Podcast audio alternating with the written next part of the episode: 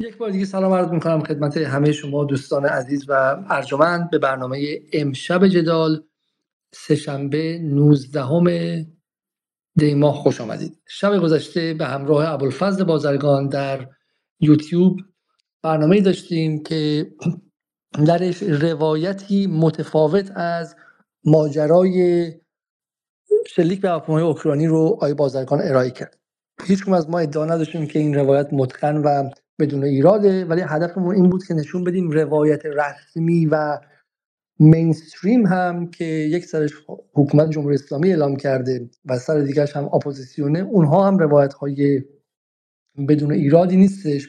و, و این روایتی که دیشب آقای بازرگان مطرح کرد در قالب بحث جنگال یا جنگ الکترونیک حداقل می‌تونه به اونها خلالی وارد کنه و براشون خدشه ای وارد کنه که نشون بده اونها هم روایت های صد درصدی نیستن. در اینجا این مسئله مطرح میشه که چرا واقعا جمهوری اسلامی با این به این سرعت این روایت رو تحویل داد و هزینه به این سنگینی رو بر ایران تحمیل کرد و حالا ادعی معتقدن که این نشانه درستکاری و راستگویی و صداقت جمهوری اسلامیه که خیلی به قول خودشون حالا مردانه من میگم خیلی به صورت شرافتمندانه واقعیت رو با مردم در میان گذاشت و پنهانکاری هم نکرد.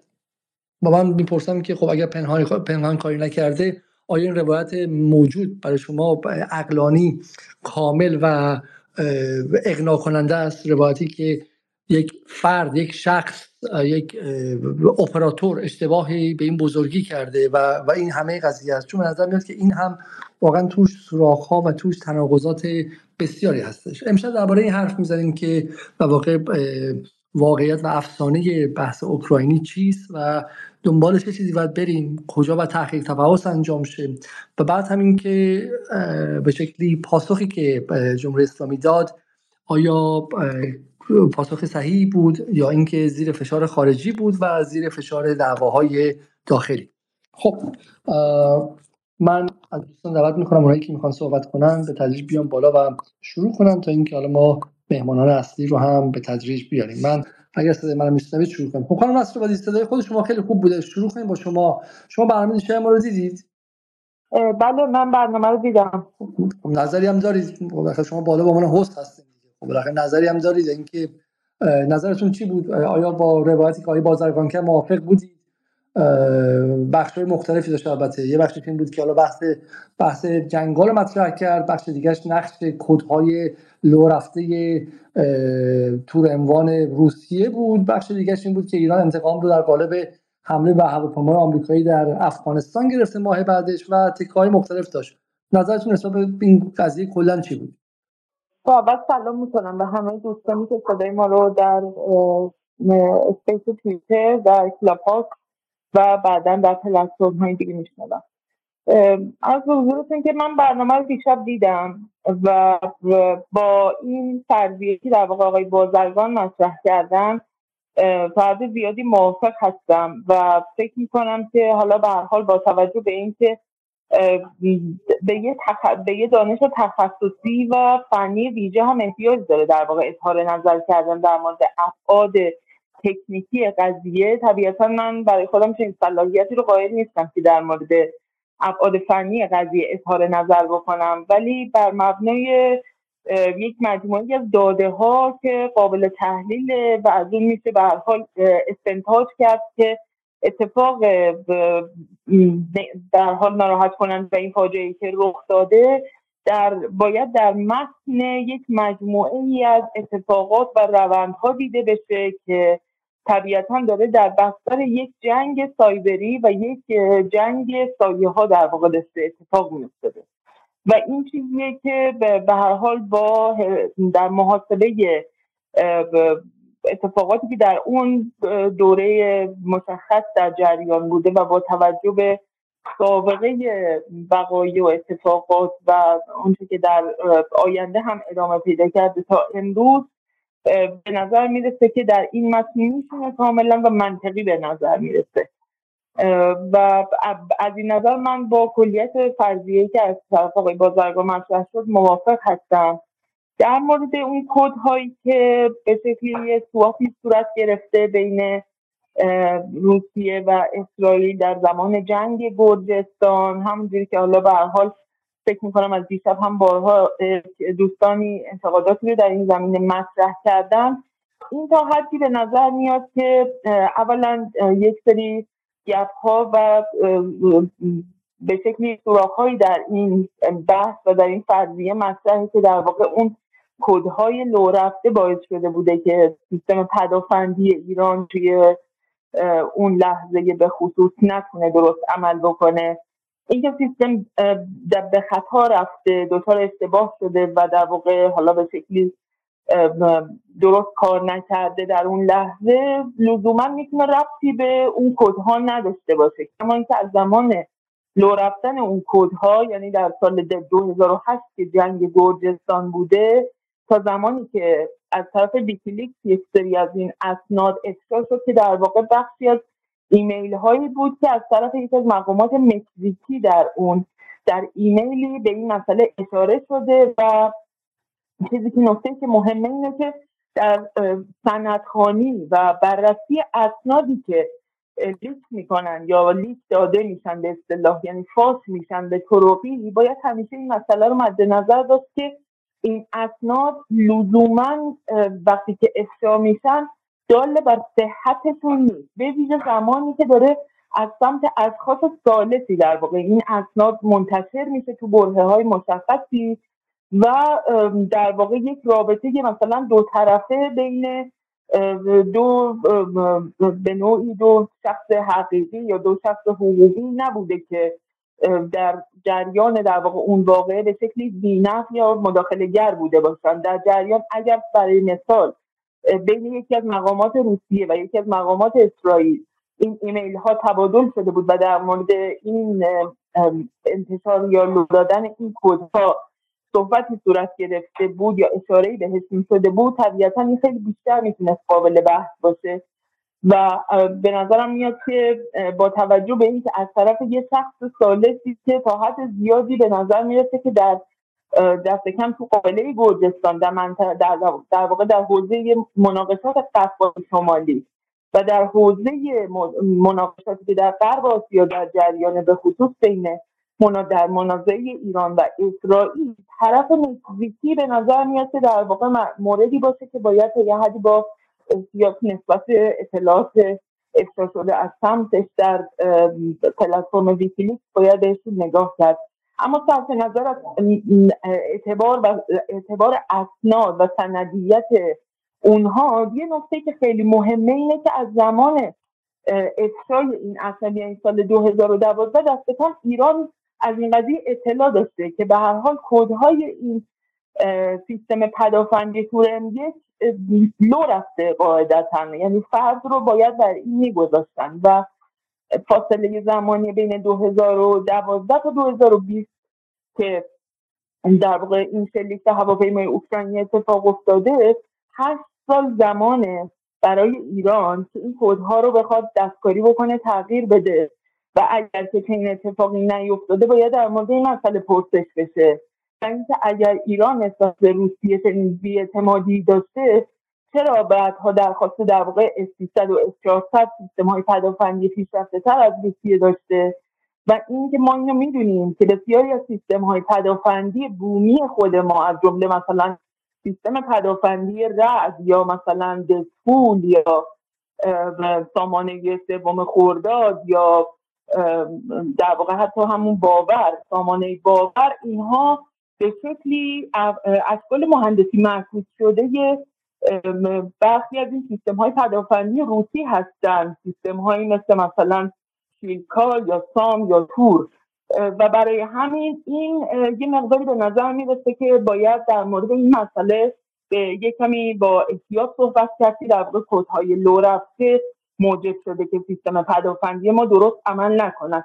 دلایل متعدد فنی بیشتری وجود داره به جز این قضیه که چرا در واقع در این جنگ سایبری سیستم در واقع پدافندی ما دچار اخلال شده و باعث واکنش در واقع نامناسب و واکنش در واقع اشتباه به یک هواپیمای مسافر بری شده از این نظر هم نکته دیگه که هستش که می‌خواستم اشاره بکنم ولی برای اینکه دیگه بیشتر صحبت نکنم دوستان دیگه صحبت بکنم در مورد این قضیه. من فعلا اینجا میبندم صحبت همون و یک یه سری نکات دیگه ای دارم که بیشتر برمیگرده به رابطه متقابل جامعه ایران مردم ایران و حکومت ایران در مورد اون شکل از در واقع شکافی که وجود داره که باعث میشه در چنین اتفاقات ناگواری که به حال میفته و بخش مهمی از جامعه ایران رو به شکلی تراماتایز می‌کنه یا به لحاظ روانی دچار آسیب می‌کنه و باعث ناراحتی بسیاری از مردم میشه چرا در واقع روایت حکومت قابل قبول از سمت جامعه نیست. خیلی ممنونم بسیار ممنون. شما با ما باشید. تا باز برگردیم. باز چند تا نکته من فقط قبلش بگم. اینکه میگم حالا دیشب هم پرسش های مطرح شد. خیلی پرسیدن که همین بحث حالا عنوانش به کنار. بحث خود جنگال رو الان در مورد این هم بحث فنی هست. ادعی میگن که اصلا عنوان در اون تور عنوان در بخشی از رادار سراسری ایران نبوده و همین چگونه اصلا می‌تونست اسیر جنگال شه. بحث اینه که اون صبح جابجا شده بوده و و سوالای فنی خیلی زیادی هست. سوالایی که از من در به شکلی جدال به عنوان رسانه خیلی محدود و بدون امکانات نخواهید که بیایم و یک تحقیق خیلی مفصلی انجام بدیم و به این سوالات جواب بدیم. کارکرد برنامه دیشب برای من بیشتر به خش انداختن به روایت رایج یعنی این بود که روایت رایج و روایت مرسومی که هم الان در دادگاه داره انجام میشه و غیره به نظر روایت قانع کننده ای نیستش. همون روایت های اپوزیسیونی که مثلا عمدی بوده و یک اجباری بوده و غیره. اون روایتی که ما و آقای بازرگان دیشب خواستیم بگیم که ممکنه فقط خواستیم بگیم ممکنه نگفتیم قطعی خواستیم بگیم ممکنه این بود که ممکنه که قصه دیگری باشه و اختلال هایی بوده چیزهایی بوده. حالا تو همون هم ممکنه خطا بوده باشه. از جمله اینکه آقا بالاخره می‌تونستن هواپیما رو بلند نکنن. من گمانم اگر اشتباه نکنم حمله ساعت چهار صبح یا سه صبح یا دو نیم صبح به این اتفاق افتاد و هواپیما ساعت هفت صبح بلند شد مثلا یا پنج صبح بلند شد. ساعتی بعد از اون بود. حتی اون حرفی که آقای بازرگان زد که نمی‌خواستن هوا آسمان ایران رو clear کنن چون میترسن هواپیما حمله لو بره خب اینجا متناقضه. یعنی سازگار نیست من خودم سوال دارم از آقای بازرگان تشریف بیارم بالا. سوالات خیلی زیادی دیگری مطرح میشه.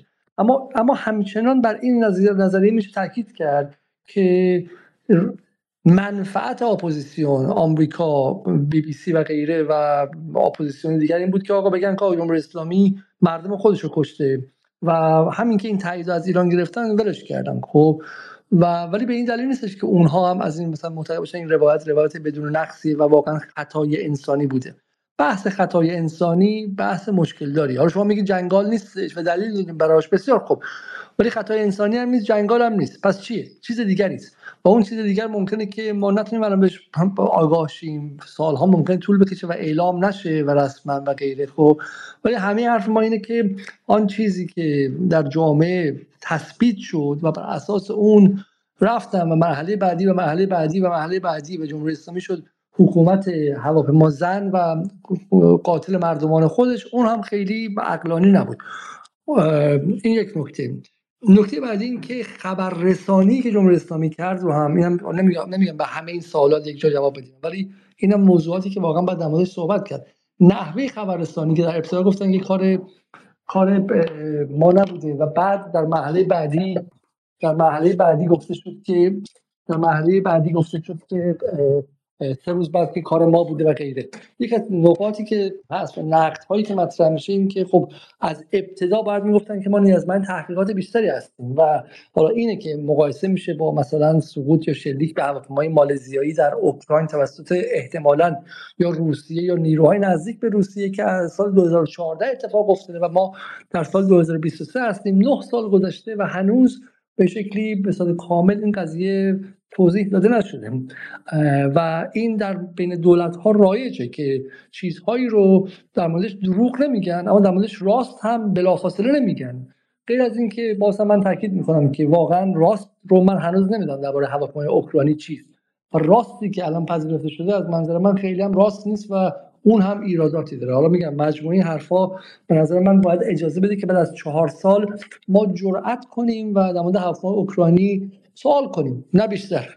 و خود من تا این لحظه تقریبا تا دیروز این جرأت رو نداشتم. به این علت ساده که در پس از هواپیمای اوکراینی به دلیل همون اعتمادی که به روایت اولیه نظامی ها در ایران کردیم که گفتن که ما به خاطر موشکی نبوده من شما خیلی از ماها اومدیم در فضای عمومی از این روایت دفاع کردیم حدس و گمان زدیم. من حدسم این بود که به شکلی بوینگ سقوط هاش زیاد شده. ممکن این هم یکی از اونها باشه و اساس سقوط اون بوینگ های مکسی که اتفاق افتاده یکی دیگه دیروز دوباره با پریروز با هفته پیش با مشکل روبرو شد در آلاسکا و غیره. و بر اون اساس به چنان شرمنده شدیم که دیگه دهنمون رو بستیم. یعنی و اپوزیسیون موفق شد دهن ما رو ببنده. همین دیروز به مناسبت سالگرد اوکراینی ویدیویی پخش شده درباره همه مزدوران جمهوری اسلامی که روی هواپیمای اوکراینی ماله کشیدن. و همه هستن. از حالا کسایی که در این توییتر شما می‌شناسید تا خبرنگاران رسمی بی بی سی که حالا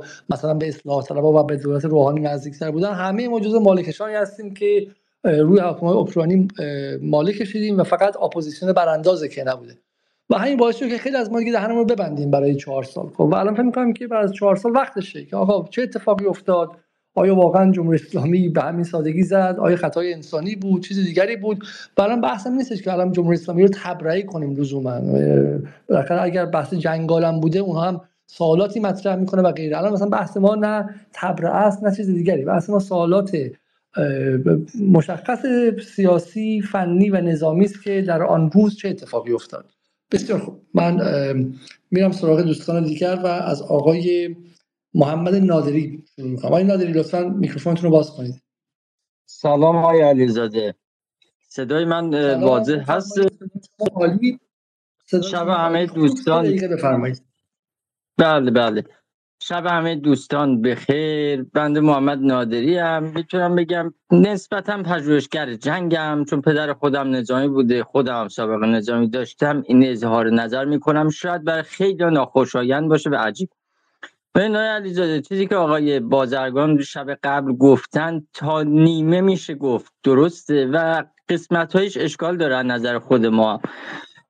من مسئله که عنوان می‌کنم اینه که این یک کاره. احتمالا. نمیشه صد درصد واقعا گفت.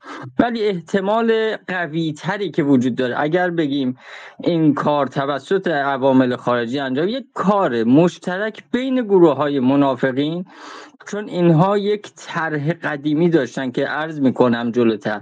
و حالا سرویس های امنیتی بوده. احتمال می شود داد که جنگال یا حک سایبری همزمانی انجام شده که اساس اون طرح از کار انداختن با یک کشمان شاه این مرسوم بوده که ارز اگر زمانی کودتا شد پدافند دعوای کشور مختل بشه که شاه بتونه یا خارج شه یا حتی اگر بخوان نیروهایی بیارن و کودتا کنن پدافند کار نکنه. این یه طرح خیلی قدیمی نظامی ها به خصوص ارتشی ها بهش اشراف دارن ولی خب مسلما این طرح به هم ریخته.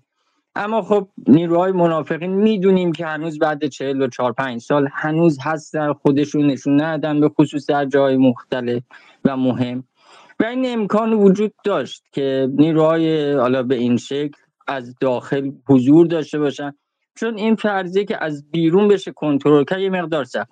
یه مطلب هم که آقای بازرگان گفت و دوستان گفتن امکان نداره این رو بدونید. در زمانی که شرایط کشور 100 درصد رنگ اعلام میشه تمام فرماندهی ها متصل میشن به اتاق جنگ مرکز که همه فرماندار جمع میشن اونجا و برای همین دسترسی کامل میشه سراسری میشه. این اشتباهی که پدافند مستقل پدافند تو زمان چیز هم فرماندهی مستقل داره هم فرماندهی واحد.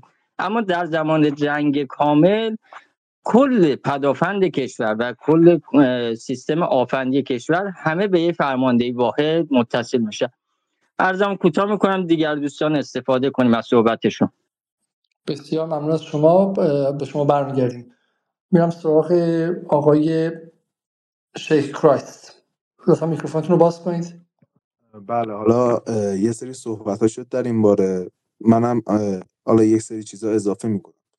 نها کنید اولین چیزی که باید ما بدونیم در این باره اینه که سیستم پدافندی کشور رو بشناسیم.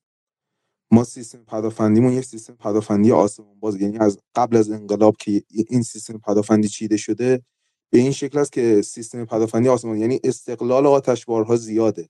و خصوصا به دلیل نبود ارتباطات گسترده و ارتباطات امن ما دارای یک یک سیستم تقریبا مستقل هستیم. در زمان جنگ این یعنی در زمانی که احتمال جنگ هم میره باید این استقلال بیشتر بشه. یعنی من حالا این حادثه اوکراینی رو یک چیز بد می‌دونم. یک اتفاق افتاد که یعنی شاید در زمان جنگ به ضرر ما هم تموم بشه. این استقلال آتشبارها در مقابله با اهداف به شدت کمک می‌کنه. حالا نها کنید ما اینجا یه سیستم مستقل داریم. سامانه تو هم یه سامانه آنالوگ. حالا من این بحث جنگالی و سایبری رو خیلی قبول چون سامانه تور یه سامانه آنالوگ هستش.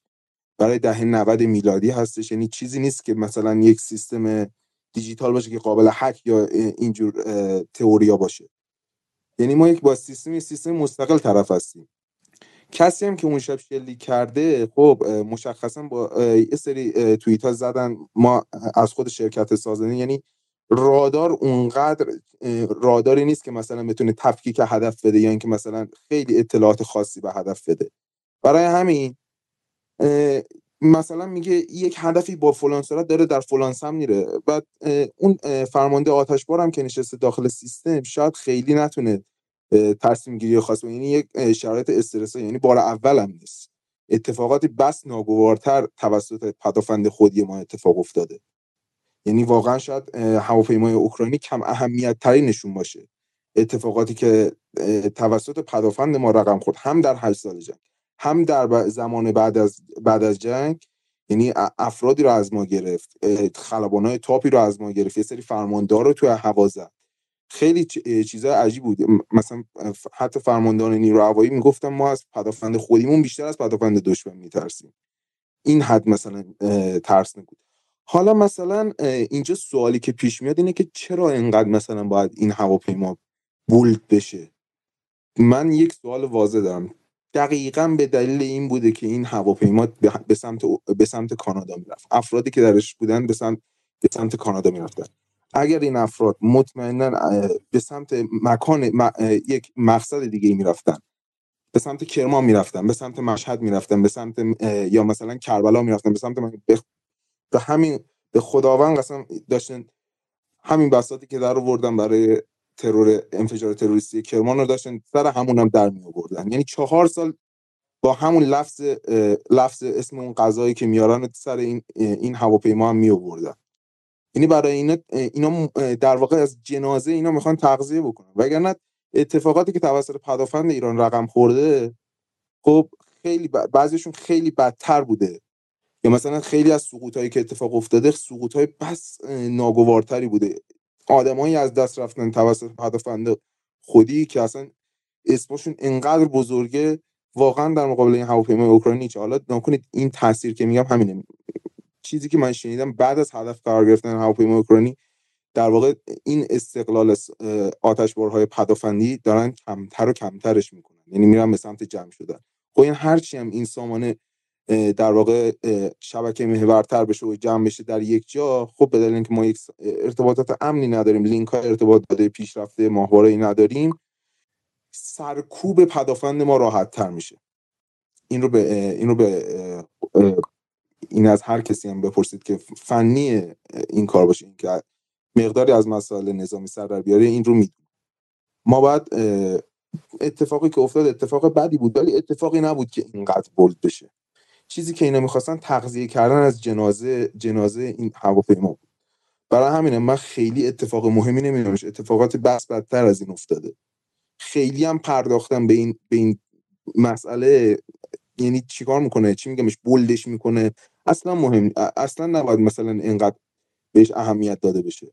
درسته اتفاقاتی که افتاد یعنی مثلا اون سه روز اول یه سری حرفا زده شد یه سری گمان زنی ها شد. خیلی خیلی ضربه شدیدی خورد. یعنی مجبورم بودیم بیایم بگیم. یعنی اگر نمی‌گفتیم آبرو می‌رفت. اون عکسی که از کلاهک موشک تور اومد بیرون که در یک گوشه افتاده بود اون عکس اون عکس که منتشر شد کار تموم شده بود.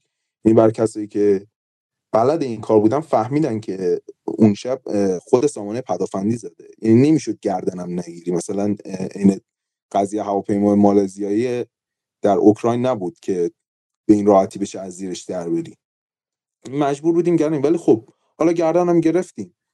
ولی خیلی خیلی هم نباید روش مونو بله اتفاق بدی افتاد اتفاق ناگواری بود.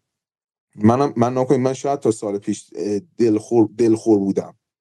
تا, تا سال پیش هم من دلخور ولی از امسال اصلا دلخور نیستم از این بابت. چون مطمئنم اگر اگر افراد دیگری در اون هواپیما بودن همینایی که الان دارن عزاداری می‌کنن و بنر نمی‌دونم درست می‌کنن و مالکش مینامن و اینا داشتن اینجا خوشحالی می‌کردن.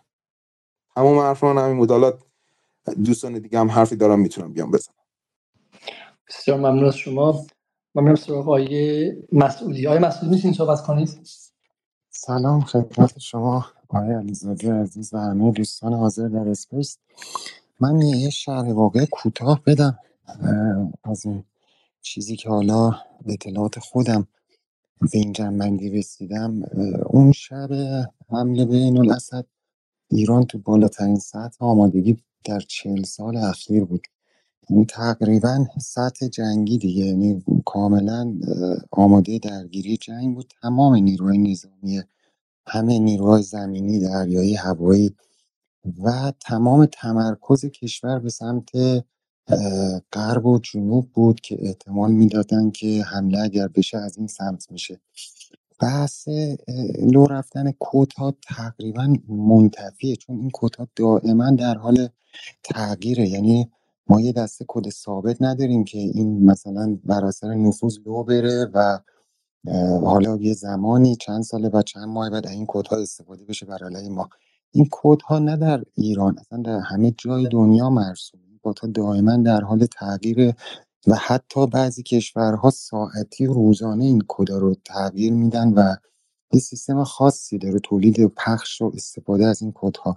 این که پس اصلا این موضوع به نظر من منتفیه ولی مهمترین بحثی که از بحث جنگاله که خدمتتون ارز کنم که اگر آمریکا قصد زدن داشت حتما باید اول از شمال از کشور آذربایجان از عراق و از آسمان خلیج فارس. این جنگ الکترونیک شروع می‌شد. وقتی جنگ الکترونیک شروع می‌شد ما هم پدافند لینک داریم یعنی شبکه سراسری هم پدافند آنالوگ و آتش به اختیار که معمولا آخرین line پدافند دقیقا همین پدافندی که هواپیمای اوکراینی زده این آخرین line پدافند بوده و آتش به اختیارم بوده. یعنی اگر وضعیت جنگال درصدش خیلی بالا می‌رفت و نویز تو سیستم بیش از اندازه می‌شد این لایه حق داشت که خودش از شبکه جدا کنه و به صورت آتش به اختیار تصمیم بگیره.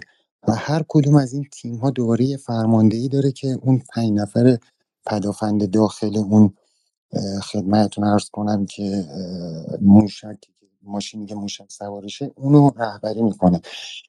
اتفاقی که افتاده من چیزی که حالا اطلاعاتی که خودم تا حدودی شنیدم و به, به من رسیده اینه که جنگ الکترونیک بعد ساعت دو اتفاق میفته به مدت یک ساعت یک ساعت و این جنگ یعنی چی؟ تو پدافند شبکه شما تعداد زیادی پرنده ناشناس نشون میده.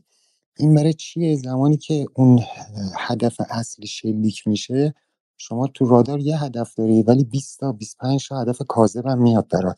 و این نمی‌تونه تصمیم بگیره اپراتور که رو کدوم باید قفل کنه و هر کدوم این پدافندا نهایت 5 تا 10 آمادگی برای 5 تا 10 دفعه یا حالا یه مقدار بیشتر تو بعضی دیگه از پدافندا آمادگی درگیری دارن با چندین مثلا 5 10 هدف همزمان. وقتی تعداد اهداف از یه حدی میره بالاتر دیگه اون پدافند نمی‌تونه تصمیم بگیره و خودش متوجه میشه که مورد حمله قرار گرفته. حالا روش های مختلفی داره از شبکه میان بیرون دوباره بس میشن یا سیستما رو ریست می‌کنن. ولی اون زمان چندین بار این اتفاق میفته یعنی هی جنگ شروع میشه جنگ جنگال الکترونیکی قطع میشه دوباره شروع میشه و چندین دفعه تو شبکه داخلی اعلام میشه که هدف کروز داره میاد به سمت اهداف ایرانی. و این اپراتور این موضوع تقریبا دو به شک چندین بار به گوشش می‌رسه که آقا هدف از غرب داره میاد هدف از جنوب داره میاد و هر دفعه که از شبکه خارج میشن یا وصل میشن یا سیستم ها رو ریست می‌کنن بلافاصله متوجه میشن که این اهداف مجازی و واقعی ولی مثل اینکه و آسمان ایران هم اینم بگم به صورت غیر رسمی کلیر بود از دو تا هفت. ولی با فشاری که از سمت اوکراین حالا چیزی که باز من شنیدم از سمت اوکراین به خلبان اوکراینی میاد سه دفعه ایشون دو تا سه دفعه خدمت هستم اجازه پرواز می‌خواد که بهش اجازه نمیدن. ولی با فشاری که میاره دفعه سوم یا چهارم بهش اجازه بلند شدن میدن. و همون زمانم آخرین درگیری جنگ خدمت من الکترونیکی بوده که دائما تو شبکه سراسری پارازیت می آمده و اعلان هدف متخاصم می شده ولی خب این سیستم سعی می‌کنه که خودش رو از شبکه جدا کنه چون آخرین لایه بوده و به صورت خدمت ارز کنم که آتش به اختیار عمل کنه در صورتی که هدفی ببینه. برای اینکه دیگه خیالش راحت باشه داخل شبکه نی خوش از شبکه میاره بیرون. و همون لحظه این پرواز بلند میشه و یه چرخش ناگهانی به سمت این پدافند میچرخه که احتمال هدف احتمال اینکه این پدافند داره مورد هدف قرار می‌گیره تقریبا به 90 درصد میرسونه برای اون اپراتور نهایی. و فرمانده که اونجا خدمت هستم حضور داشته که در نهایت نه سرعت کم میشه نه ارتفاع و زاویه چرخش طوری بوده که اینا به جمعنی می‌رسن که در مورد اصابت قرار میدن و آخرین لایه پدافندی هم هستن. که اولی می‌زنه متوقف نمیشه و دومی خدمتتون ارز کنم تقریبا کار رو تموم می‌کنه. در مورد رسانه شدنش هم به نظر من لپ مطلب اینه که سپاه نمی‌خواست یه آتوی در این سطح دست دولت روحانی داشته باشه. اون دو سه روز داشتن رصد می‌کردن بچه های سپاه که در بیارن. آقا خودشون هم همچنان گیج بودن اون ساعت اول روز اول که دقیقا چه اتفاقی افتاده زدن. ولی خب دولت روحانی پر از تناقض‌گوییه. یعنی مسئولینی که صحبت می‌کردن دائما حرفها عوض می‌شد تناقض داشت با هم. و به نظر من سپاه به این جنبندی رسید که آقای حاجی زاده سردار حاجی زاده خودش گفت. ما به این جنبندی رسیدیم که باید اعلام کنیم و گردن بگیریم. منم گردن همون نازکتر. بسیار ممنون از خب آقای بازرگان هم ما اضافه شما آقای بازرگان می‌تونید صحبت کنید من صدا میاد؟ ان این بار. آره صدا شما رسا و خیلی خب الحمدلله. از اول مشکل این بود که از اپلیکیشن توییتر نرفته بودیم من آره متاسفانه تقصیر من بود. خواهی خب، می‌کنم. شروع کنیم شروع کنیم و بحث رو به مقدار به سرعت بدیم و بحث ما اینه. اینه که حالا اولا یک بحث شنیدم بحث رو. بله بله همه رو شنیدم. یه بحث دیگه هم دوستانی که به شکلی بنظر که اطلاعات فنی دارن ولی خب اونها هم با هم دیگه متناقضه. یعنی به که شما یک بحث داری بحث جنگال. دوستان دیگه میگن جنگال ممکن است چون به شکلی اون خارج بوده از نتورک. ایده دیگه میگن که بحث خودتون شنیدین دیگه. جواب شما به این بله بله. و و متخصص که نیستیم که متخصص فنی نظامی که نیستیم که. نه ولی خب اوکی. ببینید من اولا که عرض ادب و احترام دارم خدمت عزیزان. نکته که ما باز کردیم اولا که حرف دیشب حرف تازه ای نبود. حرفیه که خب من من شخصا چهار ساله دارم میگم و چهار سال دارم فوش می‌خورم. و توی این چهار سال با کارشناسان متعدد حوزه نظامی که دست بر کار دارن صحبت کردم. با کارشناسان متعدد حوزه امنیت ملی صحبت کردم. و خودم خب بالاخره تخصصی که در امنیت بین الملل دارم لایه های مختلفی که در نظر می‌گیریم. و از همه مهمتر روش شناسی و روش پژوهشی که شما با استفاده از ابزار شناختی میری سراغ یه حادثه. شما وقتی میری سراغ یه حادثه یه سری المان و فرضیه جلوته. یا اون فرضیه ها رو باید بتونی اثبات کنی یا باید ابطال کنی. یا حداقل بگی کدوم یک از این فرضیه ها در این فرضیه های رقیب احتمال قوی تری درش وجود داره. کاری که ما دیشب کردیم گفتیم که سه تا فرضیه به طور کلی دستبندی بخوایم بکنیم. هزاران فرضیه توطعه هستا همین امروز هم من صدها برام فرستاده شد. اما سه تا فرضیه عمده تو این چهار سال وجود داشت. یک اینکه به عمد زدیم. دو اینکه انقدر قدرت نظامیت ضعیفه بود عنوانت بنجل بوده و اپراتورت بی سواد بوده یه, یه سرباز صفر دهاتی بوده و این بلا رو سر خودت آوردی. سه خطای انسانی بوده که گفتمان رسمی مونه بنا به دلایلی که دیشب مطرح کردیم و فکت هایی که آوردیم حالا چه فکت های عینی و چه فکت های منطقی که مطرح کردیم تا حدودی تونستیم این ستا ابطال رو ستا فرضیه رو حداقل اگه ابطالم نکنیم تا, خد، تا حد خیلی زیادی نقضشون کنیم یا ضعیفشون کنیم. عرض کردیم که عمدی بودن این مسئله اصلا جدا از اینکه بخوایم بگیم دکترین نظامی و اخلاقی جمهوری اسلامی ایران چیه باید یک منطقه هزینه فایده داشته باشه. سودش چی بوده؟ برای چی زده؟ وقتی همچین دستاوردی سه ساعت قبل به دست آورده چه سودی برده خودش رو بزنه؟ ما باور داریم دولت ها اقلانی هستن. مجبورن که اقلانی باشن. چه سودی داشته که از قصد بیاد این هواپیما رو بزنه؟ و مفصل درباره این صحبت کردیم. و این فرضیه به شدت ضعیفه. و حتی به نظر من قابل ابطاله. چون ما عرض کردم نمونه ریگی رو داشتیم. یا اینکه هواپیما میگن هواپیمای جاسوسی بوده نباید از کشور خارج می‌شد خب نمیذاشته کشور خارج. بارها پیش اومده نذاشتیم هواپیما بلند شد و و حالا مثال های متعدد دیگه. فرضیه دوم که گفتیم اینه که قدرت پدافندی شما انقدر ضعیفه و بی سوادی و هیچی نمی‌فهمی و الکی داری گنده‌لات بازی در میری که اونم نمونه آوردیم. گفتیم ما سه ماه قبلش Global Hawk و زدیم. تازه Global Hawk و با پدافند سوم خرداد زدیم پدافند بومی خودمون. Global Hawk یک هواپیمای بدون سرنشینی ضد جاسوسی آمریکاست. باور 373 رو در صحبت کردیم که نسخه آپگرید شده S300 و مترادف با نسخه S400 آمریکایی تو دنیا ازش یاد می‌کنن. و حتی همین اموانی که تور اموانی که هواپیمای اوکراینی باهاش زده شده. بنده مقالاتی آوردم نشون دادم. ویدیوهایی نشون دادیم تصاویری نشون دادیم که توی دهه 90 که جزو بهترین پدافندهای دنیا محسوب می شده و هنوز که هنوزه در جنگ اوکراین توسط روسیه داره استفاده میشه. چه خود اموان چه امتو که نسخه آپدیت شده شه و ما خبر نشون دادیم که اوکراین اوایل جنگ افتخار کرد که تونسته یکی از این M1 ا رو بزنه توسط مثلا تکنولوژی که آمریکا بهش پس یعنی M1 هم چیز درب داغونی نیست که حالا شما بخوای فکر کنی روسیه جنس بنجل بهت داده. نکته بعد اینکه بیان کردیم نشون دادیم.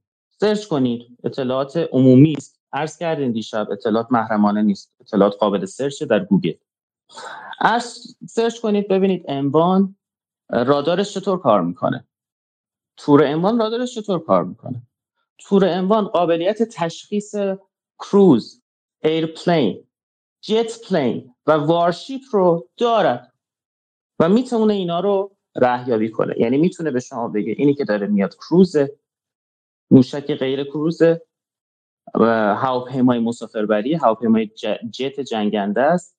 ناوکش ناوبر ناوبر دریایی یا تانک قشنگ می‌تونه به شما بگی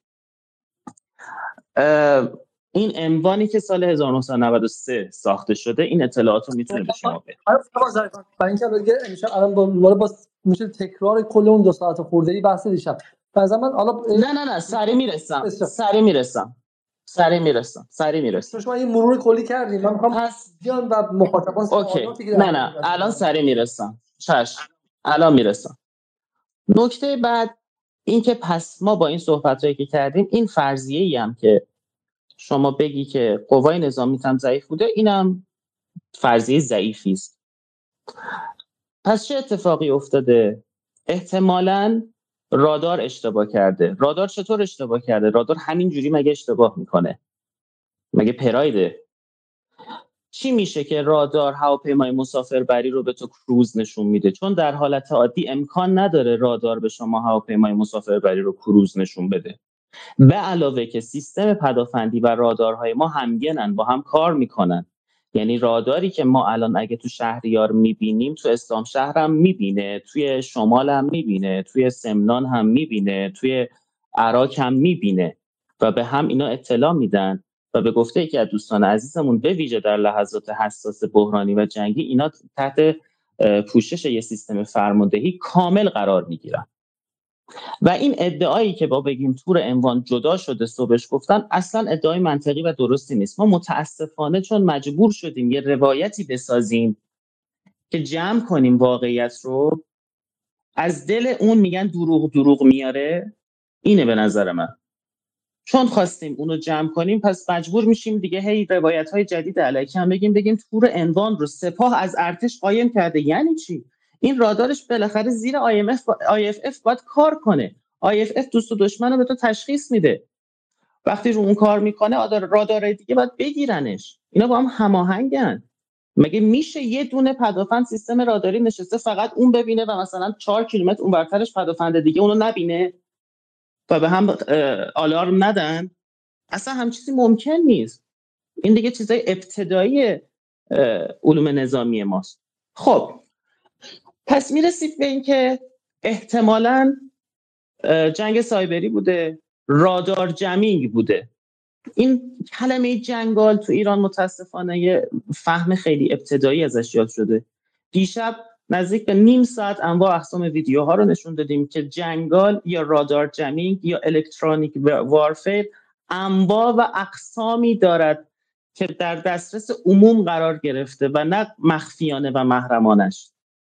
اون اطلاعاتی که در دسترس عموم قرار گرفته ساعت ها میشه دربارهش صحبت کرد مدل های مختلفش رو. به حدی رسیده که اون رادار جنگال الان در جنگ روسیه توی کلیپی که ما دیشب نشون دادیم دست یک سلاح قرار می‌گیره و یک سلاح روبرو رو هدف قرار میده در جنگ به ارتفاع به فاصله حتی چند صد متری.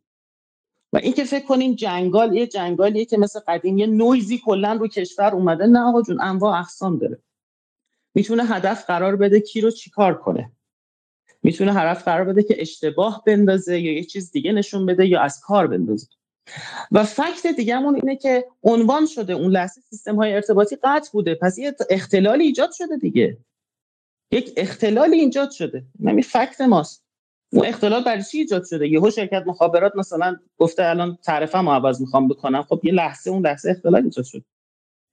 و نکته دیگه مسئله کدهای تور انوان دوستان کدهایی که جابجا جا میشه با کدهای ثابت تسلیحاتی که رجیستر میشه در لحظه خروجش از کارخونه فرق می‌کنه.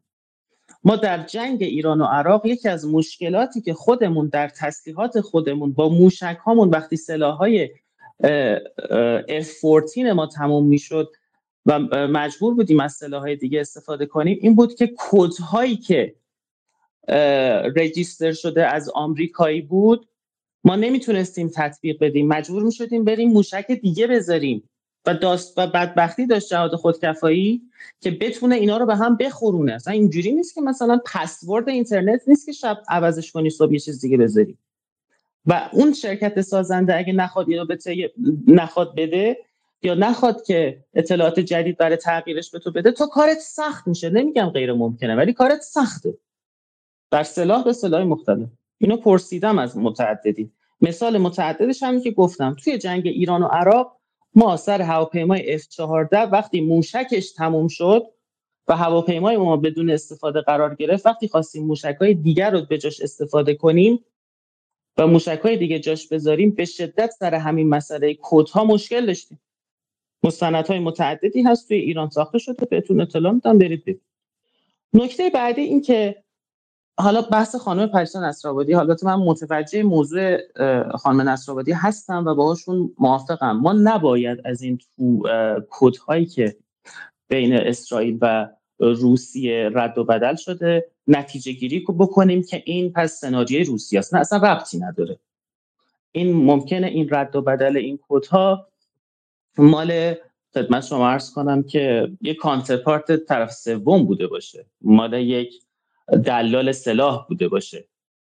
می‌تونه که هزار یک دلیل دیگه داشته باشه و این اتفاق مثلا 15 سال پیش افتاده 13 سال پیشش افتاده. اون روز دلیل نمیشه که این توطعه روسیه باشه. دوم که باز این اتفاق مرسوم دوستان. در ابتدای جنگ 2020 قره اسرائیل و روز ارمنستان یک تبادل چیزی با هم کردن در رابطه با کدهای پهپادهای آذربایجان. و اونا رو به ارمنستان فروختن. اینترنت search کنید گوگل اطلاعاتش براتون میاد بیرون.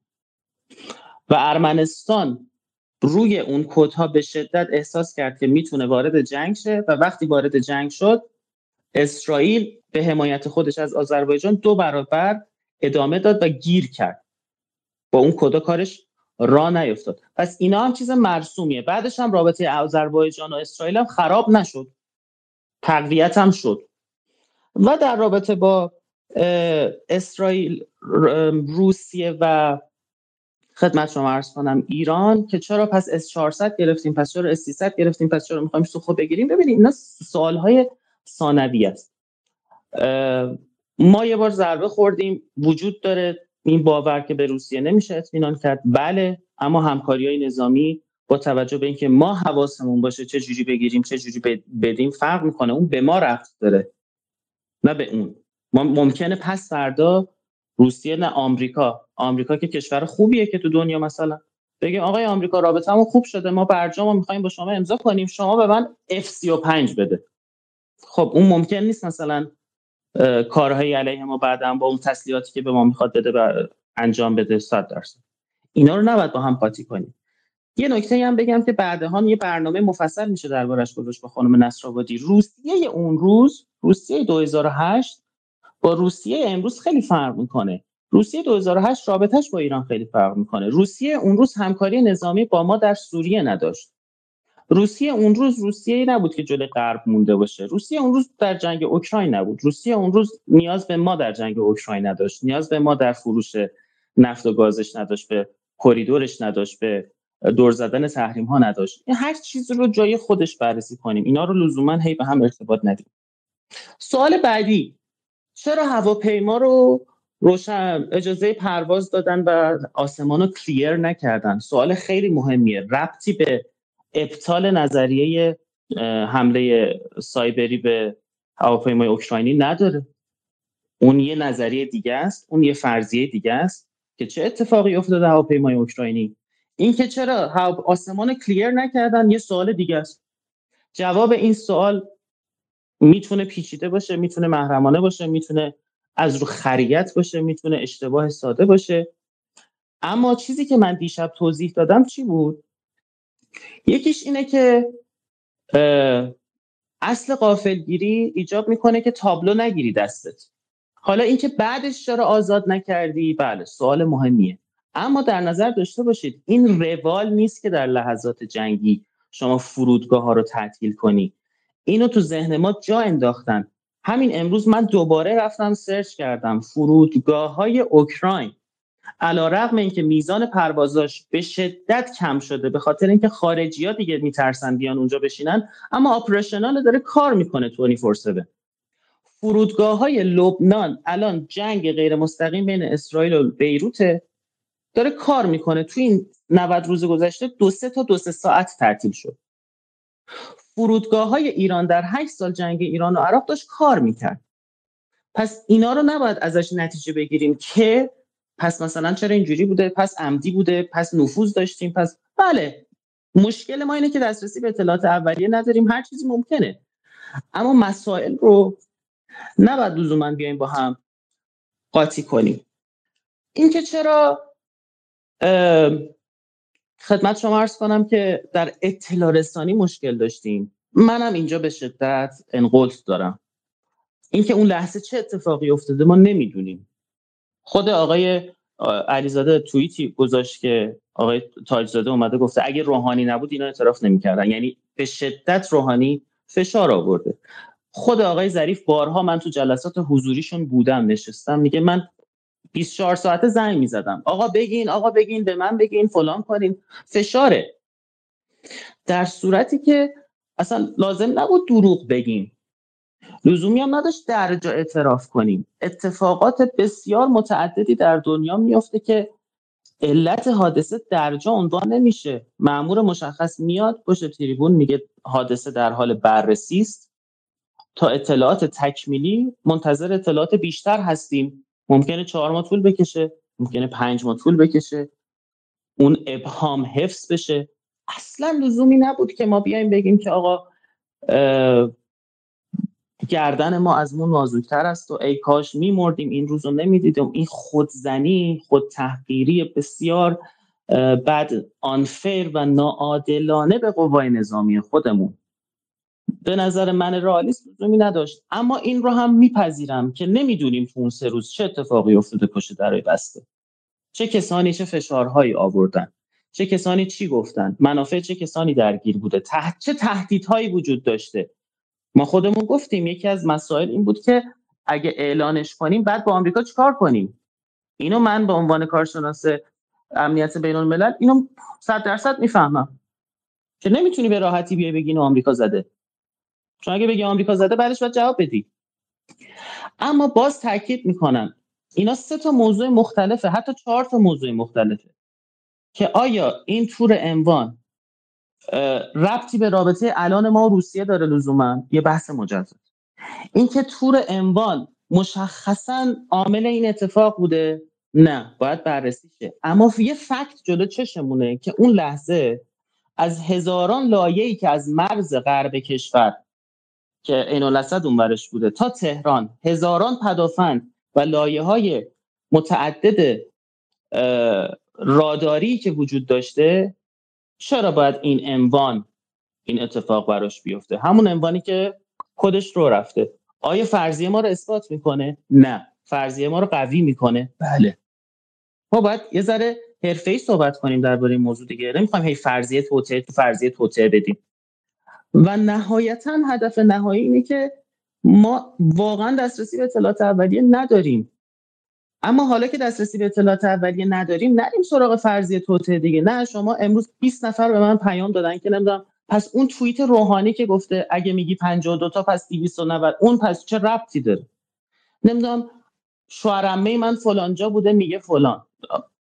نه اینا اینا ما ادله داریم که اثبات کنیم. حتما اون رادار جمینگ به قول خانم نصرآبادی حتما به خاطر اون کدا صورت گرفته. نه ادله اثباتشون نداریم. اما سوالی که اینجا مطرح میشه اینه که چرا در اون لحظه زمانی که احتمال خیلی زیاد حمله از غرب کشور بوده خب از پایگاه های آمریکا در عراق بوده زمانی که ما می‌دونیم صدها لایه پدافند و رادار در کشور ما از مرز و استان به استان تا تهران میاد.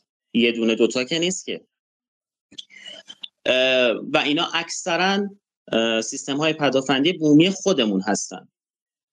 چرا فقط این یک دونه اموان در شهریار دچار خطا میشه؟ هیچ رادار دیگه این خطا رو نمی‌بینه و صداش به هیچ جای دیگه هم نمی‌رسه. ارتباطش با آیف هم قطع میشه. و دقیقا به طور اتفاقی همون تور انوانیه که ما می‌دونیم که کدهاش در رفته و فرار کرده. آیا این فرضیه ما رو قوی تر می‌کنه؟ بله فرضیه ما رو قوی تر می‌کنه. این دیگه واقعیت دیگه. و چون فرضیه ما رو قوی تر می‌کنه ما باید با ذهن بازتر بیایم نگاه کنیم. دوچار فرضیه توطعه نشیم. بگیم آقا جون اون اون شب چه اتفاقی افتاد؟ چند تا احتمال وجوده؟ کدوم احتمال زیاده؟ هستم در خدمت شما غیر خب حالا من از دوستانی که اولا می‌خوام در خود صحبت های بازرگان فقط میشه میوت های بازرگان که صداتون برنگرده. بسیاری خب اول از دوستان شروع کنیم که می‌خوان نقد کنم به بحث های بازرگان بحث های فنی و غیره.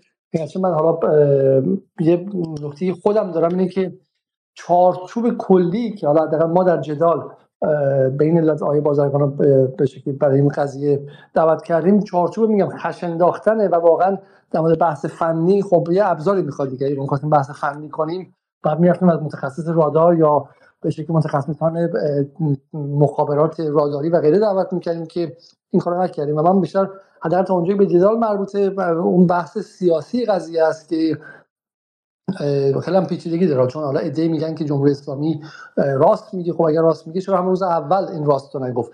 و تا اونجایی که به علوم سیاسی و من مربوط میشه هر حکومتی که بقا داره و تا به حال وجود داره مجبوره که به شکلی اقتضائات رئال پلیتیک و سیاست واقعی رو اعمال کنه. خب این به معنی دروغگویی یا ظالم بودن حکومت ها نیستش. اما اون تصور کاریکاتوری که به یک فرد غیر متخصص در علوم سیاسی از امر سیاست به معنای به حقیقت گویی و عدالت داره. یک تفکر اسطوره‌ای است و ربطی به سیاست واقعی در جهان نداره و با اون شما احتمالاً یک ساله اصلا فرو میپاشید. و این قصه فقط وقتی مطرح میشه که بخوان به جوامع رو به فروپاشی و غیره برسونن. از این منظر من فقط توضیح بدم که بحث امشب ما بحثی تخصصی در حیطه علوم سیاسی اوورلپ داره و همپوشانی داره. یه خورده با بحث های تخصصی نظامی و نظامی فنی که در حیطه تخصص بنده به هیچ وجه شخصا نیست. و من سه از صبح این حرفا رو به هیچ وجه تایید یا رد کنم. و و از این منظر به این معنی نیست که مثلا ما داریم به جمهوری اسلامی میگیم که دروغ بگو شفاف نباش با مردم راست نباش رو راست نباش و غیره و غیره. داریم بحث می‌کنیم که همه حکومت ها در تمام جهان بین آن چیزی که در افواه عمومی و به public opinion منتقل می‌کنن به به افکار عمومی منتقل می‌کنن با واقعیت بیرونی متفاوته این در جنگ ایران و عراق هست در جنگ جهان دوم هست جنگ جهان اول هست. به معنی ظالم بودنشون نیست. بالاخره اطلاعات نظامی فنی تا سالها گاهی وقتا تا ابد با عموم به شکل تقسیم نمیشه و بهش منتقل نمیشه. و همین این دو تا هیتر رو از هم دیگه سوا کنیم و برای همین با ابزار اخلاق وارد این بحث نشید خب من میرم اول با آقای آقای علیزاده من یه نکته نهایی بگم چون باید برم اسخای می‌کنم. این نکته خیلی کوتاه شما باید وایسیم چون شما حرف رو زدید وای نیستم منظورم که دو ساعت نمی‌تونم وایسم. این نکته فقط خیلی نهایی بگم اسخای می‌کنم. نه نه نه نه آقای بازرگان خب دیشب نه در ادامه صحبت شما نه نه نه به هیچ وجه. دیشب سه ساعت ده دقیقه. به شما گوش کردیم. امشب شبیه که شما نه نه نه نه. اینو می‌خوام فقط یه نکته می‌خوام بگم. نه نه یه نکته فقط می‌خوام بگم. ببینید تا جایی که ما دسترسی به اطلاعات اولیه نداشته باشیم مثل ترور کندی مثل 11 سپتامبر درگیر فرضیا هستیم. فقط توصیم به عزیزان اینه. من هیچ وقت ادعا نمی کنم فرضیه من 100 درصد درسته. آقای علیزاده اینو بارها تاکید کردم. فقط توصیم به عزیزان اینه که می‌دونم که فرضیه من قطعا باگ داره. همونطور که فرضیه خطای انسانی فرضیه عمد زدن هم باگ داره خب؟ اما درگیر فرضیه توطعه فقط نشیم. اگه نقد می‌خواین بکنید یا اطلاعات جدیدی می‌خواین اضافه بکنید کمک کنید به موضوع. بگینید بر اساس این فکت بر اساس این دلیل منطقی بحث رو پیش, پیش ببریم که کمک به همفکری هم بکنیم واقعیت رو بهتر بفهمیم به جای اینکه خودزنی کنیم قوای نظامی خودمونو همین هدف همینه. خیلی ممنون. هستم خدمت عالی. خواهش می‌کنم. خب با آقای پانیشه یا آقای مهدی رجبی مجید رجبی شروع می‌کنیم. آقای رجبی بفرمایید در خدمت شما هستیم. شبتون بخیر. شروع کنید اوکی مرسی ممنون. شب شما هم بخیر. سلام عرض می‌کنم خدمت همه دوستان عزیزان. من خیلی سریع میگم. نها کنید متاسفانه هم این حالا احساس منه. هم برنامه دیشب به حاشیه رفت. همونجور که خود خودتون آقای علیزاده گفتید هدف اصلی خش انداختن رو اون تفکر قالبی بود که می‌گفت که کار خودشونه. و برای این خش انداختن وارد بحث فنی شدیم به درستی و شروع شد. هم برنامه همین اسپیس و در مورد اون بحث خدمت شما رسان جنگال و جنگ الکترونیک این مسائل صحبت شد. تا اینجاش درسته یعنی هدف اصلی خیلی خوبه ولی حاشیه رفتنشان رو عرض می‌کنم خدمتتون. ببینید دوستان من قبول دارم تمام حرفایی که من دارم می‌زنم یا جناب آقای بازرگان میگن یا دوستان دیگه گفتن اینها همه فرضی و تحلیله. اطلاعات اصلی رو یا باید از واشنگتن به دست بیاریم یا از باید حالا مراکز نظامی و امنیتی این مملکت. اوکی پس اینجا تحلیله. وقتی هم می‌خوایم تحلیل بکنیم تحلیل هم اسمش روشه. فکت نیست. قطعیت نداره. و چون قطعیت نداره و چون تحلیل ها متفاوت است باید همه تحلیل ها رو مطرح بکنیم. نه یک دونه رو. و اسم اون رو بذاریم. حالا دلیل نسبتا متقن و اسم دلیل های در واقع تحلیل های دیگر رو بذاریم. تئوری توطئه و توهم یا چیزی شبیه به در مورد اتفاقی که اون شب برای هواپیمای اوکراینی و اتفاقی که بر اون سیستم پدافندی تور افتاد یکی از تحلیل ها همین چیزی که آقای خدمت شما عرض کنم بازرگان فرمودن اونم بالا بر اساس اون گزارش ویکیلیکس که از یک ایمیل حالا دلال اسلحه اومده بیرون و حالا از مسائلی مثل یعنی رو همین احتمال هم کلی سوراخ و bug هست. احتمال دیگر چیز احتمال دیگری که مطرح شده و حالا روش صحبت ها شده حالا تو بیشتر تو محافل نظامی حداقل تو اون time خیلی bold بود این بود که خود هواپیمای اوکراینی سیگنال های نامتعارفی رو سیگنال های راداری نامتعارفی داشت از خودش منتشر می‌کرد و حتی برج مراقبت فرودگاه امام خمینی هم این سیگنال ها رو متوجه شده بود و حتی برای مدتی پرواز رو زمینگیر کرده بود و داشت بررسی می‌کرد. و بعد حل نشد اینجوری نتیجه گرفتن که احتمالا یه باگی یا یه حالا چیزی شبیه به این هست و اجازه پرواز صادر شد. هواپیما توی سیستم راداری تور امگکی که اونجا بود سیگنال و حالا خودش رو به صورت خدمت شما عرض کنم که یک موشک کروز داشت نشون می‌داد. این یه باگ داره. اندازه هواپیما با اندازه موشک کروز نمی‌خونه. ببینید این یه تحلیله که سیگنال خطا از خود هواپیما بوده. ولی از اون طرف هم یک باگ داره به قول دوستان یک سوراخ دارد که توی سیستم راداری اندازه حرف حالا تاثیر قابل توجهی رو داره. رادار می‌فهمد که با یک بوینگ 747 دارم مثال می‌زنم در مورد اوکراینی نمیگم. اون 730 رادار می‌فهمد با یک بوینگ 747 مثلا 100 50 60 متری روبروست یا با یه موشک 5 متری روبروست پس این bug این تحلیل. پس یکی تحلیل آقای, بازرگان یکی این موردی که خدمت شما عرض کنم یک صحبت دیگه هم هست تحلیل دیگه هم هست این است که علاوه بر جنگ الکترونیکی چون یکی از سوالهایی که مطرح میشه اون چرخش هواپیمای اوکراینی است که دوستان بهش اشاره کردن. که گفته میشه که یک چرخش سنگینی داشته خلاف جهت تعریف شده پروازی خودش بلافاصله بعد از پرواز و اون چرخش به سمت خود سامانه تور تور ام یک بوده.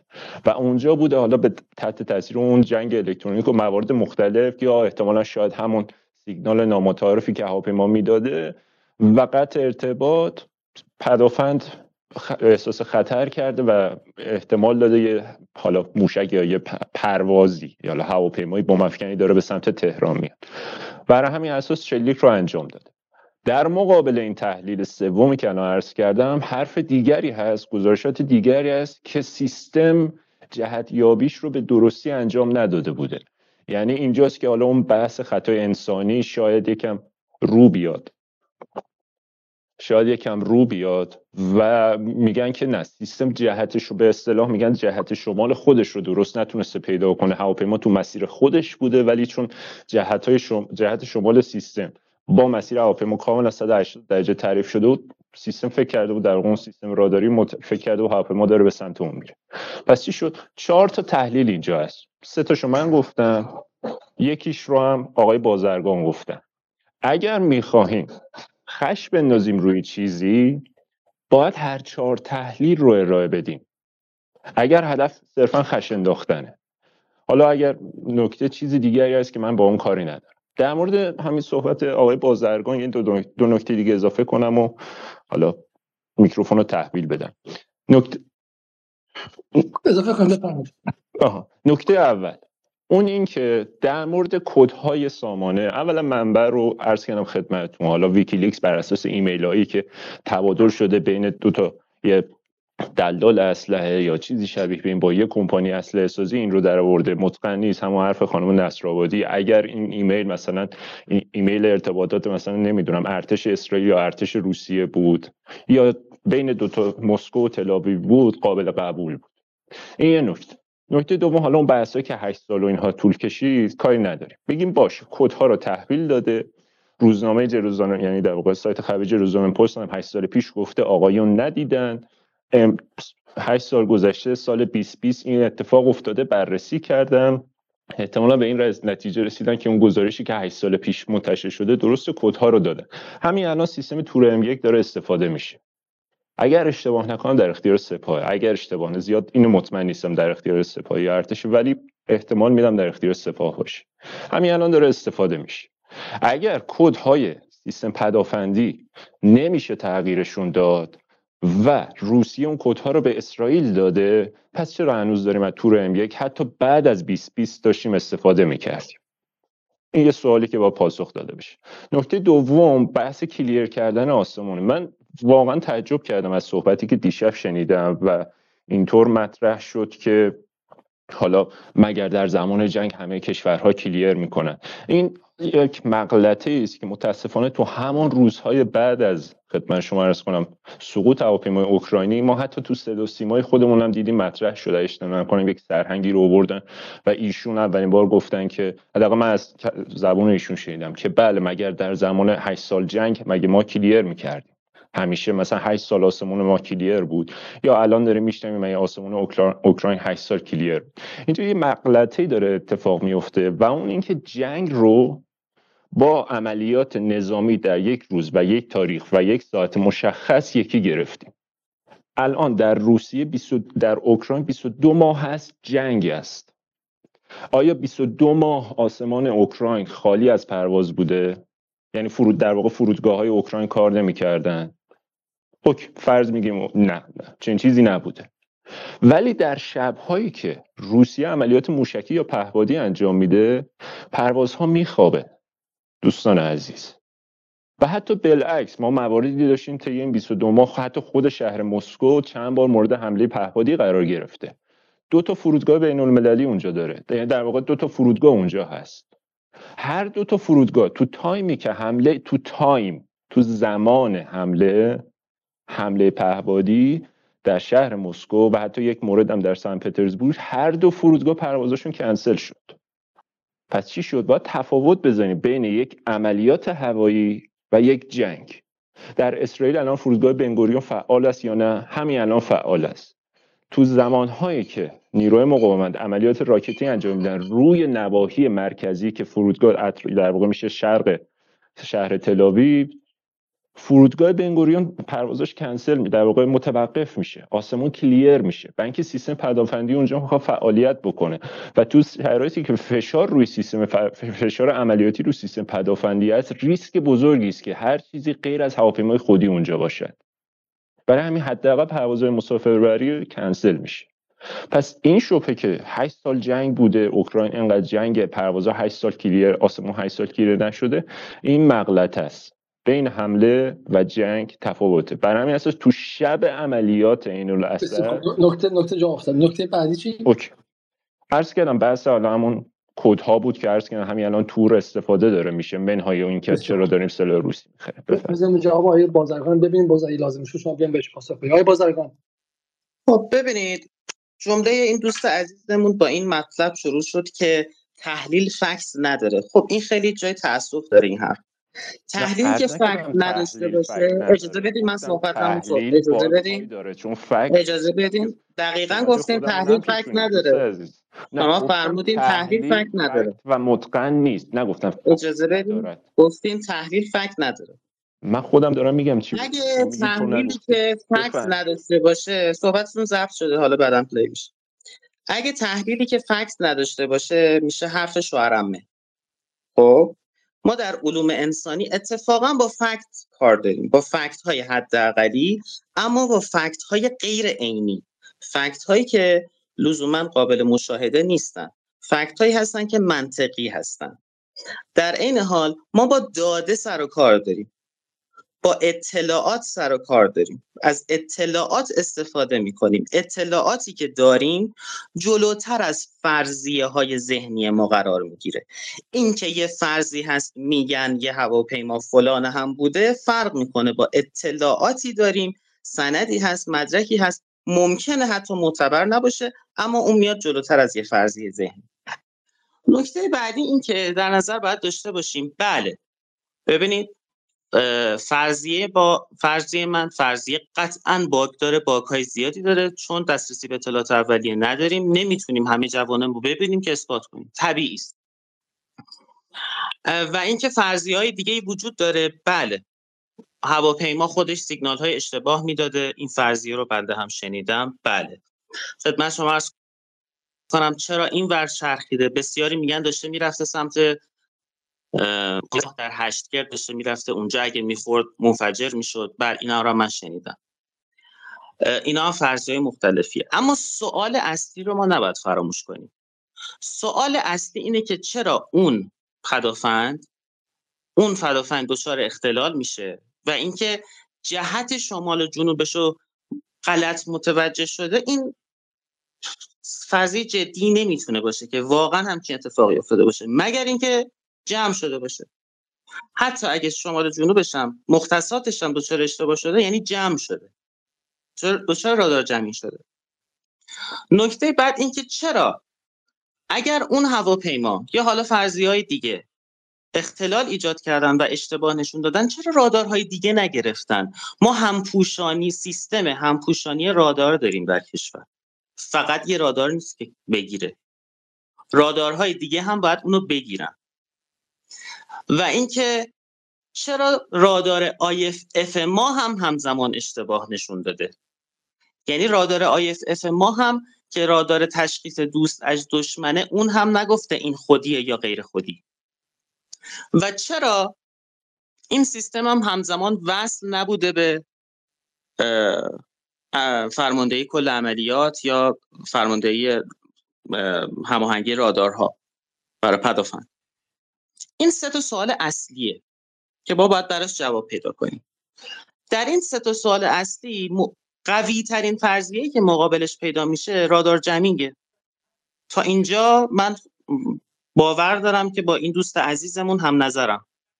فکر می‌کنم ایشون هم نسبت به این نظریه موافق باشن که حالا حرف حرف آیه این بود که خودش میگه ولی این بود که اگر فقط بحث نقض اون روایت مینستریم و جریان اصلیه. خب من قر... من دایره المعارف نیستم که بیام درباره همه فرضیه صحبت کنم. عرض کردم انواع اقسام فرضیه داره صحبت می‌کنه. من فرضیه خودم دارم صحبت می‌کنم. این دوست عزیزمون مختار بیاد فرضی خودش رو دربارش صحبت کنه قابل احترام میشینیم اونم صحبت می‌کنیم. من که علامه هلی نیستم بیام آش درست کنم درباره همین چیز صحبت کنم. از, از این منظر نکته بعدی. شما به بعد نقد فرض شما بفرمایید. ببینید در رابطه با تور انوان که اونو کی داده اینو الان کی داده؟ بله عرض کردم خودم تو صحبتام. این لزوما اثبات نمی‌کنه که کار کار اون بوده. اما سوال رو بیشتر می‌کنه که چرا از چندین لایه پدافند و راداری که تو کشور ما وجود داره و ما افتخار می‌کنیم به این مسئله و باور داریم که سیستم پدافندی و راداری ما قوی هست هیچ کدوم هیچی ندیدن فقط این تور M1 ی رو دیده. و دقیقا همون تور M1 ی که ویکیلیکس گفته فلان. این باید علامت سوال ما رو پررنگتر کنه. من نمیگم حتما اونه. من میگم این علامت سوال ما رو پررنگتر می‌کنه. چرا الان تور M1 داره استفاده میشه؟ شما اگه دیشب بیشتر دقت می‌کردی دوست عزیز من سیستم های counter radar jamming هم وجود داره. یعنی ما درس می‌گیریم مثل هزاران دفعه که ضربه می‌خوریم معکوسش رو می‌کنیم اون سایبر اتک معکوسش رو یاد می‌گیریم کانترش هم مقابله به مثلش هم یاد می‌گیریم و استفاده می‌کنیم و به ویژه که الان روابط به مراتب بهتری ما با روسیه داریم و اینا رو هم احتمالا در نظر گرفتیم. اینا ببینید ابطال کننده این حرف نیست. نکته ای که من یه توییتی از آقای پانیشر دیدم خیلی از یعنی من ندیدم خیلی از دوستان فرستادم. پشتوانه ذهنی ایشون اینه که این حرفا داره میره که روسیه رو خطاب قرار بده و چون این حرفا میره که روسیه رو خطاب قرار بده پس ما داریم یه کار اشتباه می‌کنیم. و این هدفمند شما یا دوستاتون داشتن اشتباه من اونجا چند تا سوال مطرح کردم. خب ارتباط داشت به اسرائیل دیگه هم ارتباط داشت به روسیه. خب که بندم ارتباط دادم. روسیه بود دیگه. من نه برنامه ما درباره روسیه نبود. برنامه درباره هواپیمای اوکراینی بود. تور ام روسیه بود که تور اموان تور اموان تور روسیه فکت. در مورد روسیه صحبت پس بعد نه درباره روسیه نیست. در رابطه با رابطه ایران و روسیه نیست دوست عزیز من. تور انبان من در مورد روسیه شما گفتید کد داده روسیه. من اومدم گفت چند تا سوال داره میگه.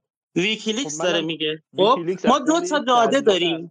ویکیلیکس ببین. چیزای دیگه گفتم پس عزیزم خیلی دنیا بهش استناد می‌کنه. دنیا بهش استناد می‌کنه. برای چی اون تایمز استناد می‌کنه. عزیز من ما الان زمانی که داده نداریم ما زمانی که داده نداریم خب بعد به داده های حداقلیمون باید به همه اجازه بده نه نه نه نه نه نه دیگه. نه نه. اجازه بده آقای پانیسه. آقای بازرگانی دست شما اجازه بدید من من من ارزمو تموم کنم. ببینید ما زمانی که داده نداریم ما اولا بحث دیشب بحث هواپیمای اوکراینی بود.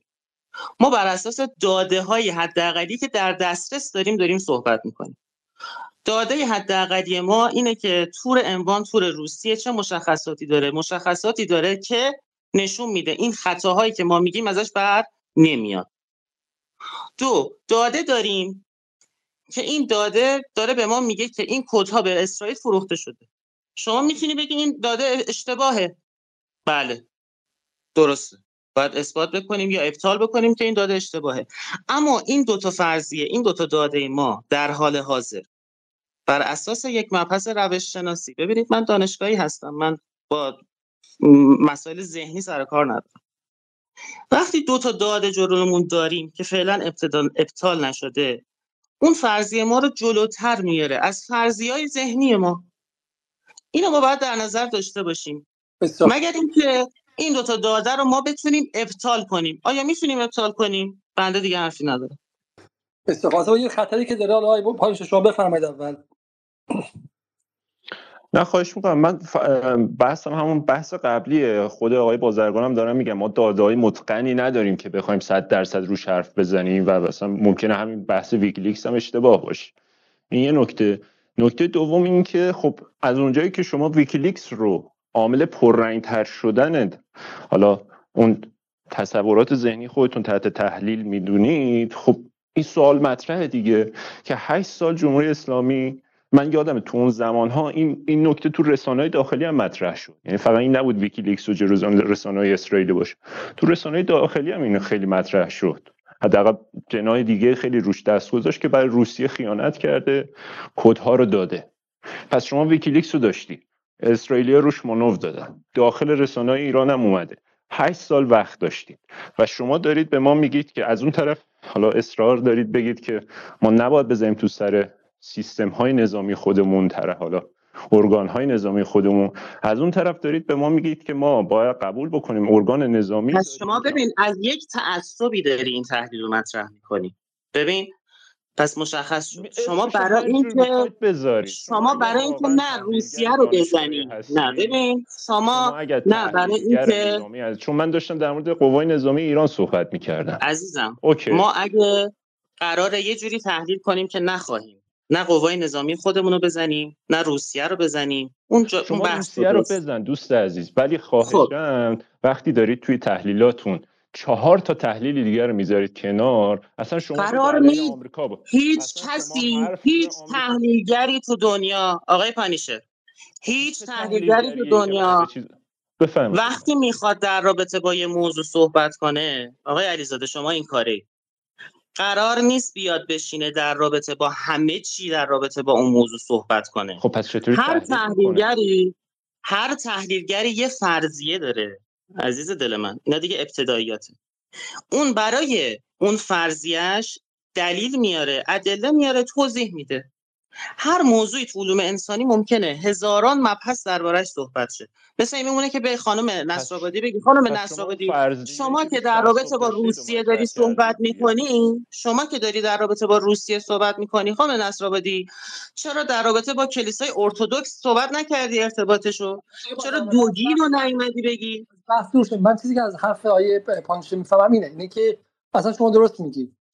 روسیه کرده به اسرائیل هم داده و غیره. بسیار عالی. همه اینا قبول. اصلا ما هیچ مشکلی با فرضیه شما نداریم. مسئله اینه که اون کارکرد یا function ی که این فرضیه شما خودتون فرمودین در ابتدا داره اینه که نشون بده که اون تصویر کاریکاتوری که اپوزیسیون از نیروی نظامی ایران به عنوان یک نیروی شلمغز می‌سازه که یه آدم سرباز صفری و پشت دستگاه رادار جنگ جهانی دوم گذاشته و اینجوری زده این باز تولید میشه. به چه معنی؟ اینه که نیروی نظامی ایران آنقدر به شکلی کمهوشه که 8 سال یک سیستم راداری که همه همگان می‌دونستن که کدهاش دست اسرائیل رو حفظ کرده و نگه من اینو دیشب دربارش توضیح دادم آقای علیزاده. من اینو دیشب دربارش توضیح دادم. دلایل متعددی می‌تونه داشته باشه. یکی اینکه لزومی نداره که هرچی اسرائیلی میگه این باور کنه. دو اینکه این ذهنیت در سیستم نظامی در سیستم سیاسی کشور ما به ویژه در قدیمیان به شدت جا افتاده که روسیه قابل اعتماد است روسیه برادر ماست و هیچ کاری با روسیه نباید بکنیم. هر چی میگه همینه. دو اینکه یه کسی یه فرماندهی به ذهنش نرسیده که اینو به دستور بده بیاد عوض کنه این ابطال کردن قوای نظامی خودساخته ایران نیست. چه ربطی به هم داره؟ من دارم میگم اینا رو به هم قاطی نکنید چرا شما باید اینو از این نتیجه بگیری که پس قوای نظامی ایران ضعیفه؟ ویکیلیکس اسناد منتشر کرده که این به شکلی ضد هوایی ها کلش دست اسرائیل و کلیت نیروی نظامی ایران به فکرش نرسیده که اینها رو عوض کنه. خب این بزرگترین توهین من خودم اگه تو ایران بودم من وحشت می‌کردم از اینکه یه این نکته هم نیروی نظامی اضافه کنم. حافظ پدافند هوایی ایرانه. این دقیقا بدتر از اون قضیه دفاع خطای شخصی شد. یه, خ... یه خط یه تک جمله بگم و اون که همون سیستم پدافندی رو شما بذارید توی لایه آخر دفاعی خودت و از تهران و فرودگاه بخواد محافظت بکنه. شما که بسیار که لایه دفاعی غیر حساسیه.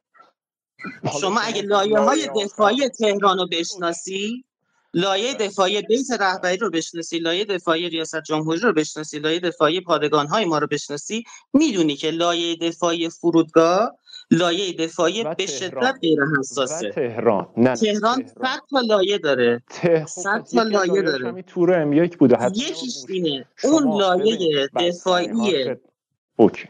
ببخشید میشه من یه چیزی رو مطرح کنم بین من سخن یه چیز بگم برم دیگه. من زیاد نمی‌خوام این بحث رو کشدار بکنم چون وارد نه اصلا کلا واقعا من میگم شما ادامه بفرمایید. شما من میگم شما ادامه بفرمایید. صرفا جهت اطلاعاتون عرض کنم بدترین حالت پدافند این است که موشک یا اون شی مهاجم پرنده مهاجم رو مجبورشی روی آز مثلا.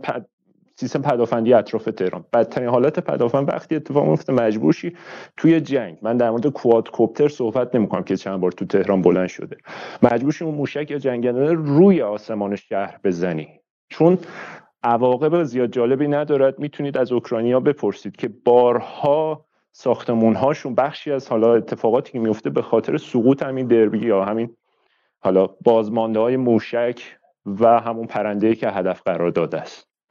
کل بحث این است. شما میگید من تحلیل صحبت می‌کنم میگید فرضیه من این است. پس شما رو این فرضیه تعصب دارید. بحث روسیه هم نیست. شما دارید میگید که فرضیه من علمان هایی دارد که اون رو پررنگتر می‌کند. منم خدمت شما دارم عرض می‌کنم که این فرضیه علمان های دیگری دارد که آن را کمرنگ می‌کند. همین. نیاز به برچسب زدن یا تعصب و استفاده این که هر آنچه که دیگران بگویند توهم توت است نبود. بازم خیلی ممنون. بسیار ممنون از شما. این خب. از اول بدیهی بود. مرسی. خب. ممنون از شما. بسیار خوب.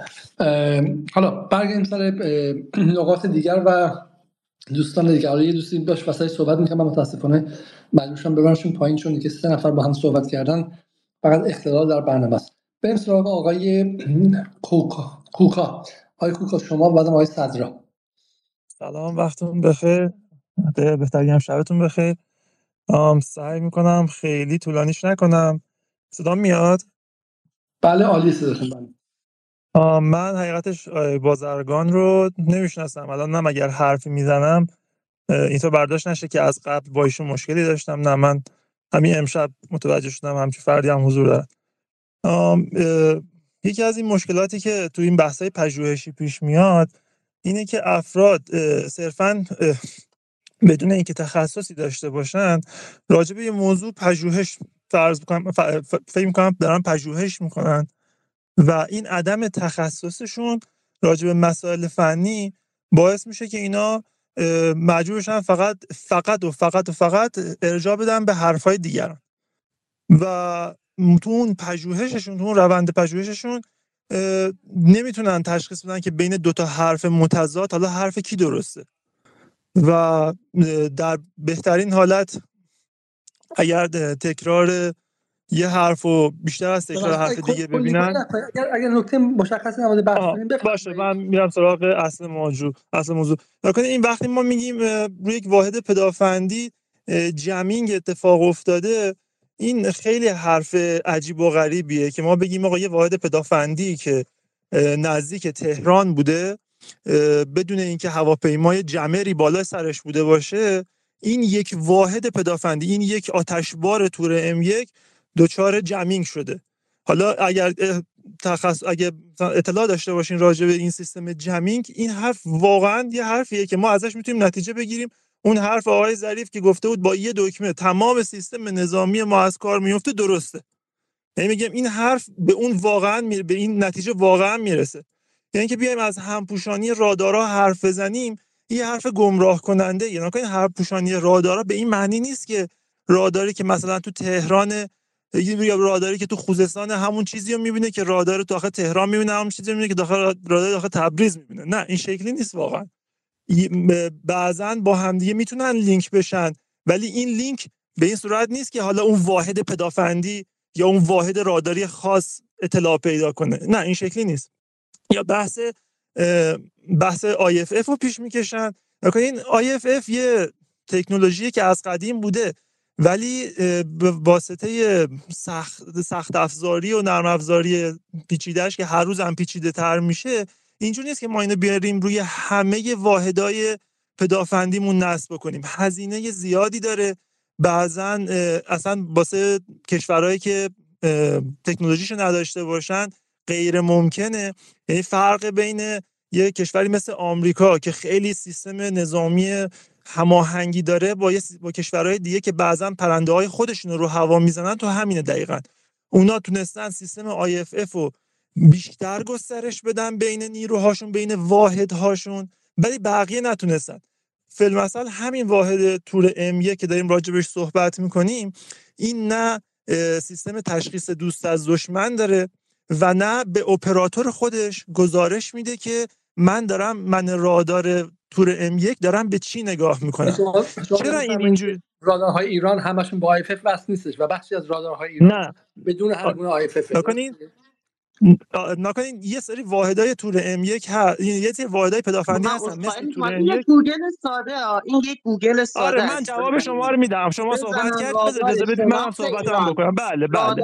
بله همون search کنم همین الان تو گوگل. با استفاده از همون گوگل هم جواب شما رو میدم قربان. نگا کنین واحدهای تور ام تور ام یک اصلا برای چی ساخته شدن؟ واحدهای پدافندی برد نزدیک هستن. اینها مخصوص دفاع از نقاط حساسن. مثلا شما اینو استفاده می‌کنی مثلا واحد مثلا بالا سر ن... کنار نتنز فعالش می‌کنی. چرا؟ چون که میگه آقا وقتی که یه پرنده نزدیک شده مهماتی رها می‌کنه یا به صورت انتحاری می‌خواد بیاد باید نزدیک بشه دیگه. این واحد پدافندی اینجا فعال میشه و این چیزی که اینقدر نزدیک شده به یک مرکز حساس دیگه مهم نیست چیه. دیگه لا... این حتما یک موضوع... موضوعیت خطرناکه. لازم نیست من تصمیم بگیرم که این حالا چیه چه اندازه است. با چه سو... لازم نیست این گزارش ها به اپراتورش بره. ممکنه رادارش بتونه تشخیص بده ولی این گزارش رو به اپراتور نمیده. سیستم آنالوگ و دیجیتالی که داریم ازش صحبت می‌کنیم مثل همینه. یعنی دقیقا مثلا من خواهم برای شما مثال بزنم. شما با دست زدن به یک سطحی ضربه زدن به یک سطحی حدودی از جنسش متوجه میشید. این به میگن آنالوگ. حالا به شما میگن یه کاری بکن که این با استفاده وقتی ضربه رو می‌زنی روی صفحه نمایشگر به ما بگه این جنسش از چیه. ببینید خیلی پیچیده تر شد. برای اینکه هزینه ها کاهش پیدا کنه سخت افزارها کاهش پیدا کنه بعضا واحدهای پدافندی اینجوری می‌سازن. ممکنه آمریکایی هوس بکنه این انقدر گرونش بکنه که فرق همه چی رو به فرق هواپیمای مسافربری و با غیر مسافربری هم بهش بگه. فرق موشک کروز با موشک بالستیک هم بهش بگه. حتی مارک موشک پرنده هم بهش بگه. این تصورات اشتباهی که ما داریم عموما از این آشتی میشه که ما شناختمون از مبحث رادار همون چیزیه که تو فیلم ها و بازی ها دیدیم. نه تو فیلم ها با... مثل فیلم و بازی نیست. رادار این شکلی نیست که به شما بگه یک مثلا فروند F16 داره نزدیک میشه یک فروند F35 داره نزدیک میشه. نه این شکلی نیست واقعا. اون اپراتور رادار سالها آموزش می‌بینه هزینه پاش میشه که یاد بگیره باید چطور از اطلاعات رادار استفاده بکنه. چه چیزی نشون دهنده چه چیزیه. پس این که حالا یه اون بحث این که داخل گوگل هم چه چیزهایی هست ثابت می‌کنه که این ام یک چه توانایی داره. پس شما دارین که 100 درصد 100 درصد. این این بحث تور ام که میگن داخل گوگل بگردید تا قابلیتاشو ببینید. نگا کنید یکی از تجهیزاتی که روی بعضی از تور ام یک ها داخل خود روسیه نصب شده و متاسفانه داخل کشور ما هنوز گسترش پیدا نکرده سیستم اپتیکیه که نصب میشه روی این تور ام یک تا به اپراتور نشون بده. یه دوربینه در حقیقت یه دوربینه که قابلیت تاثیربرداری در شب و روز و از فاصله نسبتا زیاد فراهم می‌کنه که اپراتور ببینه روی چه چیزی لاک کرده. اگر اگر اینو اگر رادارش بهش گزارش می‌داد نیاز به این تجهیزات اضافه نداشت. من اینو فقط واسه اینکه از نوع همین پژوهش به شما جواب بدم دارم میگم. وگرنه اصلا نیازی نیست واقعا. یعنی هر کسی که با سیستم رادار آشنایی داشته باشه می‌فهمه چه خبر قبل از ادامه دادن شما بگین که تخصص خودتون چیه و از کجا در مورد رادارها می‌دونیم که ما بدونیم که با کی طرفیم. اگه اجازه بدیم من خیلی راجع به این موضوع صحبت نکنم. برام تبعات داره. خب همه دیگه. آقای علیزاده اجازه بدیم ببینید من من صحبتم تمام نشده آقای بازرگان. شما ظاهرا دیشب هم فرصت زیادی داشتید نه می‌کنم. فکر کردم تمام شد. بفرمایید. عذرخواهی می‌کنم. بعدم نگا کنین این که بگیم حالا چرا همون تور ام یکی که نمی‌دونم کدش فلان شده. اولا این بحث این که کد فروخته شده یا کد لو رفته این این کد فرو این کد رفتن یعنی چی؟ کد چه چیزی از راه داره؟ چه اطلاعاتی از راه داره؟ چه قابلیتی در اختیار بقیه قرار میده؟ اینقدر عوامانه راجبش صحبت کردن که معنی نداره. و اینکه مگر تنها تور ام یک عملیاتی اون شب همون واحد تور ام یک بوده؟ نه. چندین واحد تور ام یک همیشه 24 داخل کشور فعاله. مگر میشه که مثلا همون یه دونه بوده؟ پس ما بیایم از اون data یی که داریم که یه جایی یه نفر از کد فروخته شده تور ام یک صحبت کرده باشه به این نتیجه برسیم که آها نگاه کن یه تور ام یک هم اینجا فعال بوده.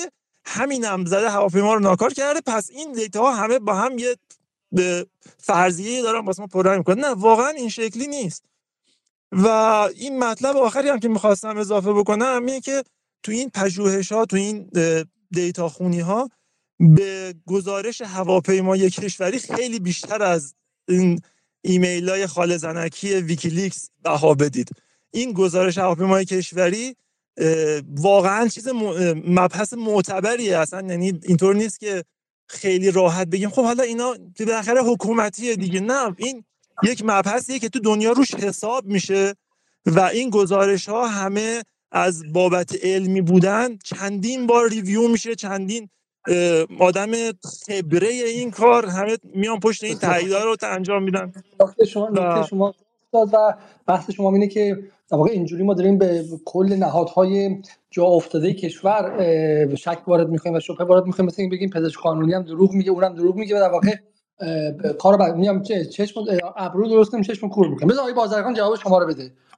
آقای بازرگان بفرمایید. ببینید این دوست عزیزمون من نمی‌دونم خواستن حمایت کنن یا خواستن بزنن. اینجوری که ایشون صحبت کردن یعنی کلا سیستم نظامی و سیستم پدافندی ما کلا تعطیله.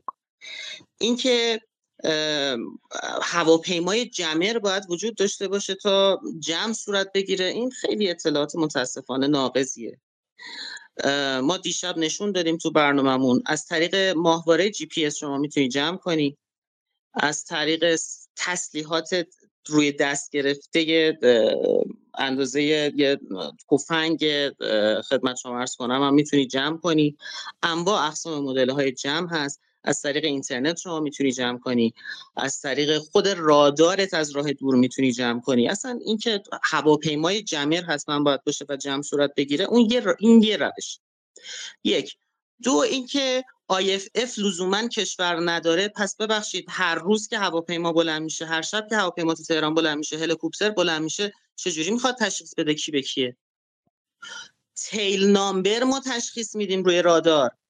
ما دیشب عرض کردم ما الان توی ارمنستان توی عراق توی آذربایجان تا نزدیک های مرز خودمون می‌تونیم تشخیص بدیم هواپیمایی که بلند شده مسافربری نظامی موشک چیه؟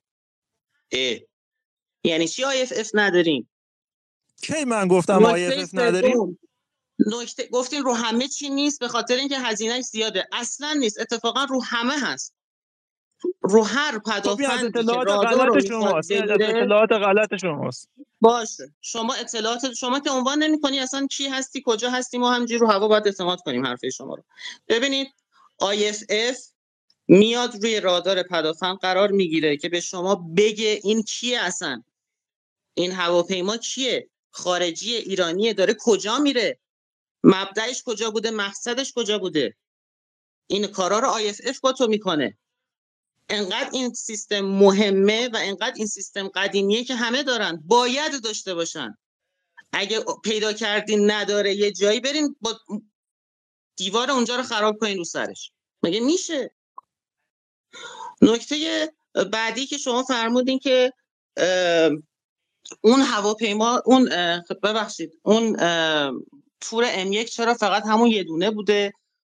عزیز من وقتی عملیات ببین فرض ما اینه که جمینگ صورت گرفته که یک عملیاتی صورت بگیره که ما به دست خودمون یک هواپیمای خودی رو بزنیم. این هدف پاسخ آمریکا این فرضی است البته می‌تونه ابطال شه. از اول صحبتمون داریم میگیم. این یه فرضی است. هدف آمریکا در پاسخ به حمله عین الاسد این بوده که ما به دست خودمون لطمه به خودمون وارد کنیم؟ آچمز شیم و بعدش هم به ما پیام برسه که جواب نباید بدی حالا اینو بحث مفصله در رابطه با حوزه هسته و تهدید هسته و غیر و غیر است. اینو شما باید پیش فرض بگیری دو ویکیلیکس خال زنکیه. بله ممکنه خال زنکی باشه. اطلاعی است که فرضی ما رو در حال حاضر متاسفانه قوی می‌کنه. حالا اینکه هواپیمای کشوری چی گفته؟ ما چون هواپیمای کشوری مبداش خطای انسانی بوده و ما اون مبدا رو به احتمال خیلی زیاد نمیپذیریم مجبور هواپیمای کشوری یه چیزای دیگه هم سر هم برهم کنه. مثل همونی که این ام یک و سپاه از ارتش قایم کرده بوده. اصلا این هفته با, با عقل کودک پنج ساله هم جور در نمیاد. این کجای گزارش هواپیمای کشوریه؟ نه یه خبری امروز پیروز اومده بیرون. تو این دادگاه ها یکی از اخباراست. هم کیکیک اعتراف کرده که این امو اموان و پدافند اموان و آقای علیزاده شما می‌دونید کدوم خبر رو دارم میگم. ما از سپاه از ارتش و سیستم پدافندی کل کشور مخفی کرده بوده و قرار نبوده این خبر لو بره. این چند روزی هی داره دست به دست میچرخه. اینا همون اخبار ضد و نقیزیه که هی رو هم میاد و بسیار مسائل پیچیده می‌کنه. نکته بعدی این که پژوهشگر اشتباهش اینه که فلان داره می‌کنه. عزیز من بله این پیشفرض شما اگه منو نشناسی درسته. من تخصصم امنیت بین الملله من قبل از اینکه به اطلاعات فنی بپردازم توی فرضی خودم توی منطق روابط بین الملل توی جنگ ایران و آمریکا توی رقابتمون توی اون لحظه این بود که ما وقتی حمله بین الاسد کردیم آمریکا باید جواب بده. چرا جواب نداد؟ چی شد؟ اوکراین این وسط چیه؟ چرا بعد ما سه روز سکوت کردیم بعد گردن گرفتیم؟ منطقا مگه می‌تونیم گردن بگیریم؟ این فرض توی تخصص امنیت ملی و امنیت بین الملل و رقابت جنگ و صلح در میاد. بعد رفتم توی اطلاعات تکمیلی فنی. تو اطلاعات تکمیل فنی هیچ ادعایی ندارم. گردآوری اطلاعات کردم. از روز اول دیشب سر برنامه گفتم گردآوری اطلاعات کردم. تمام اطلاعات موجوده. یه سریاش از کارشناسان پرسیدم. کارشناسانی که مجاز بودن اخبار محرمانه اخبار عادی رو بدن. یعنی اون کارشناسان هم اخبار محرمانه به من ندادن. پس ببینید یا ما اگه می‌خوایم یه چیزی رو زیر سوال ببریم یا ادعای خودمون باید قوی باشه یا ادعای طرف مقابلمون رو باید ابطال کنیم. ادعاهای رقیب اضافی کردن نسبت به این موضوع کمکی به ما نمی‌کنه. مرسی. بسیار ممنون از شما. من برم بلافاصله و دوستان کوتاه صحبت که حالا بحث کنه بچرخه و مباحث دیگه هم هست. حالا دیگه فقط لزوما هم نمی‌خواد با بازرگان پاسخ بده کسی هم حرفی خودش می‌خواد بزنه بفرمایید. من برم خیلی سریع سراغ آقای دکتر سعید و بعد هم آقای نجار. فقط قبل از این صحبت کنیم بگی که تخصصتون روی بحث رادار چیه؟ مهندس هستید به شکل نظامی اطلاعات دارید میلیتاریستید. و غیره که دقیقا مشخص از چه مبنایی صحبت می‌کنید. آیه سعید بفرمایید. خب آیه سعید مثل میکروفونش باز نمیشه. آیه نجار شما؟ سلام صدای من میاد؟ بله صداتون عالیه. بفرمایید. حالا بنده که تخصصم حالا خود من حوزه برنامه نویسی کار می‌کنم و خب توی روزنامه اسپان زیبا هم به من پژوهشگر فناوری مصب کار می‌کنم. به چند تا نکته دارم نمی‌خوام چیز زیر سوال ببرم فقط چند تا نکته به بحث دیشبه و چند چیزا اضافه کم کنم. یکی در مورد IFF دیشب چیزی که من برداشت کردم این بود که انگار مثلا یک سیستمی وجود داره که این میره تشخیص میده که هواپیما مثلا خودیه یا ناخودیه. IFF در واقع خیلی ساده یه چیزیه که از طرف هواپیما ارسال میشه و مشخصاتش ماموریتش و اینها رو به کسی که روی زمین ازش درخواست کرده ارسال می‌کنه. یعنی کافیه که این IFF تو اون لحظه حساس کار نکنه. یعنی اگه این مسئله فرضی سیگنال های غیر عادی و یعنی محکم باشه خیلی احتمالش هست که واقعا این IFF اتفاقی براش افتاده باشه و این اتفاق رقم زده باشه. یکی دیگه هم در مورد این کد های ویکیلیکس ببینین این کد اصلا دیشب مطرح شد ولی معلوم نشد چیه. مثلا آخه پدافند جمهوری اسلامی که به اینترنت وصل نیست که من احساس کردم یه اینجوری که داره بیان میشه انگار مثلا کد ورودشه. این کد اصلا مفهوم این که این کد ها فروخته شد چیه؟ و, و خب اگه یک یکی این مسئله است که به نظرم زیاد دقیق نیست نمیشه روش اتکا کرد که مثلا خب پس یکی این کد ها رو داشته و رفته این کارو کرده. چون کافی یکی از این نمایشگاه یه هوا فضای سپاهو رفته باشین و این پدافند رو دیده باشین. پدافند یک سیستم جامعه یعنی چند تا سیستم دارن. در کنار هم دیگه کار می‌کنن که حالا یک این سیستم ها اطلاعاتشون یک جا جمع میشه و یک یا دو اپراتور تصمیم می‌گیرن. اون آی این که مثلا میگن که طور اموان یه چیز آنالوگه این طور انوار جنگ جهانی شاید آنالوگ باشه ولی به روز رسانی هایی که انجام میشه این شکلی نیست که خب همون رو صاف دارن بیارن. نه میاد این سیستم آیففش اضافه میشه اتفاقات مختلف بهش وصل میشه و این نیست که ما بگیم خب حالا چون طور در واقع انوان آنالوگ بوده پس مثلا یه آیفف اتفاق نمیفته در مورد همپوشانی رادار هم تا جایی که من مطلعم دیدم. اصلا ما همچین چیزی توی سیستم پدافند جمهوری اسلامی به این شکل که اپراتور در لحظه آگاه باشه از بقیه پدافنده کشور نداریم و تقریبا اکثرشون تا همین اواخر به صورت جدا جدا کار می‌کردن و این واقعا خطای انسانی رو می‌تونه افزایش بده.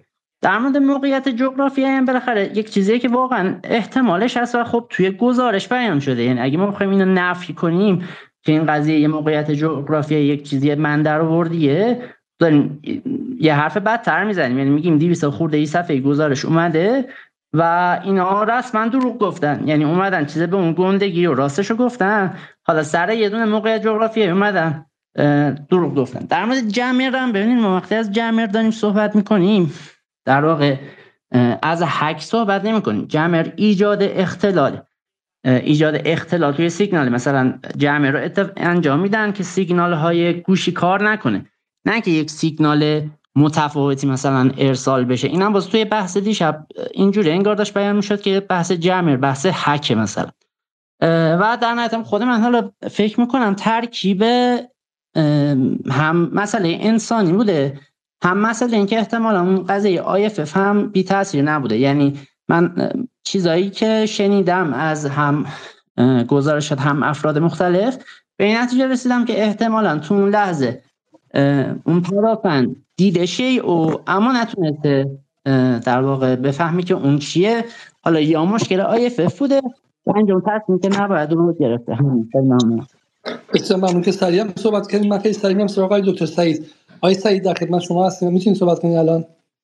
یا اینکه شما همچنان عرض ادب و سلام دارم. ببخشید من لیسنر هستم. فقط گوش میدم. خیلی ارادت دارم. ممنون. آه بسیار خوب. پس اگه هستین بچه تقاضا کنیم؟ بیایم بالا. چون من دو بار شما رو آوردم و این خودش باعث اختلال در برنامه شد. من میرم سراغ آقای آقای آبا دوستان اضافه کنم اینجا. خب از ما می‌تونیم حالا بحث رو به این شکل باز کنیم. بله بله. اگر اجازه داشته باشم من یکی دو مطلب اضافه کنم. کوتاه فقط بفرمایید چون شما یه بار صحبت کردید. بله بله. برای اینکه دوستان بدونن بنده در نیرو دریایی سپاه خدمت کردم. حدود هشت سال و باز خریدی. هم ما در نیرو دریایی همه دوستان می‌دونن. هم در ناو هم در زیر دریایی. رادارهای مختلفی داریم. علت آشناییم اینه. و یه مسئله یا اول من می‌خوام مطرح کنم که یکی از گزینه ها رو شاید بتونه حداقل به طور کامل رد بکنه.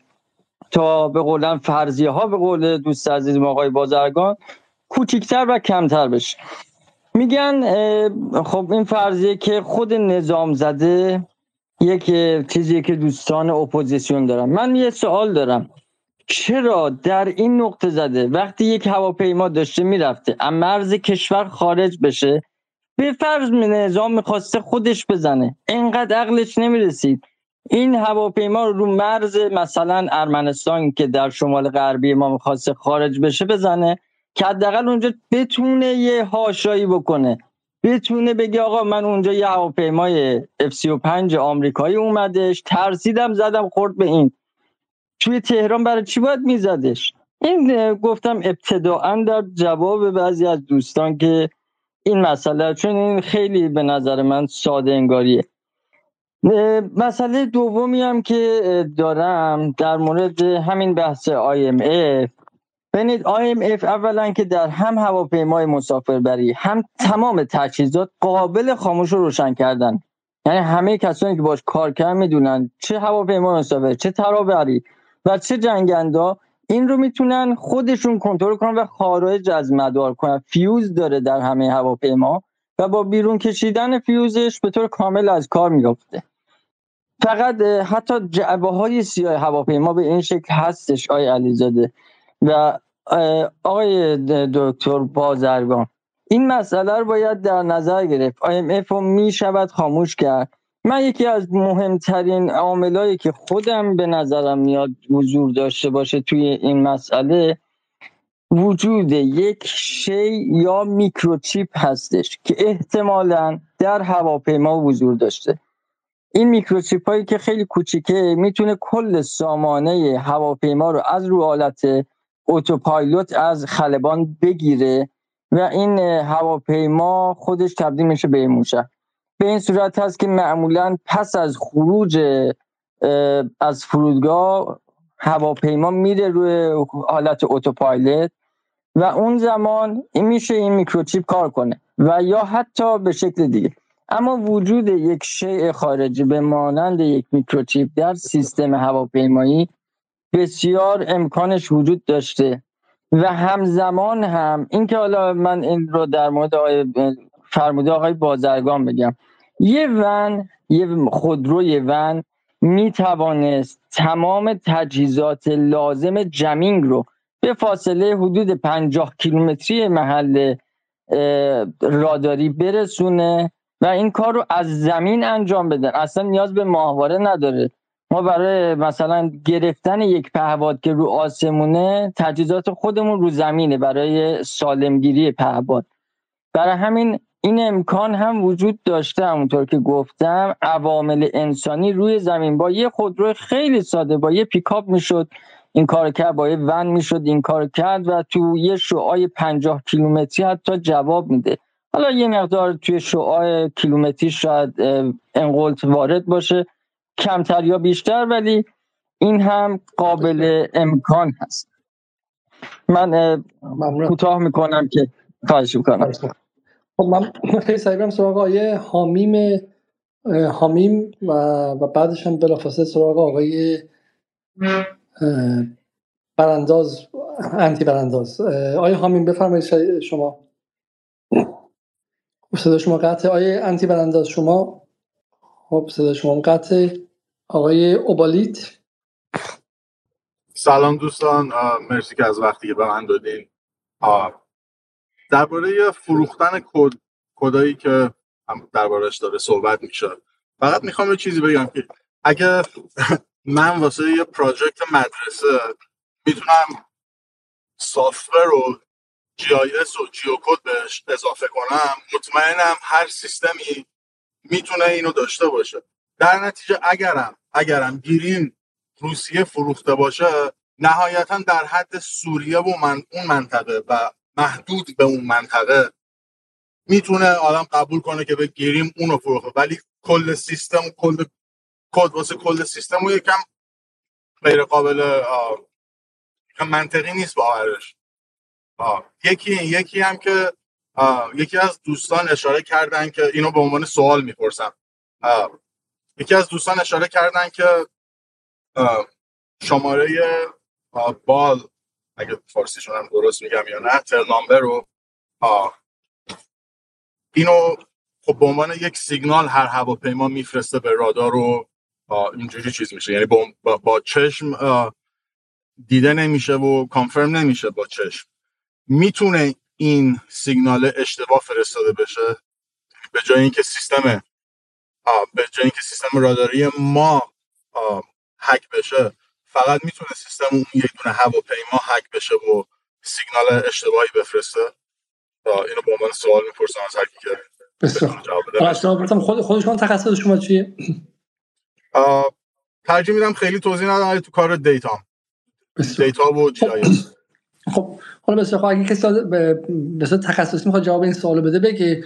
ولی من پیشنهاد می‌کنم که از بحث فنی بریم بیرون. حالا واقعیتش اینه که ما می‌خواستیم این بحث فنی کنیم. میگم بعد می‌رفتیم و متخصصان رادار رو دعوت می‌کردیم و ما در جدال هم سعی کردیم که برای هر فکتی بریم سراغ متخصصانش. یک دلایلی که ما برنامه اقتصادی رو رها کردیم این بود که آقای جبرائیلی اقتصاددان نبودش و مرتب به ما گفته می‌شد و بحث در تا اونجایی که به اقتصاد سیاسی مربوط بود. حالا هم آیه برایدی هم همون کسی که از منظر فلسفی می‌تونستن وارد چه می‌تونستن دخالت کنن ولی دیگه جایی که فنی میشه و به اقتصاد ریز و اقتصاد کلان و خرد وصل میشه من احساس کردم که ما متخصص نداریم و نتونستیم اقتصاددان برای این قضیه پیدا کنیم. برای ما بحث اقتصادی هم فقط فعلا رها کنیم و امیدواریم که بتونیم اقتصاددان پیدا کنیم. اینجا به بحث فنیه رو دیگه بیشتر از این واردش نشیم. و بریم سر بحثایی که حالا واقعا به علوم سیاسی مربوطه و و مسئله ای که برای ما مطرح میشه اینه که بالاخره همین امشب خیلی اما با اگرهای فراوانی بود. یعنی نزدیک ده دوازده تا کسانی که اومدن حالا در نقد یک بخشی از این قضیه های بازرگان خود آقای بازرگان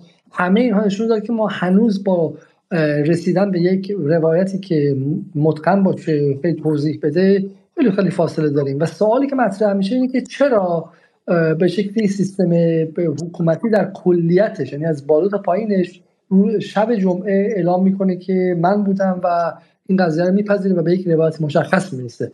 آیا واقعا مثلا برای خود در واقع نیروی هوایی سپاه و واسه هوافضای سپاه مشخص و یقینی شده که قضیه چی بوده یا نبوده؟ به اینجا مثلا اینجاست جایی که حالا منم می‌تونم روش حرف بزنم. خانم اسرابادی هم همینطور خود آقای بازرگان هم همینطور دوستان دیگه. اینکه آیا واقعا فشار سیاسی بوده و غیره و من حالا یه حرفا اینجا دارم و می‌خوام سوالاتی مطرح کنم. ولی آیا بازرگان دستشون بالا برده. بزنیم بشنویم که اول آیا بازرگان چی داره میگه.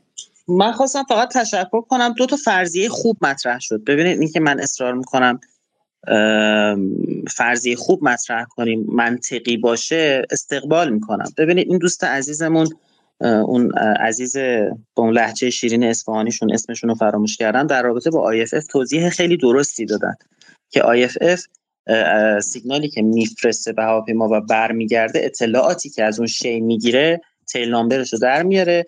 در به علاوه اینکه اینم باید در نظر داشته باشیم این که اینا ثبت شده یعنی قبلا ما اینا رو داریم. دارایی های خودمون که مالکش هستیم و داریم و اینو سریعا تشخیص میدیم که زیر ثانیه خودیه یا نه. و دقیقا وقتی که این اطلاع به ما نده یعنی ما سیگنال رو بدیم و تیل نامبر به ما نده و بر نگرده این این پس میشه تهدید. زمانی تهدیده اون که نمیگه من تهدید تو هم زمانی ما می‌فهمیم تهدیده که اون سیگنالی که برمیگرده اطلاعات خودی به ما داده نشده باشه. این نکته خیلی درستی بود و مفید که استقبال می‌کنم. مرسی که به ما اضافه کردید.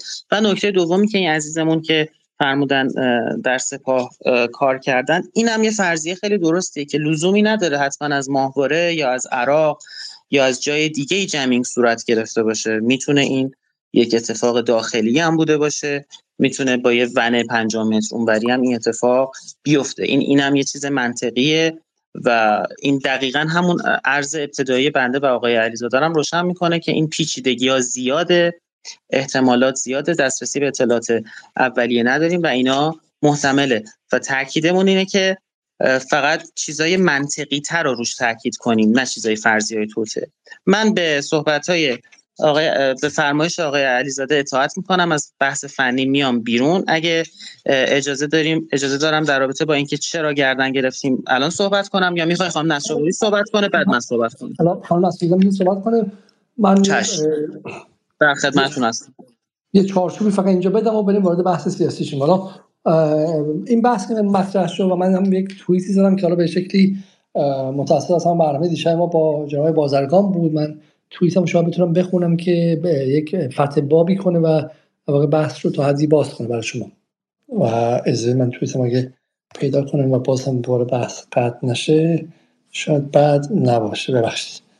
خب توییت این بود که آقای جناب آقای مصطفی تاجزاده از معاون سیاسی وزیر کشور در دوره اصلاحات که در حال در زندان هستند فرمودن که یکی از دلایل افشای دروغ هواپیما شخص روحانی بود.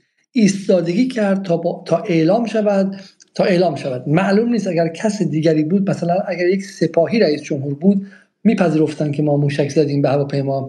این مسئولیت پذیری مثل قطع های زنجیره است. وقتی افشا شد خیلی از مسائل تمام شد و ما این بحث رو مطرح کردیم. برای اینکه حالا اگر حالا گفته میشه که رهبری کسی هستن که به سپاه گفتن که حتما باید هر چیز زودتر قضیه رو اعلام کنیم و غیره. ولی من شخصا فکر می‌کنم که در برنامه دیشب مطرح شد که دوگانگی سیاست در ایران و حاکمیت دوگانه وضعیتی به وجود آورد که ایران مجبور شد خیلی خیلی زود عملا دستها رو به تسلیم بالا ببره و این با حقیقت گویی فرق داره. و من گفتم که پذیرفتن مسئولیت شلیک به هواپیمای اوکراینی از منظر رئال پلیتیک یک بیخردی تمام عیار برای نظام سیاسی حاکم بر تهران و یک خودزنی محض بود.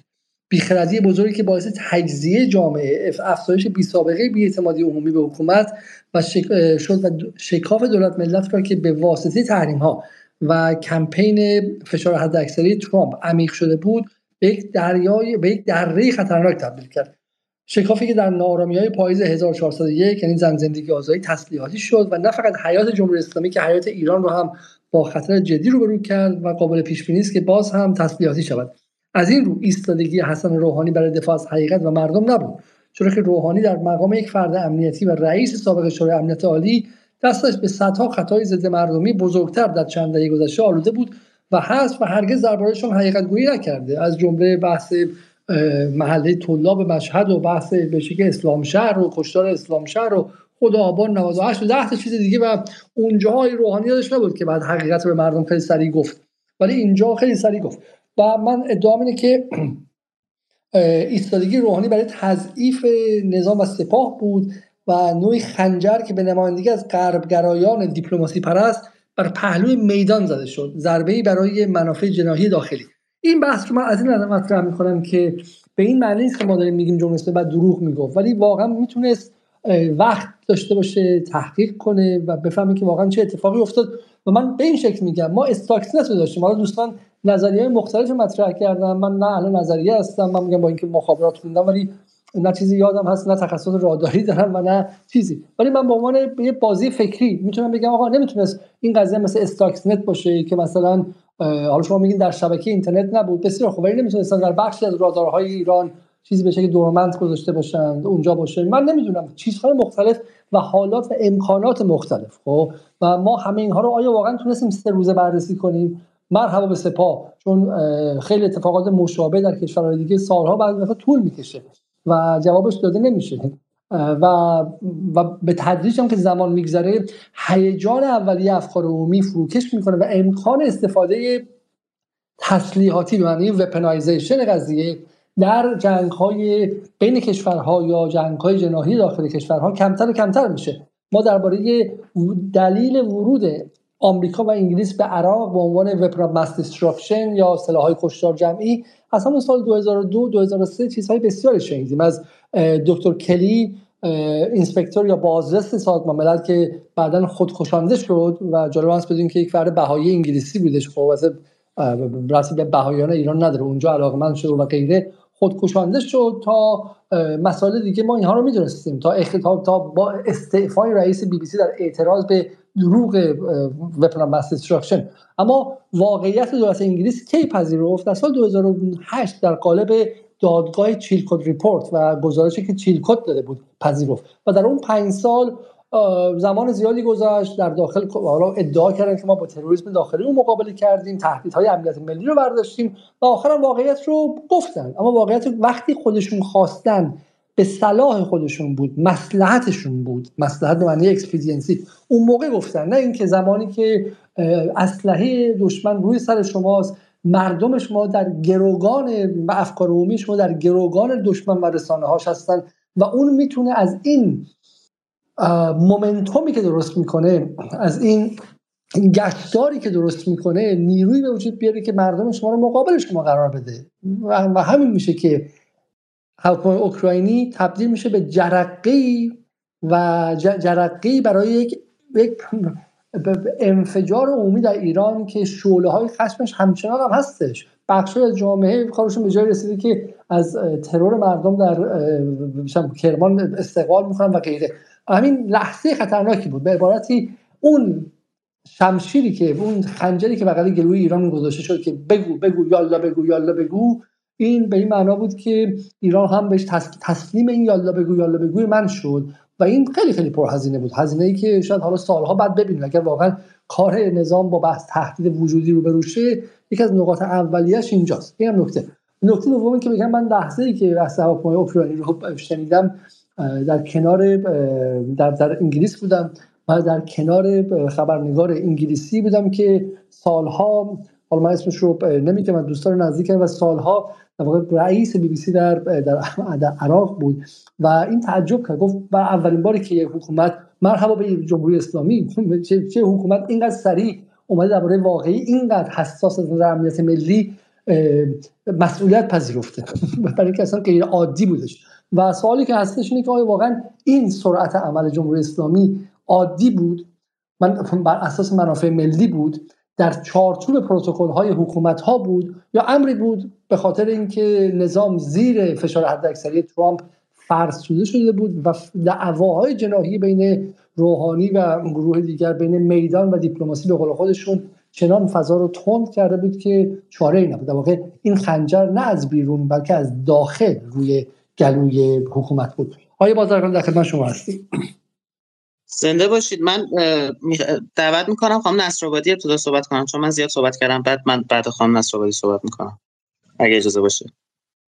آقای بازرگان شما صحبت بکنم چون من گوشیم به شارژ یه چند دقیقه باید شارژ بشه تا بتونم صحبت بکنم. سلامت باشین. چشم. ببینید نکته خیلی مهمیه آقای علیزاده این مطلبی که بهش اشاره کردید. یعنی واقعه بسیار دردناک خود هواپیمای اوکراینی. یه طرف و اون خبر شنبه صبح که آقای سردار حاجی زاده عزیز اومدن و صحبت کردن یه طرف دیگه. و اگه یادتون باشه برای اینکه این صحبت آقای علیزاده هم اهمیتش بیشتر متوجه معلوم بشه. صدای من میاد؟ چون هی یه سر صداهایی میاد. باشه باشه. اینکه آیا اعتراف ما اثر داشت نداشت شما اگه یادتون باشه توی اون دو سه روز ابتدایی که ما هنوز گردن نگرفته بودیم ابهام بود توی فضای مجازی. ولی به محض اینکه صبح شنبه رسما اعلام شد یک انفجاری توی اذهان عمومی و فضای مجازی شروع شد و همه به هم پاس می‌دادن و همه به هم جو می‌دادن و انگار هر کی استوری نمیذاش مثلا ضد ایرانیه و اصلا یه فضایی وحشتناکی توی اذهان عمومی به وجود اومده بود که واقعا به نظر من خیلی کم سابقه بود. و این خب نشون میده که می‌تونست فرق کنه این فضا. یعنی همون ادامه دار شدن ابهام. بنده هم تاکید می‌کنم هم نظرم با آقای علیزاده که قرار نیست دروغ بگیم. اما لزومی هم نداره راست بگیم. مثلا مرشایمه رو کتاب داره چرا سیاستمداران دروغ می‌گویند و طبق آمارهای میدانی که رفته در آورده کتاب خیلی خوبیه توصیه می‌کنم عزیزان تو ایران هم ترجمه شده. مثلا میزان درصد دروغ هایی که سیاستمداران به مردمشون در کشورهای لیبرال دموکرات میگن به مراتب بیشتر از راست هایی که به مردمشون میگن.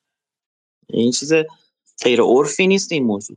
یا حتی دروغ هم شما نخواهید بگید بارها شده توی حادثه ها اتفاقات اتفاقات تروریستی اتفاقاتی که کشتار پیش اومده اومدن گفتن آقا ما لازمه بررسی داریم تو بررسی کامل صورت نگیره اطلاعات دقیق معذوریم بگیم. بنا به دلیل اطلاعاتی بنا به دلیل محرمانه هر چی. تا نمی‌دونم جعبه سیاهش مشخص بشه تا نمی‌دونم بررسی بشه. من تو برنامه دیشب گفتم هنوز که هنوز بعد 20 سال یک توضیح مشخص به مردم آمریکا داده نشد که چرا سه تا هواپیما توی روز روشن دونه به دونه با فاصله در قوی ترین کشور دنیا قوی ترین رادارها و قوی ترین پدافندها خورد تو دو تا برج و یه دونه تو پنتاگون. هنوز که هنوز توضیح داده نشده. یا مثالی که دوباره زدم مثالی که آقای علیزاده زدن مثال هواپیمای مالزی و چیزی که نه روسیه گردن گرفته الان نه اوکراین گفته اصلا نه مشخص شده کی بوده کی نبوده. یا همین هواپیمایی که در هرات دو هفته بعد از هواپیمای اوکراینی سقوط می‌کنه اخبارش هست. رسانه های افغانستانی میگن ما مجبور به سانسور خبر میشیم و پرونده این موضوع در سیایی بسته میشه. هیچ گونه رسانی نمیشه که آقا بالاخره چی شد؟ برف بود خورد زمین. طالبان زدش خورد زمین. چی شد؟ صد تا آدم اون تو بود. نزدیک 4 5 تا مامور CIA اون تو بود. چی شد؟ اما این فشاری که علیه ایران میاد صورت می‌گیره و عقبه داره دیگه. این پروژه فشار حداکثری ایالات متحده آمریکا یک پروژه رسانه ای هم همزمان باهاش بود. از خروج آمریکا از برجام میاد فشار پیدا می‌کنه. آبان 98 گرانی نمی‌دونم سر همون آبان 98 هم یه دروغ گنده رویتر زد 1500 نفر کشته شدن. ولی اونو ما گردن نگرفتیم هیچ کم ثابت نشد بهش. هر از چند یکی میگه 1500 نفر کشته شدن ولی تو اذهان عمومی جا نیفتاده واقعا که 1500 نفر تو یه هفته آبان کشته شدن. چرا؟ شما اعتراف بهش نکردیم. که واقعا هم دروغ بود. و بعد بزرگترین مشکل اینه که ما یه دولتی اون موقع داریم. یه وزیر وزارت خارجه داریم که بنده بارها جلوی خودش نشستم. پای صحبتاش پای درس دادنش پای موضوعاتش گزارشاشو منتشر کردم. باش بحثم شده. چندی بار سوال ازش پرسیدم. البته با احترام خیلی زیاد. ولی اعتقادش حتی اگه نگیم خائن بود حتی نگیم نمی‌دونم کرم داشت. علنا میگه میگه سیاست دنیا بر مبنای امنیتی نماییه و تو باید هم هر کاری که شده بکنی که از این پروژه امنیتی نمایی خارج بشی آتو ندی و دائما خودتو باید خوبه نشون بدی دائما خودتو باید راستگو نشون بدی دائما خودتو بر اساس قواعد بین المللی پیش بری دائما باید به کشورهای دیگه همکاری کنی راستش رو بگی نمی‌دونم اعمال حسن نیت کنی. و ما احتمال خیلی زیاد طبق گفته های خودشون می‌دونیم که توی این چند روز ایشون به شدت فشار آورده آقای ظریف. به شدت فشار آورده که آقا من درست می‌کنم برا تو بگو. باید بگی نمیشه نگی. آبرومون میره نمی‌دونم فشار میشه فلانه. و اینو بذارید در کنار حس تهدید حمله حس تهدید جنگ حس اینکه خب حالا کماکان با ترامپ می‌خوایم چیکار کنیم؟ احتمال درگیری نظامی وجود داره. و این چند دستگی من باور ندارم که به عنوان یک رئالیست در روابط بین الملل باور ندارم تصمیمات مهم سیاسی افکار عمومی یا اقتصاد خیلی روش تاثیر داشته باشه. نمونه های زیادی نداریم که اینو ثابت کنه اما اینکه در بدنه تصمیم گیر در اون اتاق فکر در اتاق تصمیم گیری وزیر خارجت رئیس جمهورت یه فشار دیگه ای به تو بیاره. ما بارها شنیدیم آقای ظریف تو در هشت سالی که وزیر خارجه بود چندین بار تهدید به استعفا کرده. فشار دیگه هی.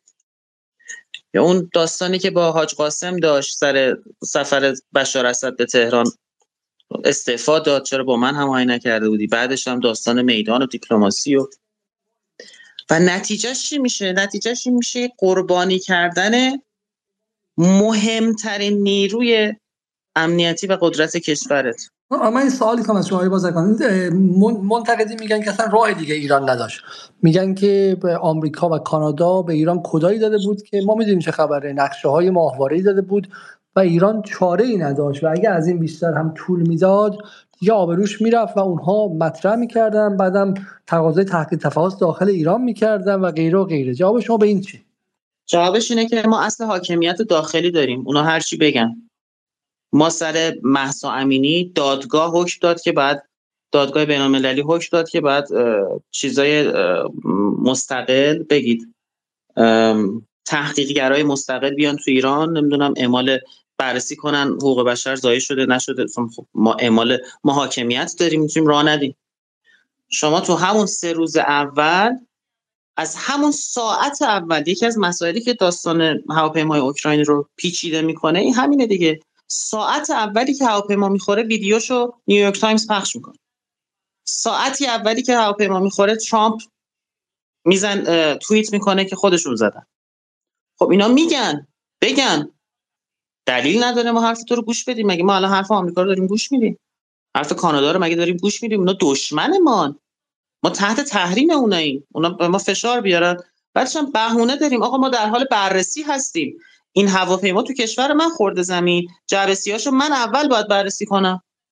من اول باید به نتیجه برسم بعد بدم به تو. چرا من به نتیجه نرسیدم بدم به تو؟ اینا که راه چونه زنیه دیگه. اون به چونه زنی دیپلماسی ما برمیگرده. ولی اینکه اون سه روز ما خودمون درون خودمون به یک جنبندی مقتدرانه نرسیدیم و خودزنی کردیم. البته این خودزنی رو من تا جاییشو می‌فهمم که از ترس از درگیری بزرگتر و یک جنگ بزرگتر و کشته شدن هزاران نفر دیگه و جنگ طولانی بوده باشه. اینو من می‌فهمم. بالاخره قدرت روبرومون قدرت هسته‌ایه. احتمال درگیری خطر جنگ ترس جنگ اون لحظات زیاد بوده. اینا رو من می‌فهمم. ولی اینو که بیای تبدیلش کنی به یک خودزنی و سپاه که نماینده قدرت کشور ماست. بگیم آقا ما گردنمون از مون نازکتره و ما ای کاش میمردیم و این اتفاق نباید میافتاد. من یه چیز رو بگم نکته آخر. آقای امیر احمدی رو خیلی هم می‌شناسن. هوشنگ امیر احمدی. ایشون هم رالیسته هم این یه و بین اپوزیسیون و منتقده. یعنی مخالف جمهوری اسلامیه. اما پای صحبتاش اگه نشسته باشی میگه جمهوری اسلامی باید بمب اتم بسازه و عاشق سپاهه. چرا؟ چون می‌دونه قوای نظامی و قدرت و امنیت ایران است. در این عرصه آنارشیک بین الملل این قوا چهرش مهمه. جایگاهش برای مردم مهمه. تو کل دنیا وقتی یه ژنرال می‌بینن چه دولتشون رو دوست داشته باشن چه نداشته باشن تو آمریکا چه طرفدار اوباما باشن چه طرفدار بوش باشن یه ژنرال یه سرباز می‌بینن پا میشن براش کلاشون از سرشون برمیدارن نباید این اتفاق تو کشورم. البته این فقط مربوط به اون روز نیست ولی اون روز خب خیلی تاثیر گذاشت. نباید ما با دست خودمون این چنین افکار عمومی خودمون رو نسبت به قوای امنیتی خودمون بیاعتماد کنیم. چند روز پیش یکی از دوستان من دوست مشترک من و خانم نصرآبادی تحلیلگرم هست. آقای علیزاده شما می‌شناسید اسمشو نمیارم. بعد از هواپیمای بعد از اتفاق کرمان خیلی جدی توییت زد که آقا بگین می‌خواین انتقام بگیرین یا نگیرین. من الان تو فرودگاه می‌خوام برم ترکیه بدونم چیکار کنم. بده آیا واقعا ما اینقدر ناامن کشورمون؟ واقعا ما اینقدر کشورمون ناامنه؟ ما که افتخار کردیم به امنیت کشورمون؟ اینا اینا ضرباتش به نظر من به کشور ما بیشتر از خود واقع هواپیمای اوکراینی بود. در خدمتتون هستم. حالا سوالی که مطرح میشه این که حالا دوستان دیگه ازم صحبت کنم که من تیکه تیکه سوالات بعدی رو هم بعد مطرح کنم. خب اگر بریم سراغ آقای آقای انتی برانداز الان می‌خواین صحبت کنید شما. خب شما همچنان. میکروفونتون خرابه. من میام سراغ آقای سلام سلام. سلام سلام. بله بله بفهمید من اول یه سوال بپرسم اینکه دوستان فنی دیگه نباشه دیگه از فنی خارج شد بس بخش دومش. و اما بحث سیاسیش هم تو این قضیه به قولی گنجونده میشه. خیلی کوتاه میگم. این امروز هم اعلام شد. البته حرفی که من الان می‌زنم من 13 ماه پیش در داخلی اسپیس گفتم دقیقا همون حرفش تغییری نکرده. روند دادگاه گذشته این مدتی که گذشته اطلاعاتی که بیشتر اومد بیرون دقیقا همین حرفی که من 13 ماه پیش گفتم. حالا اول یه سواله. ده نفر توی دادگاه از نیروهای خودمون خب دادگاهی میشن حکمم صادر شده پرونده دو وجه داره. تو وجه اولش براشون حکمم صادر شده از 16 سال زندان به پایین. آی بازرگان من یه سوال دارم. حک شده دشمن بهمون حمله کرده حالا هر چیزی. دلیل اینکه نیروی خود ما محاکمه شده حکم گرفته بس چیه؟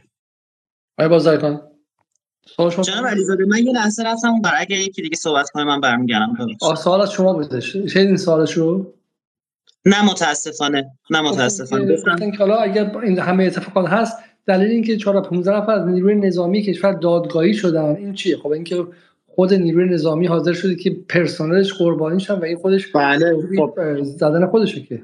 قربانی می‌کنیم بله. دیگه وقتی یه تصمیم در یک سطح کلان یک هزینه فایده ای رو یه چیزی رو به یه چیز دیگه میبخشیم مجبور میشیم که قربانی کنیم. وقتی یه, یه چیزی رو راستش رو مجبور نیستیم بگیم از ترس اتفاق بزرگتر برای اینکه اونو نشون بدیم که حداقل درسته و پیگیری داریم می‌کنیم مجبور میشیم قربانی کنیم. خب این, این هزینه فایده ایه که متاسفانه محتمل شده. این چیز عجیبی سلام عرض می‌کنم. یه چند دقیقه وقت بدید حداقل شنونده باشید. من چون انتقاد دارم به حرفای شما از دیشب حداقل بدونم که به قولی حرفا رو شنیدید. ببینید پهپاد اسرائیلی که به نتنز حمله کرد راداری که سیستم راداری که اون پهپاد رو زد و در کنار اون اسرائیلیا کسافت کاری که موقع انجام دادن همچنان وحشیگریشون اون موقع هم مشخص بود. سه تا پرواز مسافری یعنی هواپیمای مسافری تو اون مسیر در حال گذر بودن. اینا اومدن پهباد و زیر یکی از این هواپیمای مسافربری. خب با اون برابرش کردن که این پهباده در واقع توی رادار پیدا نشه. دلیل اینکه چهل دقیقه طول کشید ما گذاشتیم این پهباد مسیرش ادامه بیاد. بیاد بالای نتنز که یه مقدار از اونا فاصله بگیره ولی باز همچنان نزدیک بودن به هم. انقدر اون سیستم راداری که این پهباد رو زد که سایزش هم بسیار کوچیکتر از سایر پهپادها همین تور اموان زد. و هیچ دست هیچ کسی نلرزید که من می‌خوام پهپادی رو در آسمان بزنم که سه تا هواپیمای مسافربری در کنار این در حال پروازن. واقعا مثلا خود جرأت می‌خوام. مگر اینکه خیلی اطمینان داشته باشی. حالا بحث اطمینان به این رادار رو من بگم. اینجا ببین دوستان نه بحث تعریف نه شرکت آلمازانتی. مال بابایی منه نه چیزی نه بحث خدایی نکرده خودزنی ناست ببین واقعیت وقتی یه اتفاقی پیش میاد و اگر اطلاع داریم خب دیگه باید بپذیریم. حتی فرزند خودمون یه موقع من خود من پسر دارم یه موقع بره خیابون خطایی کنه میپذیرم خیلی هم که فرزند خودم از گوشت و پوست خودم دیگه چیکار کنم؟ اتفاقی افتاده. این تور اموان وقتی شرکت آلمازانتی از سال 1986 تولیدش کرد. 89 عملیاتیش کرد. خب هر شرکتی حتی شرکت های سازنده خوراکی این خوراکیشون رو میدن یه تست می‌کنن که از مزهش بوش کیفیتش مطلع بشن. این نیست یه سیستم پدافندی با این تشکیلات تولید بشه بعد تستش نکنن. همینجوری مثلا یه چهار تا شلیک کنن بگن آقا خوبه بیا برو وسط میدان بعد نسخه صادراتی و مابقی. طریقه تست تور انوان اینجوری بود که توسط شرکت آلمازانتی از 17 نقطه زیر به قولی کاملا همون عملیات jamming شما بگین بعد همسانسازی امواج بهش میگن. ببین از دیشب شما هی تکرار کردین IFF IFF رادار IFF رادار نیست. IFF سیستمی است که روی main box هواپیما یه بردی سوار میشه. از طریق رادار اطلاعاتشو میفرسته. خودش رادار نیست. 17 از 17 جای مختلف با رادارهای مختلف و یه جورایی تقلب هم کردم بر ضد تور انوان. یعنی چی؟ یعنی یه سری از همین کدینایی که دارید میگید بیشتر استفاده کردن یعنی زیر فشار 100 درصد بذارن این سیستم رو. که ببینن آیا میشه باگی داره میشه اینو یه جورایی گولش زد من این سوال از شما می‌پرسم. شما آخه اسمتون واقعی توی توییتر نیست. شما تخصصتون در رادار چیه؟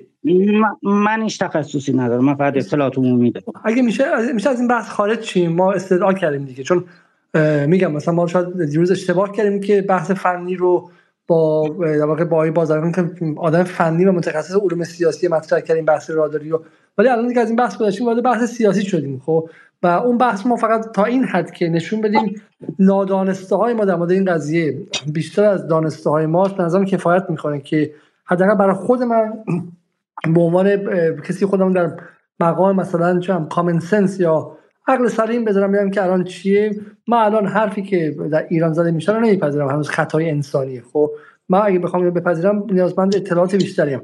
و به همین برای من کفایت می‌کنه حرف های بازرگان نمیپذیرم و حرف دوستان دیگرم نمیپذیرم. ولی فکر می‌کنم که قضیه یه مقدار پیچیده‌تر از آن چیزی است که به ما گفتن. و همین فعلا من دست نگه میدارم و می‌پرسم که چرا جمهوری اسلامی اینقدر سریع این مسئله رو گفت. خب ببین با یک دوستان پرسید که آیا شما میگید که ما باید دروغ بگیم. من مثلا به هیچ وجه نباید دروغ بگیم ما.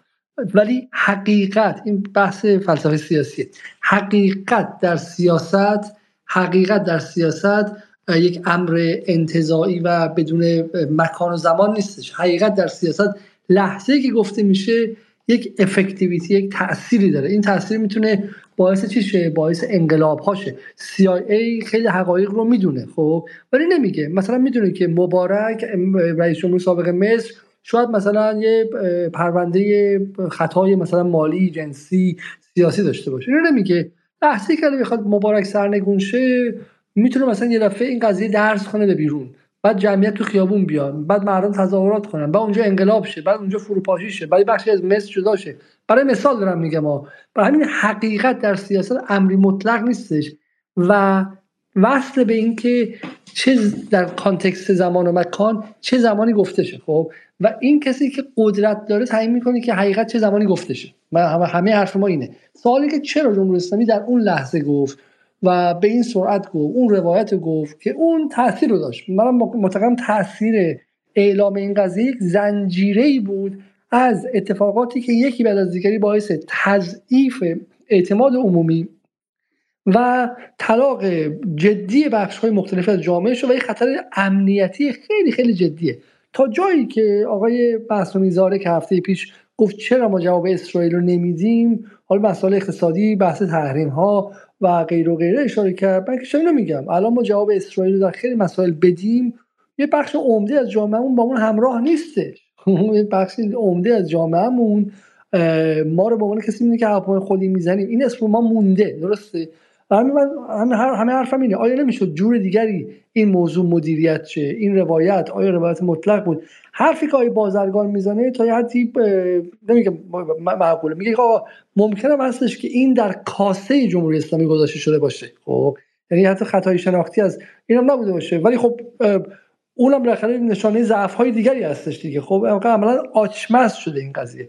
این اینو ما داشتیم نباید صحبت می‌کنیم اگه اجازه بدین روی این قضیه حرف بزنیم و اگه رو بخش سیاسیش می‌خوایم صحبت کنیم بفرمایید. تمام گفتهای شما آقای علیزاده درسته ولی در شرایطی که کشور عزیزمون ایران نباشه. می‌دونید که خب ما تنها کشوری هستیم که این همه دشمن داریم. ببینید آیه سردار آجیزاده عزیز بعد از سه روز حالا خب اونم به شخصه که نبوده کل قولی سران این تصمیم رو می‌گیرن. بعد از سه روز مرد و مردونه میان با مردم خودشون. حالا خب حالا اطرافیان رو بذاریم کنار. با مردم خودشون رو راست اتفاقی افتاده. مرد و مردونه وای میسه اعلام می‌کنه. ما چرا نیم روی این نقطه مثبتاش نگاه کنیم که آقا تنها کشوری هستیم این واقعا اولین هستیم که بعد از سه روز یه اتفاقی افتاده تو مملکت ما. بعد از سه روز ما اومدیم آقا کاملا روشنگری کردیم که آقا اصل قضیه این بوده. حالا اون دیگه ریز جزئیاتش خب همین الانش هم من دارم مثلا میگم اسمشو می‌ذارم نظر شخصی خودم. وگرنه من نمیگم مثلا قطعا اینه قط... شاید منم بتونم حرفای منم ایراد داشته باشه چند روز بگذره ثابت بشه. اشتباه منم دارم نظرمو دارم میگم. حالا این تو بسیاتی ببین تنها کسی که به نظر من تو این قضیه اشتباه کرد فقط رئیس جمهورمون بود. شخصی که وظیفه کلر آسمان داشت نکرد این اتفاق افتاد. اصلا به ما حمله جمینگ شد کاربر پدافندی خطای انسانی بود هر چیزی. اگر این شخص به وظیفه خودش عمل می‌کرد همه اینا اصلا اتفاق نمیافتاد. حتی اگر کسی عمدن می‌خواست بزنه. پس اولین مشکل فقط این شخص آقای روحانی انجام داد که به وظیفه خودش عمل نکرد که فکر می‌کنم مثلا تو ساعت اصلا خواب بودن. حتی بیدارم نبودن که بخوان به قولی به این کارا رسیدگی کنن. معتقدی که پس این حالا من خطای انسان رو شما میفرمایید. ما به قولی ازش میگذرم حالا من می‌خواستم ادامه بدم که این حالا اون اشکالاتی که بود چی شد که این اتفاق افتاد؟ حالا ما میگذرم. حالا ممنونم که مایک دادید. استفاده می‌کنم. بسیار خوب. من میاد. صدای من میاد من میرم سراغ آقای سراغ آقای پناهنده. آقای پناهنده. سلام شب بخیر. صدای من رو داری؟ بله بله صدا شما داریم. بفرمایید. در بحث فنیشون خارج شدیم. من یه جنبندی کلی بگم. بحث های بازرگان با تکمیل بحث های آنتی بلاگر و نادری و آقای اصفهانی. عرض به خدمت شما. یه بحث منطقی تر و جامع تریه اما چون خارج شدید صرفا خواستم اشاره کنم که در مباحث فنی این بحث منطقی تر بود. به واقع در جنبندی. این هم دلیلش اینه که حضرت علی فرمودید مسئله چون این مسئله پیچیده ایه تک بعدی نیست صفر و صدی هم نیستش. خب بریم سراغ بحث سیاسی. ما فضایی که در کشور داریم شما بحث تروریستی کرمان رو نگاه کنید روایت اول چیه؟ یا بحث این که مدیریت فضای روانی. یکی میاد میگه یه مقام میگه آقا کپسول گاز موکبه.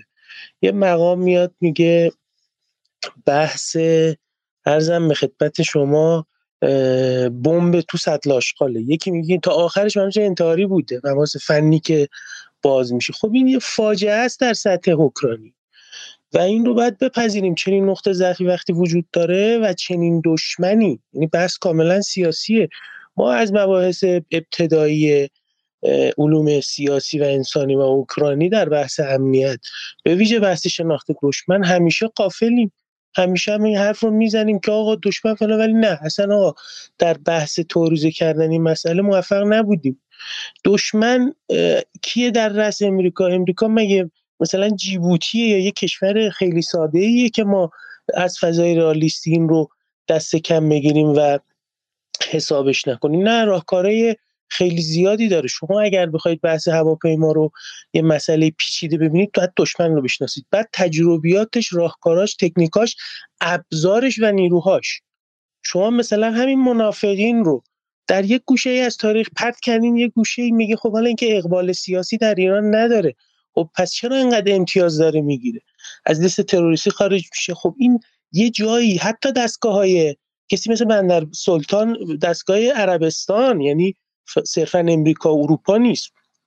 از اینا استفاده می‌کنن. پس این نشون میده که همون حرفی که گفتید یک در طول این قضیه نگاه کنید ابزارهای مختلف ترکیبی این قضیه و بحث مباحث فنی هم که مطرح شد مرور شد که الان خارج شدیم. نکته های سیاسی که بخوام مزاحم میشم و مصدق بشم بگم همین مسئله هستش. خیلی آقای نادری حرف خوبی زد. بحث میکرو چیپستی که گفتش که چیپستی که گفت اونجا در هواپیما. مگه شما می‌دونید این هواپیما در اوکراین میومده تهران چه اتفاقی واسش افتاده؟ یا خود آقای آنتی بلاگری که گفت که اسرائیل پهباد رو می‌برد زیر هواپیما میذاشت اینها نشون میده که ما رو دشمن کار نکردیم. ببین ببینید فخری زاده مگه الان تحلیل شده؟ کامل. نیسانه چی بوده؟ اون رباته چی کرده اونجا؟ مسئله چی بوده؟ فلزا اینکه بیایم بگیم خطای انسانی شروع کنیم بگیم آقا نه. این تنها چیزی بوده که دستاویزی بوده در دست خود ما بوده. که می‌تونستیم باهاش راضی کنیم این خانواده ها وگرنه به نظر من مسئله خیلی پیچیده است. و نیاز داره بحث بشه و با یه space و یه live دیشب این بحث اینطوری نیست که مثلا ما بیایم بگیم آقا تموم شد دیگه ما هم فهمیدیم پس پشت پرده چیه. نه ساعت ها باید در موردش بحث بشه صحبت بشه این پیچیدگیش از زوای مختلف نگاه بشه. ف...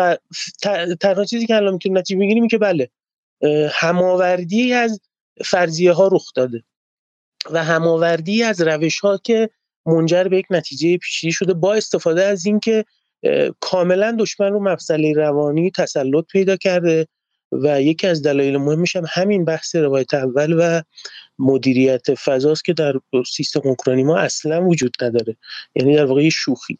مسئله بعدی هم بخوایم بهش اشاره کنیم در حوزه بحث هواپیما. تو بحث دشمنه شما نگاه کنید بحث فخریزاده هنوز حل نشده که این اتفاق چه جوری بوده؟ تو چه بودی؟ رخ داده. فلزا ترکیب راهکارها که از اوکراین هواپیما اومده ای تهران نشسته مسیر اول تا اینجا چه اتفاقی افتاده؟ اصلا مفهومش مبهم این قضیه.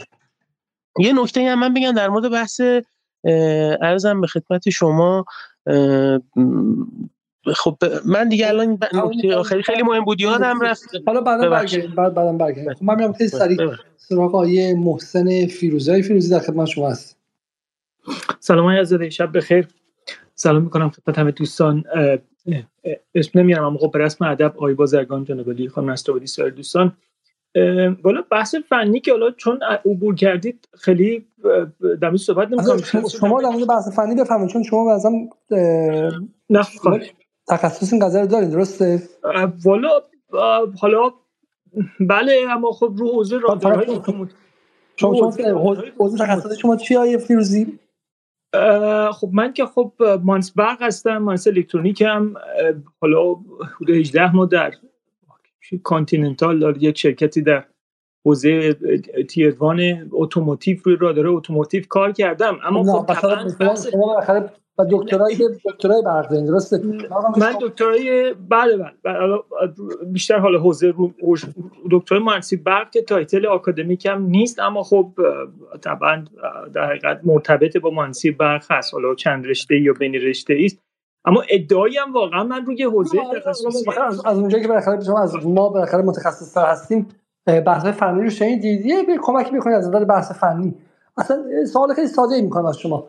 آیا اصلا احتمال جنگال یا جنگ الکترونیک یا الکترونیک وارفر اینجا هست یا اینکه نه این احتمال نیست. سال اول سال دوم بحث خطای شناختی در حوزه رادارهای مدرن مثلا حداقل این نسل آخری که تو این 20 سال استفاده میشه از جمله همین رادارهای تور اموانی که در ایران استفاده میشه بحث خطای شناختی آیا حرف معقولی هست یا اینکه نه اصلا خطای شناختی در این ابعاد رخ نمیده. سوالا میاد سوالای خیلی خیلی خیلی ساده و سومیش هم این که به امکانهای تخریب حالا غیر از بحث رادار جمینگ امکانهای تخریب دشمن در سیستم به اشکال مختلف وجود داره یا اینکه نه اینا همشون افسانه است و و و در پایان بین روایت رسمی که از خود آیه حاجی زاده اومده و روی خطای شناختی مطرح شده و خب الان کار به دادگاهی کردن سربازان رسیده و غیره و و روایتی که ما در این روایت های موازی آلترناتیوی که هم آیه بازرگانی که گفت آیه رجبی که دیگه گفت و دوستان دیگر گفتن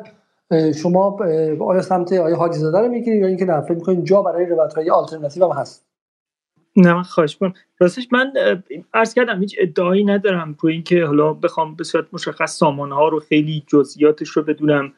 اما اون نکته که دکتر بازرگان گفت به نظرم خیلی نکته مهمیه. من اتفاقا می‌خواستم این فرضیه حک و جمینگ رو تقویت می‌کنه که اساسا حالا اون گزارشی که منتشر شد دوستمون یه اشاره کرد. یه نقاط مبهمی گذاشته که اون نقاط مبهم یک مقدار ما رو اذیت می‌کنه دیگه. یعنی همچنان داریم به این فکر می‌کنیم که این نقاط مبهم و عجیب به نوعی. حالا من سعی می‌کنم چیزی که به یادم میاد سعی می‌کنم گزارش پیدا کنم چون پیدا نکردم هنوز. اما یه چیزی ما می‌فهمیم آیه علیزاده و اون اینکه تور انوان همونطور که آیه بازرگان فکر کنم دیشب اشاره کوتاهی کردن به شبکه یک پارچه رادیو یک کشور.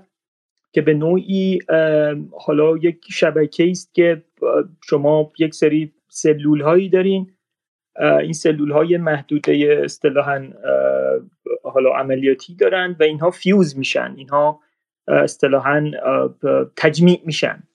و یک مرکز عملیات در حقیقت یک مرکز کنترل دارن یک, coordinator دارن که عملا این رو در حقیقت به عهده می‌گیره. حالا الگوریتماش به چه شکل هست لحاظ فنی اون شاخص هایی که داره شاخص کیفیت نمی‌تونم شاخص حالا ردادنسی اینها به چه شکل هست؟ دیگه خیلی نمی‌خوایم فنی صحبت بکنیم. اما همون سامانه ای که اونجا اشتباه عمل کرده اینجا فرضیه جمینگ یا بهتر بگم فرضیه در حقیقت هک کردن سیستم رو بسیار افزایش میده. حالا در مورد اینکه چطور اتفاق افتاده حالا بحثی نمی کنیم که حالا بحث کد هست یا نه بحث یه بحث به نوعی حتی خود هواپیما. دوستانی اشاره کردن.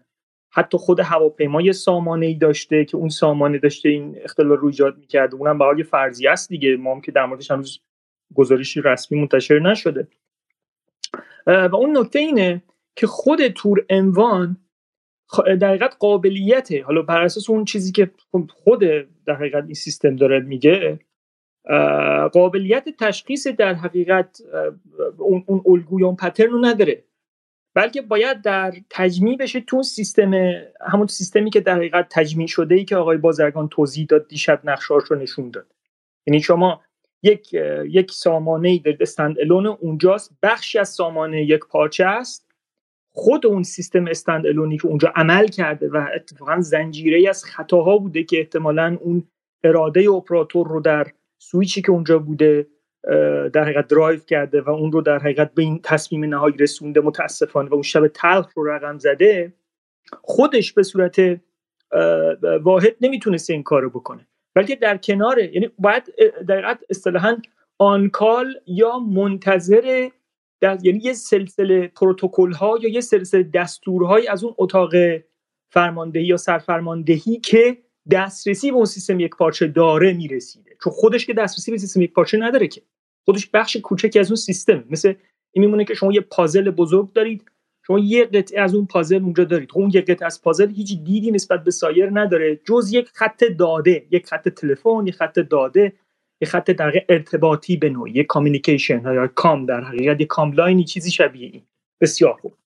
پس اون و اون گزارش نهایی هم که میاد سه تا خطا رو تا اونجای من یادم میاد برمیشمره یه خطای در حقیقت موقعیت یابی یا خطای در حقیقت مختصات محلی خود سامانه است. یعنی چی؟ یعنی سامانه. به دلیل جابجایی که اتفاق میفته در دو ساعت قبلش حدود 100 متر جابجا میشه مختصاتش رو update نمی‌کنه اپراتور. یعنی اون جهت یا اون heading اصطلاحا بهش میگن. اون اون اون زاویه‌ای که در حقیقت داشته نگاه می‌کرد زاویه جغرافیایی که داشته نگاه می‌کرده رو update نمی‌کنه. این یه خطا.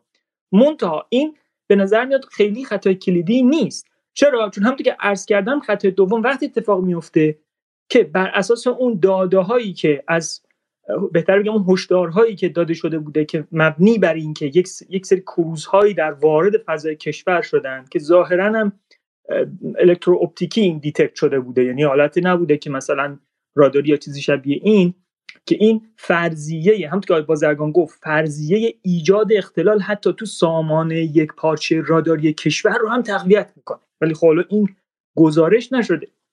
و این خطای دومه و خطای سوم این که در حقیقت دوستی اشاره کردن که در حقیقت این اپراتور حالا بینوا تو اون لحظه خاص در اون سویچ که می‌زنه بدونه یعنی اون خطای ارتباط. بدون ارتباط بدون اینکه ارتباط در برقرار بشه خودش مجبور میشه که به دلیل اون های الرتی که وجود اون اون در حقیقت هشدارهایی که داده شده بوده قبل از این قصه و کشور توی وضعیت حالا اصطلاحا سه سه بهش میگن یا سه سه بهش میگن یا چیزی شبیه این که حالا یک سطح بالای هشدار هست طبعا یک دیدی داشته که احتمالا یک سری در کروزهایی داره به سمت کشور میاد یا به سمت تهران میاد و اونجا عمل می‌کنه. یعنی عملا او در یک سطح آستانه در حقیقت تصمیم بسیار پایینی قرار داشته. از اون بنده خدا و اون بینم پس یه مجموعه از ایناست دیگه. منتها عرض کردم بر اساس اگه اون فرض بکنیم که خود اون سامانه قابلیت تشخیص این که این یک کروز باشه یا یک شیء دیگری باشه رو نداشته و نیاز به تجمیع در یک سیستم یک پارچه بزرگتری باشه به شدت دقیقت بحث jamming یا هک یا چیزی شبیه این رو افزایش میده. یعنی این به نوعی کار می‌کنم مغفول موند. این این وجه صحبت آقای بازرگان شاید کمتر در صحبت شد. ولی این بحثی که صرفا در مورد فنی میشه داد یه فرضیه که کمتر در موردش صحبت شد به نظرم دوست عزیز یه اشاره کرد. شاید تعبیر microchip خیلی دقیق نباشه دوست عزیز که حالا شما فقط یه دونه microchip یا chip chipset داشته باشه که همون یه chipset داره همین کار رو انجام میده. شاید خیلی دقیق نباشه دیگه چون به حال نیاز به یه سری در حقیقت سامانه های دیگه هم هست.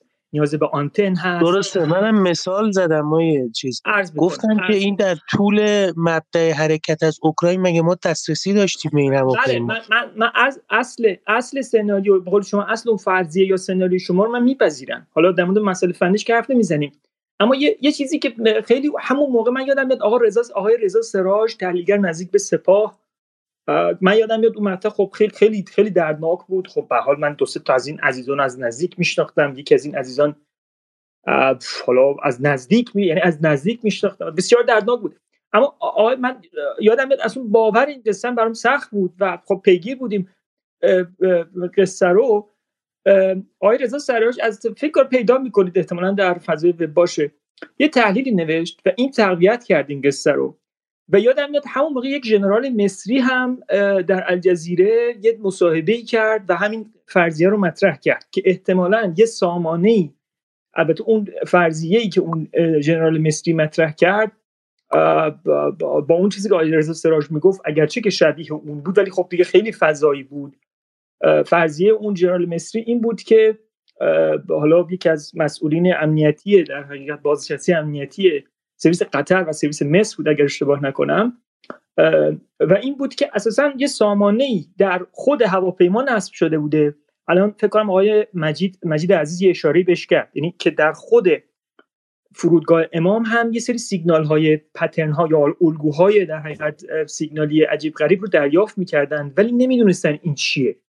یا عزیز دیگری اشاره کردن که اون اصرار عجیب در حقیقت هواپیمای اوکراینی و حالا اون شرکت و تهدید در حقیقت حالا مسئول فرودگاه برای اینکه این این پرواز باید بپره و اگر نپره باید جریمه پرداخت بکنه ایران. یعنی یه فشاری هم از جانب خود هواپیمایی برای اینکه این پرواز تو اون پترن اصلی خودش در زمان خودش و در اون کریدوری که مد نظر بوده پرواز بکنه بوده. اینو بذاریم در کنار اون تهدیدی که عرض کردم که حالا تهدید که نه اما اون در حقیقت سیگنال های عجیب غریبی که دریافت می‌کردن. پس این فرضیه اون سرتیپ مصری و آقای رضا سراج رو افزایش میده که احتمال داره. حالا فرضیه است دیگه عرض کردم من من واقعا نمی‌دونم اینو باید ما که دسترسی نداریم به اطلاعات تقریبا شده. این فرضیه رو که اساسا خود هواپیما می‌تونه یک سامانه ای روش نصب شده باشه. حالا طبعا سامانه دفاعی سامانه در حقیقت حالا به نوعی پوششی در حقیقت که یا jamming یا jamming یا ایجاد اختلال یا حتی جمع‌آوری data می‌تونه هر دو باشه. یعنی چی؟ یعنی jamming یعنی اختلال در خود سامانه های در رینگ های در پدافندی پایتخت. که همزمان باشه با عملیات در حقیقت تهاجمی امریکایی ها یعنی شما اول اختلال ایجاد می‌کنی بعد حمله می‌کنی یعنی بعد همزمان باشه یک همزمانی داشته باشه پس میشه اختلال. یا فرضیه دوم که نه جمع‌آوری data. یعنی چی؟ یعنی از خود اون سامانه ها و اون رینگ ها شبیه کاری که آواکس می‌کنه دیگه درسته؟ خب طبعا امریکایی‌ها نمی‌تونن یا آواکس رو بفرستن رو فضای ایران. آواکسشون رو بفرستن رو فضای ایران. خب خب تا یه حدی می‌تونن پوشش بدن. و پس نیاز دارن وارد خاک ایران بشن. و خ... یعنی هواپیماشون رو می‌زنه ایران. پس می‌تونه یک سامانه شبیه به آواکس برای جمع‌آوری data و ارتباط با در حقیقت با حالا پایگاه امریکایی یا پایگاهی در خارج از مرزهای ایران هم باشه. یعنی می‌تونه هر دو باشه یعنی یا جمینگ یا این. این هم به یه فرضیه که حالا مطرحه. حالا چقدر درست باشه واقعا مشخصا ما نمی‌دونیم. ولی من همینجا نقطه می‌ذارم آقای علیزاده. سوال سوال بعدی من آخر کوتاه بگید. درود بر شما. آقای علیزاده یه سوالی من منبعشون دست نداره بپرسم شما جواب بدین.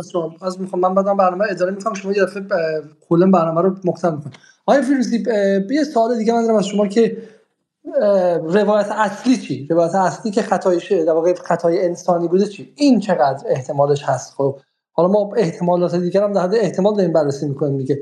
ولی خود روایت اصلی هم آیا احتمالش موجوده؟ آیا بازرگان شب گفتن که رادارهای جدید اصلا چیزی نیست که مثلا خطای انسانی توش تاثیر گذار باشه؟ ولی دوستان دیگری گفتن که نه بالاخره اپراتور اپراتور متخصصیه که بعد داده های رادار رو بررسی کنه و اون خب می‌تونه توی در تحلیل نهاییش اشتباه کنه و غیره.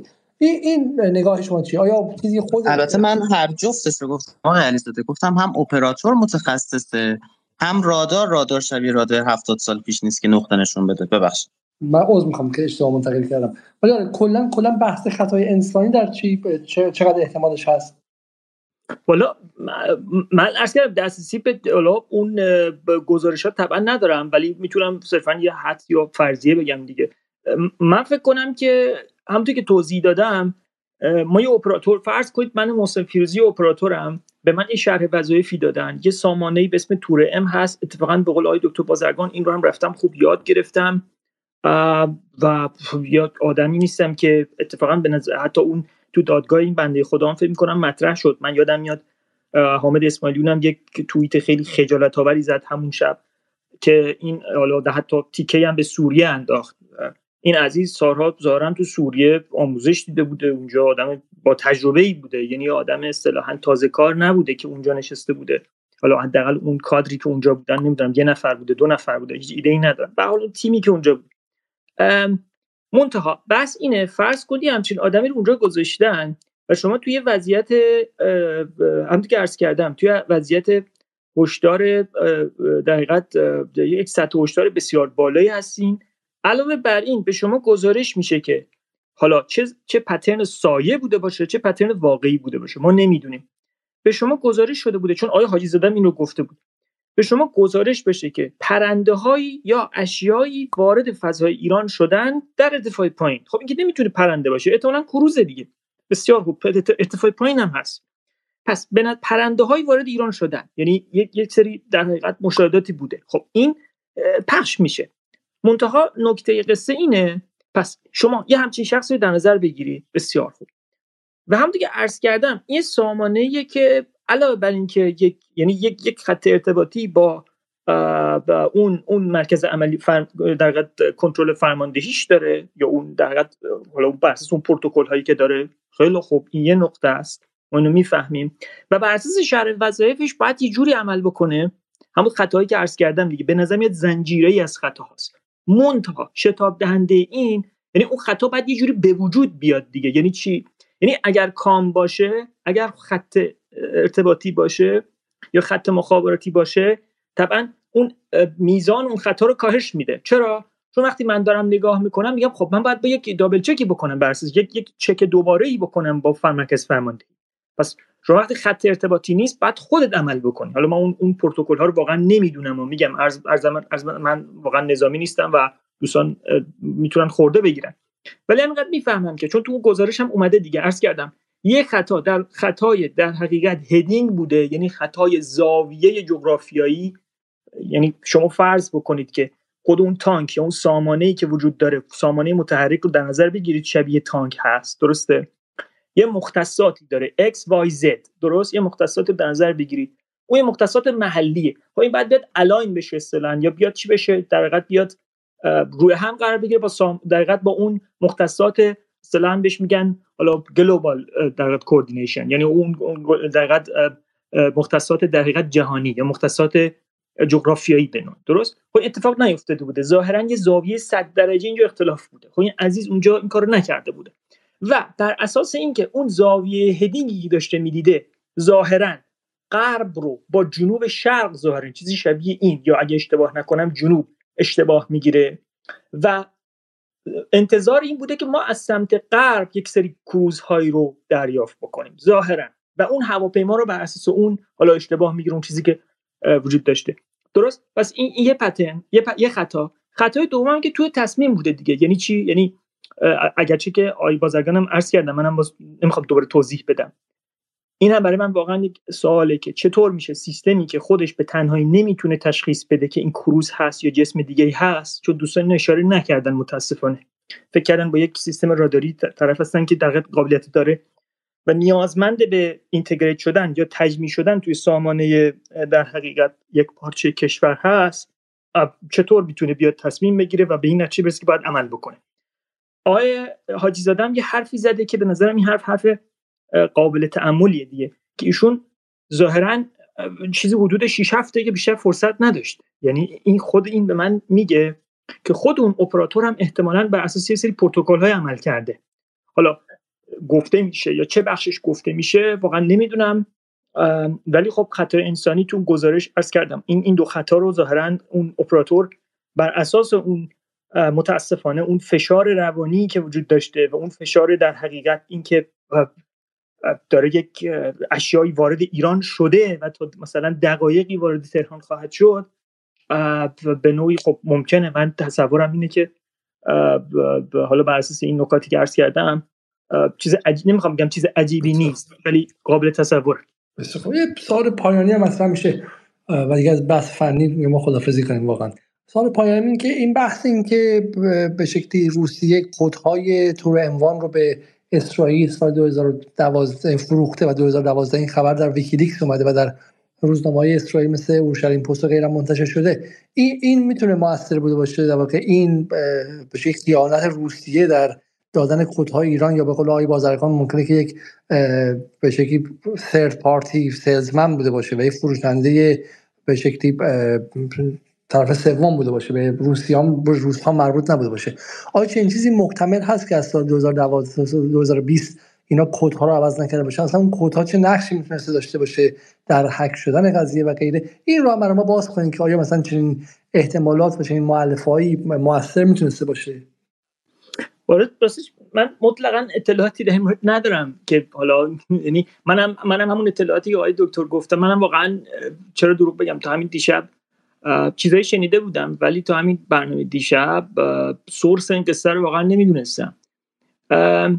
اما اساسا انقدر می‌فهمم که در چون بحثایی که تا الان شنیدم من راستش خیلی حالا البته با کمال احترامی که برای خانم دکتر خانم نصرآبادی و حالا مجید عزیز قائلم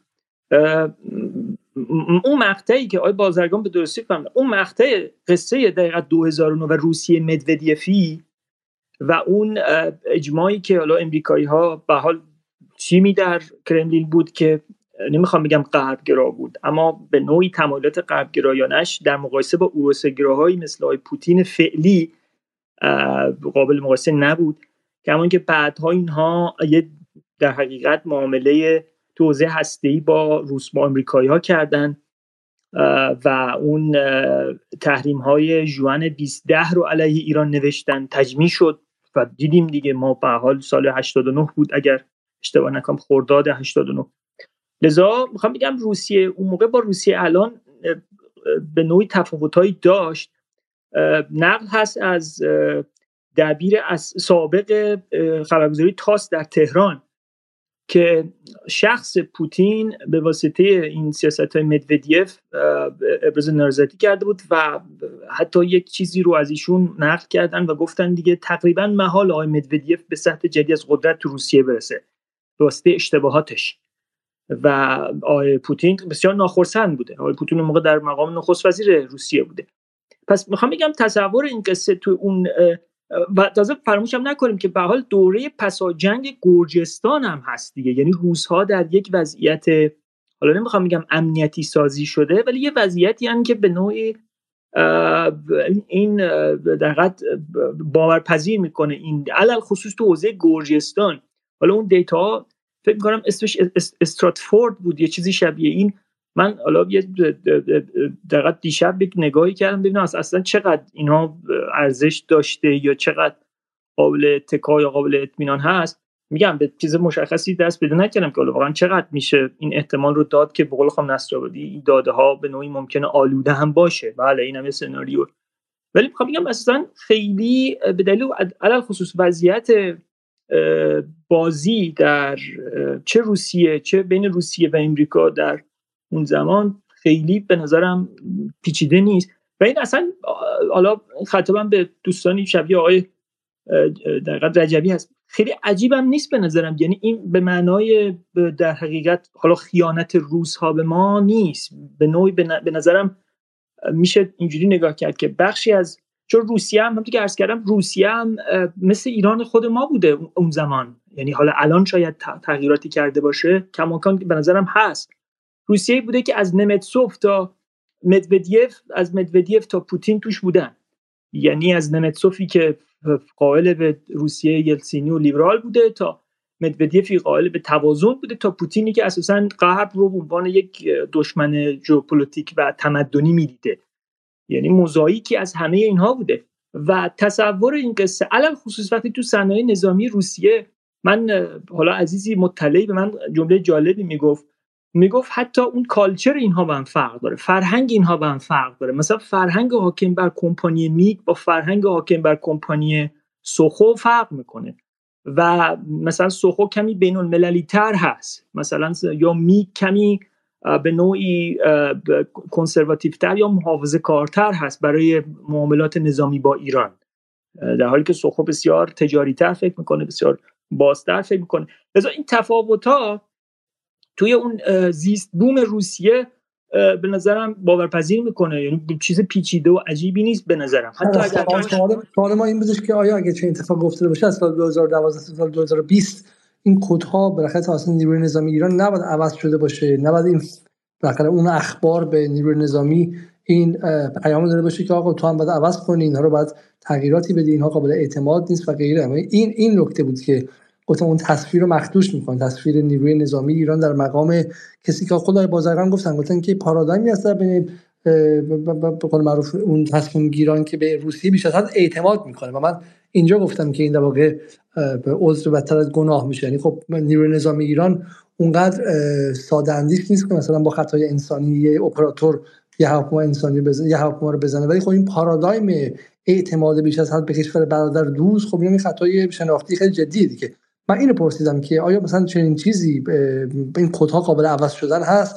اگه کدها فروخته شده باشه یا اینکه نه این کدها ثابته؟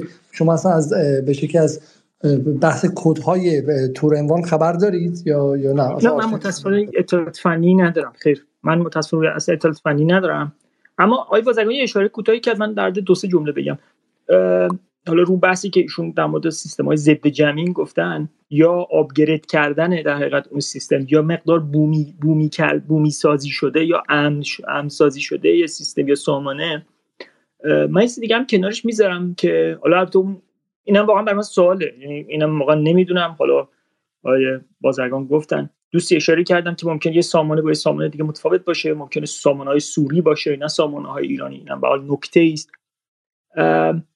اما من به اون چیز آقای بازرگان هم اضافه می‌کنم و اون اینکه درسته که سامان ها روسیه و درسته که ما در حقیقت اینا رو از روس ها خریدیم حالا بعضا تعمیرات نگهداری حالا هرچی اما بخشی از اینا حالا اشاره هم کردن خانم نصرآبادی به مهندس معکوس قصه بخشی از اینا اساسا به این معنی که ایران اینا رو مثلا 100 درصد بخواد حالا بحث اون اطلاعاتی که من دارم میگم اطلاعات دقیق شاید نباشه.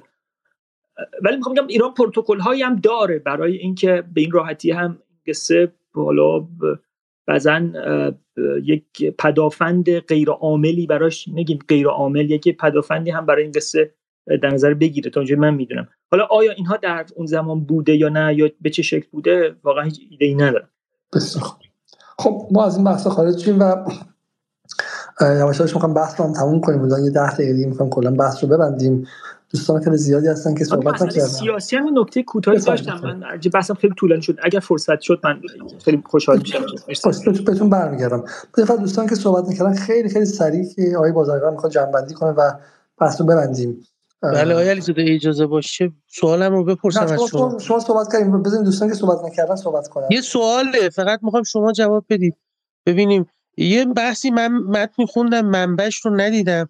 در مورد بحث افشاگری یکی از فرزندان سران اوکراینه که به خود این این فردم کنار گذاشته شد در اوکراین. می‌خواستم ببینم این بس درست منبع موثقی داره چون فرضیه رو در واقع این فرضیه روایت حاکم رو یکم خدشه‌دار می‌کنه. بسیار ممنون از شما. من چنین چیزی چون بذارید از این بحث عبور کنیم. خیلی سریع سراغ آقایونی که صحبت نکردن و که خانمایی که نیستن که. اولین نفر آقای آقای سیناس. آقای سینا شما بفرمایید بعد از شما نوبت آقای اف جی هستش. خیلی سریع و بعد هم آقای رضا شیرازی. و بعد هم دیگه تمام کنیم. بریم سراغ بازرگان و جنبندی. بفرمایید. ممنون. سلام. ممنون از فرصت که من دادین. صدای من هست؟ بله بله بفرمایید. بله. کوتاه می‌خواستم نظرم رو در مورد صحبت که یکی از دوستان کردن که سامانه دفاعی هواپیما اوکراینی زده. چیز مهمی نیستش. اتفاقات مهمتر از این افتاده. اهداف خودی مهمتری زده شده و اصلا ارزش پرداخت نداره. می‌خواستم راجع این صحبت کنم. و حالا می‌خوام به یه نحو اقراق شده نظرم رو بگم. به همین خاطر یه مقداری با گذشت چون قصدم تخریب نیستش. قصدم نقد دیدگاه اون فرده. و حالا اگرم در حد پاسخ بود مثلا از فردی مانند جنرال پانیشر اگر طرف تونستن پاسخ بدن استقبال می‌کنن. اینکه حالا چقدر میشه راجع به حادثه ای که جون افراد رو گرفته و اساسا ضربه زیادی به کشور زده به کم ارزش بودن صحبت کرد حالا این رو بذاریم کنار. ولی اگه قرار باشه سامانه دفاعمون بیشتر از اون ترور و حمله خارجی دشمن به ما ضربه بزنه و از طرفی هم برخلاف حمله دشمن که میشه مثلا با مقابله به مصر یا تهدید یا هر چیز دیگه جلوش گرفت اینم نشه مثلا کارش کرد.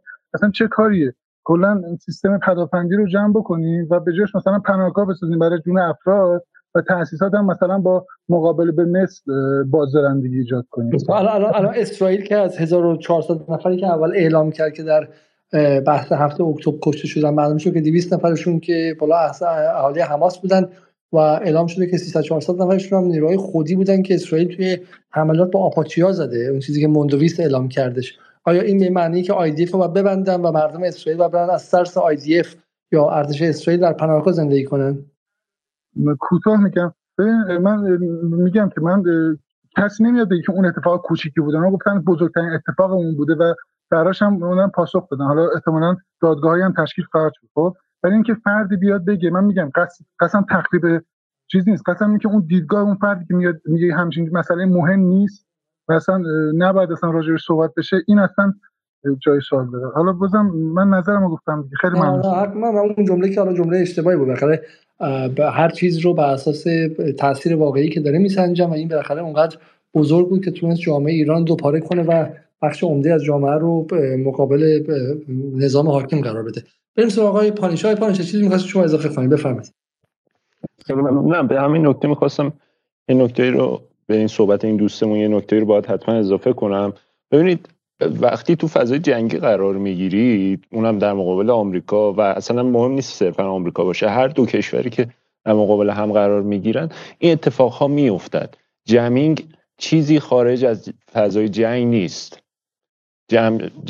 حالا اخلال رادیویی ایجاد شدن توی یک محیط جنگی بین هر دو طرف اتفاق میفته و خارج چیز عجیب غریبی نیست.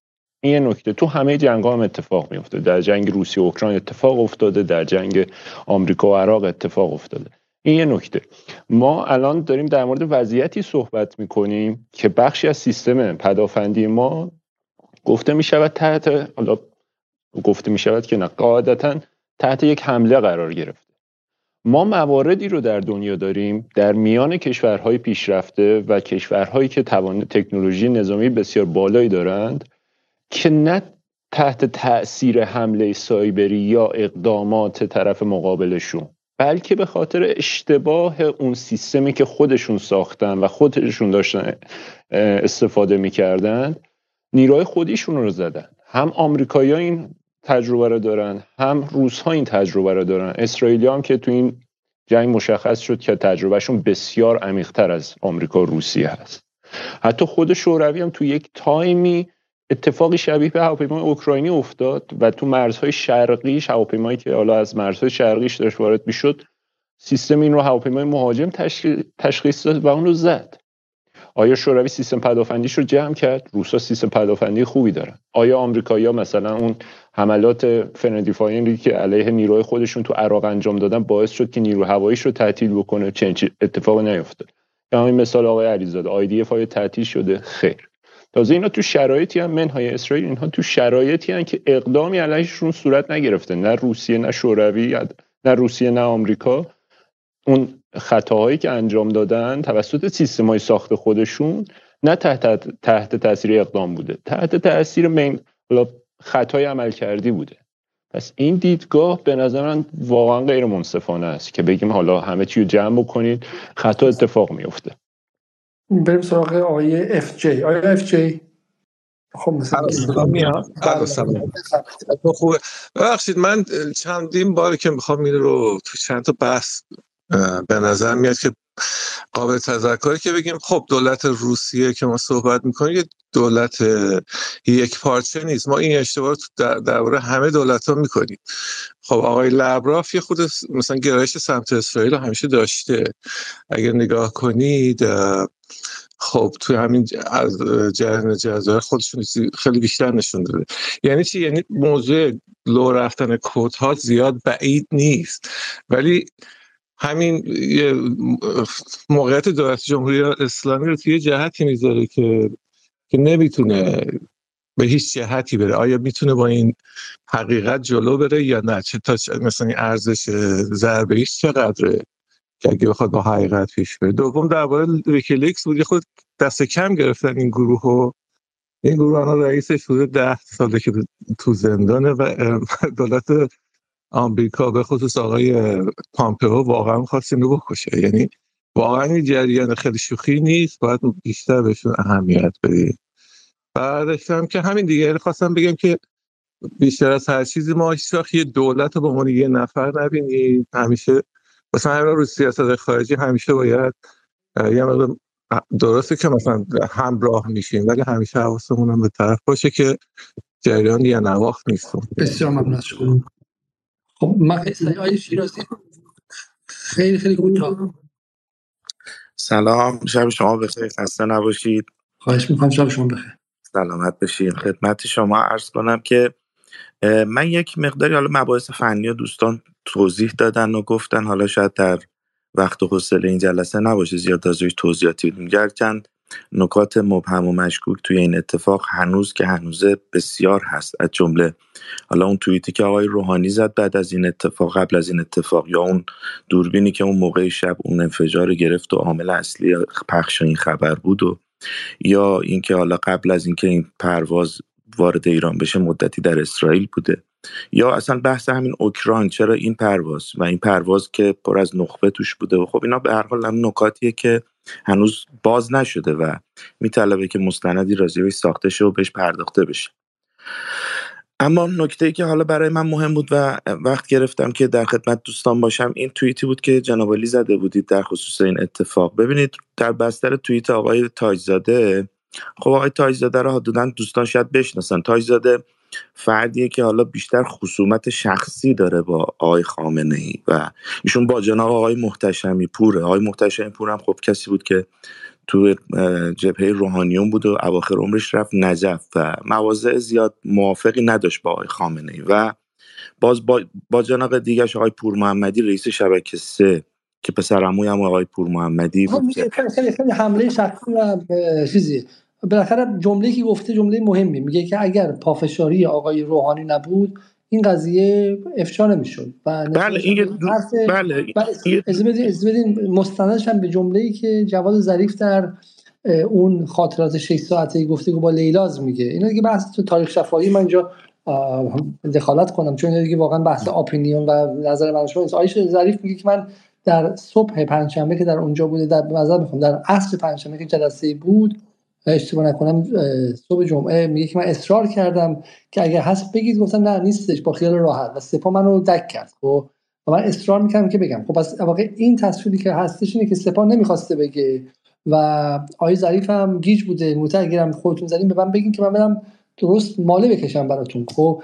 و بعد که اعلام شد گفته شد که به شکلی آقای خامنه ای اینتروین کرد و دخالت کرد. حالا آقای تاج در این فضای وارد شده. بفرمایید. حالا البته آقای ظریف سابقه دروغ گفتن زیاد داره. ببینید تو همون مصاحبه که ایشون داشت در مورد بحث حالا میدان و دیپلماسی ایشون یه سری دروغایی رو عنوان کرد که اصلا واقعیت نداشت و پس با قاسم به نوعی که در صورتی که قاسم کاملا هماهنگ بود با آقای ظریفی این عقدم از اونجایی حاصل شد که بشار اسد آوردن ایران و آقای ظریف در جریان نبود و قهر کرد و یه مدتی رفت منزل و نیومد و باز اونم حاج قاسم برش گردوند و ببینید آقای ظریف آدمیه که سابقه زیاد مثبت و روشنی نداره اخبار و اطلاعاتش. و آقای تاجزاده هم همینطور. حالا شناختی هم که ما از آقای روحانی تو این چند سال پیدا کردیم.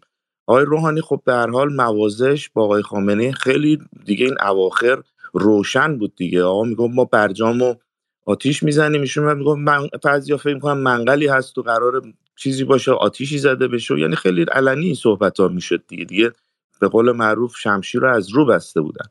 ببینید بحث من اینجاست که ما بعد اول یه شناخت کاملی پیدا کنیم از تفکر ایدئولوژی اصلی سران نظام بر اساس اونا بیام تحلیلشون کنیم. ببین آقای خامنه‌ای کسی که وقتی از قاسم سلیمانی اون فردی که به اشرار خیلی بزرگ بود توی الان فیلمش هم چند روز پیش من دیدم پخش شد.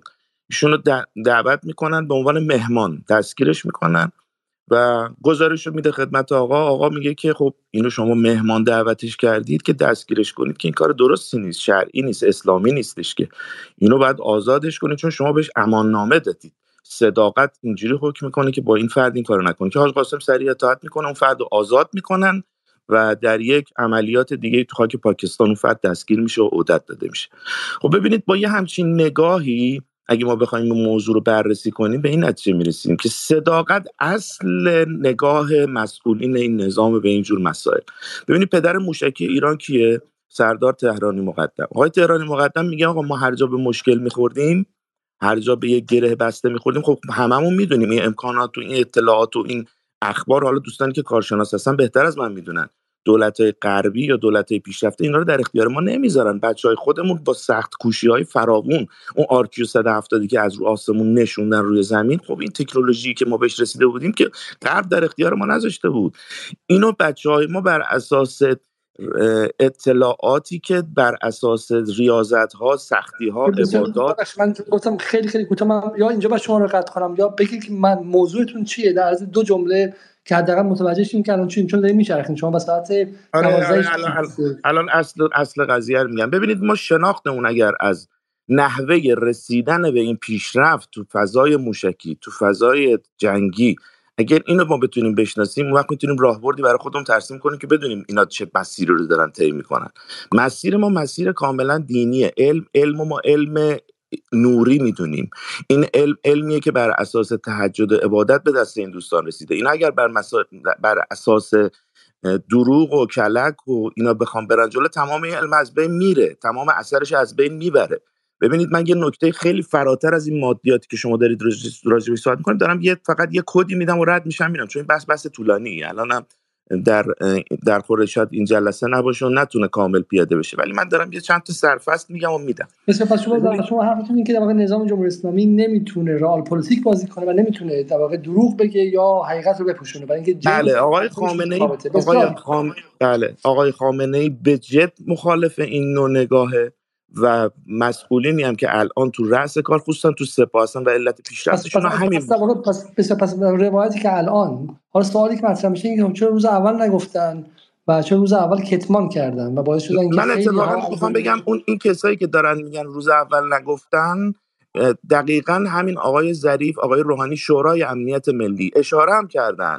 یعنی یعنی مسئولین سپاه چندین بار راجع به این صحبت کردن که شورای امنیت ملی ملی اجازه نداد که این موضوع رسانه ای بشه و مقاومت کردن در مقابل اینکه این موضوع پخش بشه. و حالا این سپاه از لحظه اول می‌خواست راستشو بگه و این در واقع شمخانی و روحانی بودن که نگذاشتن که راستشو بگه. من تحلیلم و اطلاعاتی که دارم در این حده که به هر حال مسئولین سپاه کاملا آمادگی اینو داشتن که از روز اول حقیقت رو مطرح کنن. ولی حالا همین نگاه سیاسی به موضوع بود که و الان چیزی گفتن حقیقته. اینکه چند سرباز واقع اپراتور رادار خطا کرد. این حقیقت اینه درسته؟ اون چیزی که بهش رسیدن تا این لحظه دقیقا همینه. اما منتها پشت صحنه هم شاید وجود داشته باشه که هنوز کشف نشده باشه. یا به قول معروف نه دیگه, نه دیگه اگه, اگه نیروی نظامیه که دیگه نگاهش الهیاتیه و اینها اگه بله. کشف نکرده خب دیگه حق نداشت به مردم بگه. چیزی که گفته رو در نگاه شما دیگه اون چیزی که حقیقت محضه. ما باید اون رو دیگه 100 درصد بپذیریم دیگه. نمیشه دبه که نمی‌تونی در بیاری که. یا اینکه اون چیزی که اومدن به مردم گفتن و گفتن گردن ما از مبارکتره 100 درصد حقیقته. یا اینکه نه اگه توش ناشناخته هست بعد می‌گفتن این مردم ما هنوز نیازمند وقتیم تحقیق تفحص رو بکنیم خب خب حالا من اگه اگه اگه یه دو سه دقیقه به من وقت بدیم پس اینو من یه مقداری توضیح بدم راجبش. ببینید ما نگاهمون به این موضوعات موضوعات آخر زمانیه چه ما چه اسرائیل. الان اسرائیل جنگی که داره می‌کنه خب شما دارید به کانال دیگه. من از شما خدافظی می‌خوام اون کانال بعدی یه اسپیس دیگه است. اینجا ما آخر زمانی حرف می‌زنیم و خیلی با دو تا چهار تا حرف می‌زنیم. خب حالا دو, دو تا من یه نکته پایانی اگه اجازه بدیم بگم. آقای قاسمی بله آقای قاسمیان دیروز یه صحبتی کرد. آقای قاسمیان همون فردیه که پیش بینی کرده بود راجع به اینکه جنگ بعدی ما با اسرائیل بعد با عربستان که خیلی هم سر کرد. ایشون یه صحبتی پیروز کرده بود. گفت اینا اشتباهی که کردن اومدن یک ظاهر سازی کردن عین الاسد رو زدن و این اتفاقی که توی این هواپیما افتاد چوب اون اشتباهی بود که اون کارو کردن و ما باید تنبیه می‌شدیم. ممنون از آیه پانش چیزی می‌خواستین اضافه کنیم کوتاه بفهمین که می‌خوام بریم سراغ آیه فیروزی و بعد آیه بازم بله بله مرسی ممنون. این بحث اینکه چطور می‌شد در هواپیمای اوکراینی واکنش نشون داد من تعجب می‌کنم صحبت بعضی دوستان رو میشنوم بحث رو حالا علم الهی و حالا قضایی آخر زمان و فلان و اینها. بر همون اساس هم بخوایم پیش بریم بر همون اساس دینی هم بخوایم پیش بریم که البته من مشکلی باش ندارم. تو بر همون اساس هم ما تو سیره اهل بیت خود حضرت علی سابقه همکاری با کسی رو دارن که الان دوست ندارم اسم ببرم. الان محل فوشخور خیلی از دوستان مذهبی ماست. پس اینجوری نگیم که نه در سیره نبوده اینها کاملا اسلام اگر بر اساس اسلام هم داریم صحبت می‌کنیم ما سابقه همکاری اینجوری هم داشتیم. اقداماتی که داشت. خود پیامبر با کی سر کرد در مکه؟ و به کی امان نامه داد؟ و اجازه داد کی مسلمون بشود و زنده بماند؟ کسی که سالها علیهش اقدام کرد.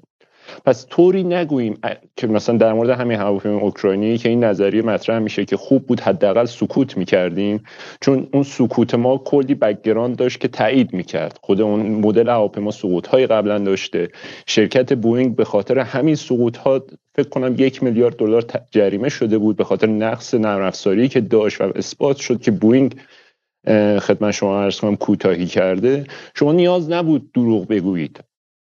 نیاز بود سکوت بکنید برای منافع جامعه اسلامی که امروز این وضعیت پیش نیاد که ما سر هر سال سر سالگرد ترور آج قاسم این وضعیت رو نداشته باشیم.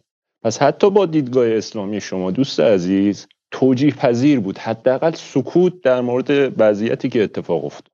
من کاملا با این نظری موافقم که سکوت بهترین راه سکوت البته توی این قضیه امکان پذیر نبود بر اساس اون شواهد و امکان. نه نه. شما ببین آمریکا شما نه باید دروغ می‌گفتن. سکوت نمی‌شد کرد. بعد دروغ ببین اگه بر اون اساس بخوایم صحبت بکنیم اسرائیل اسناد تمام پروژه اماد ما رو داره.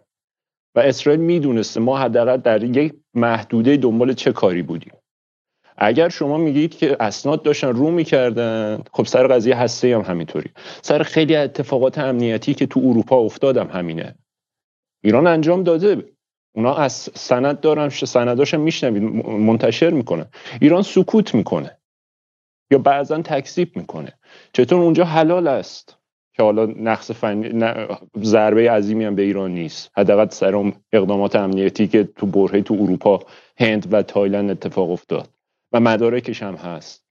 چطور اونجا سکوت کردن حلال است ولی اونجا که قضیه بزرگتر و امنیت ملی و جامعه است. تفاوت نگاه ما با شما اینه که ما آقای خامنه ای ولی فقیه می‌دونیم و یه فقیه اگر شما. ایشون ولی فقیه هستن ولی دارن میگن ایشون به خاطر نمی‌تونه بر اصلا ربطی نه. اگر از دایره عدالت ایشون خارج شدن قطعا به خاطر وزیر اگر بر اساس حرف شما. دارم عرض می‌کنم خدمتتون. شما در اروپا اقدامات امنیتی انجام دادیم در هند و تایلند اقدامات امنیتی انجام دادیم. مدارکش هم هست. وزیر اطلاعات توسط واجام انجام شده. وزیر اطلاعات به تایید رهبری می‌رسن. وزیر اطلاعات در مورد اون مدارک سکوت کرده است. پس بر اساس دیدگاه شما که من مخالفتی بله ببینید آقا رهبری ببینید اون عملیات آی پانیشر آی شیرازی ببینید بازم میگم اینجا یک از دوستان گفته شما به دین ما توهین کردید من به نه. خیر.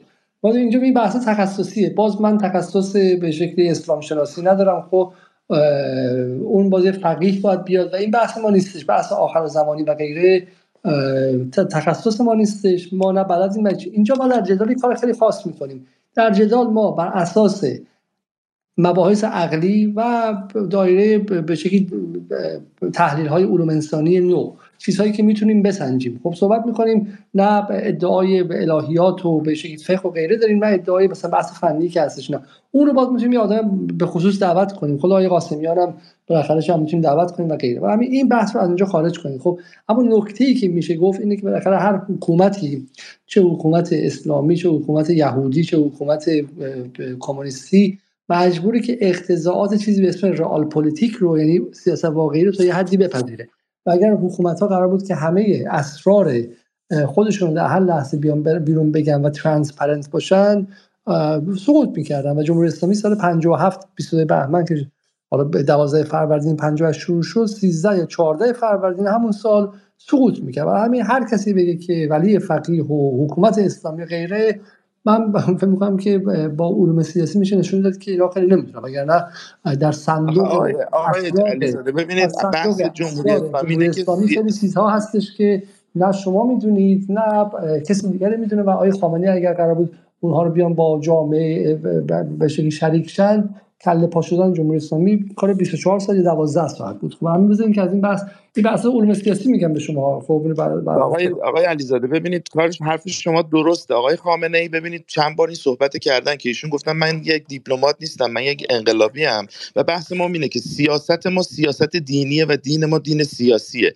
کتمان سر داریم دین سیاسی شما توش توریه هستش تو تقیه هست بله بله بله بله بله, بله کاملا ما قائل به اینها هستیم. ولی توی این موضوع به نظر من این موضوع حتما باید به مردم گفته می‌شد به این دلیل که به هر حال تعدادی جوون ها کشته شده بودن. حالا اینو باید واقعیت به مردم حالا مشابه همین رو شما تعداد کشته شده های زن زندگی آزادی رو اعلام نکردید.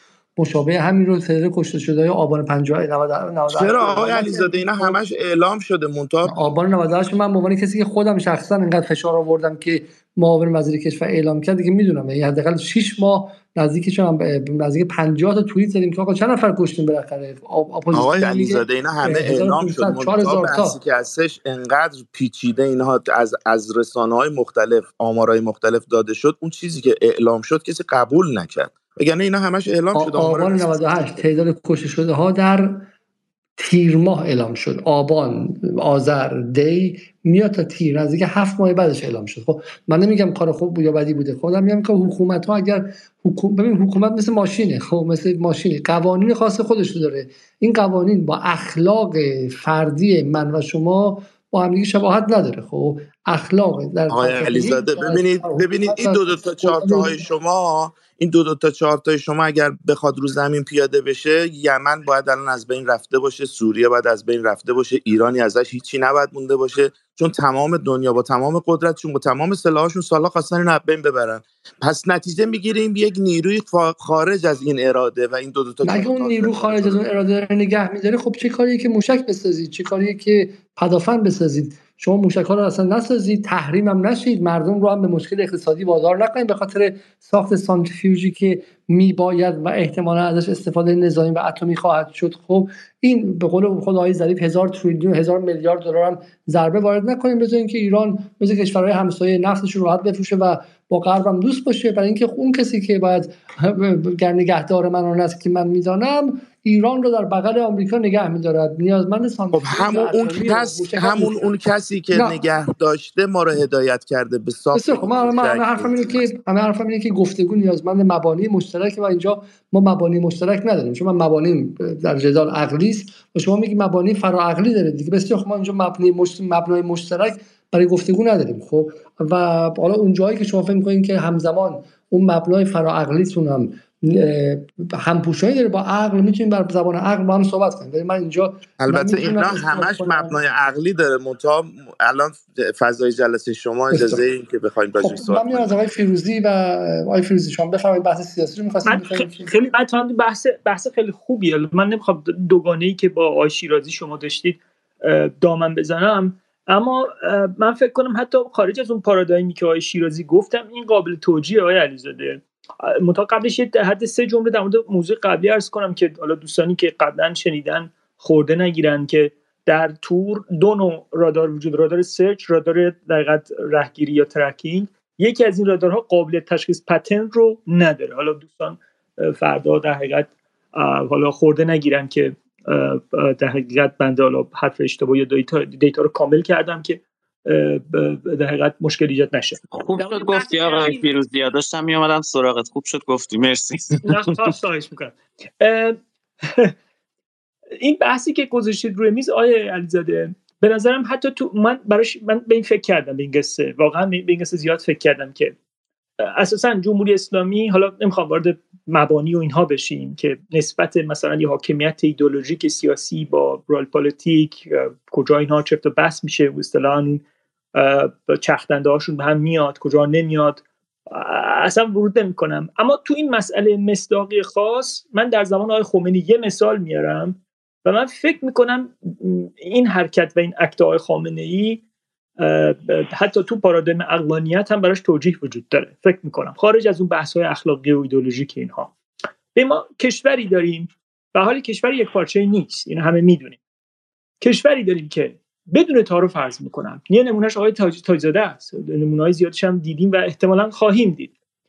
که در حقیقت برای تصفیه حساب های سیاسی آیون صندوقچه هایی دارن و سوراخ سنبه هایی در این حاکمیت هست و به اینها دیتا هایی می‌رسه که از این صندوقچه ها هر از چندگاهی عکسی فیلمی جزئیاتی چیزی در میارن.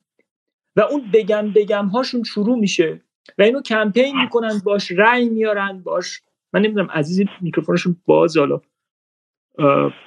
من صدای نویزی میشنم فقط. به حال اون نکته که وجود داره اینه که تو همچین فضایی شما فرض بکنید که ما شبیه این رو زمان آقای خمینی هم داشتیم دیگه. زمان آقای خمینی مرحوم آیت الله خمینی بحث استعفای آقای منتظری پیش میاد و اون لابی که آقای هاشمی رفسنجانی می‌کنه برای اینکه پنهان بمانه. و بعد آقای خمینی اصرارشون این بوده که در فروردین اون سال که این نامه بعد از تلویزیون پخش بشه. یعنی اینو باید همه تو رادیو بشنون. و این آقای هاشمی رفسنجانیه که میره لابی می‌کنه میره به حال اونجا رو بلاک می‌کنه میگه آخه پخش نکنه. خودشون میگن دیگه تو خاطرات خب متوقف کن من بعد, با امام صحبت بکنم. و میره با امام صحبت می‌کنه و اون قصه متاسفانه اونجا عمومی نمیشه در زمان خود حیات امام. و بعد چند ماه بعد امام فوت می‌کنه و اون قضایا پیش میاد. و الان قصه اینه که اون نامه ای که هست رو آقای احمد خمینی جعل کرده. یعنی دارن تاریخ رو به ما به یک گونه دیگه میفروشن. و حتی نسبت در حقیقت دروغ میدن به چند تا شخصیت تاریخی این کشور. شخصیت شخص مقام معظم رهبری رهبری این کشور که بله ایشون هم در قصه درگیر بوده مطلع بوده و ایشون رو متهم به دروغگویی می‌کنن. خب این فضا رو شما در نظر بگیرید. یعنی اگر همون زمان یک واقعی گفته نمیش گفته می‌شد در همون فروردین همون سال گفته می‌شد شاید این زخم به وجود نمی اومد که در یک جای دیگه باز بکنه و یک اصطلاحا یک یک حالا یک دو قطبی یا یک شکاف جدید ایجاد بکنه تو نیروهای سیاسی و تبون تو نیروهای اجتماعی.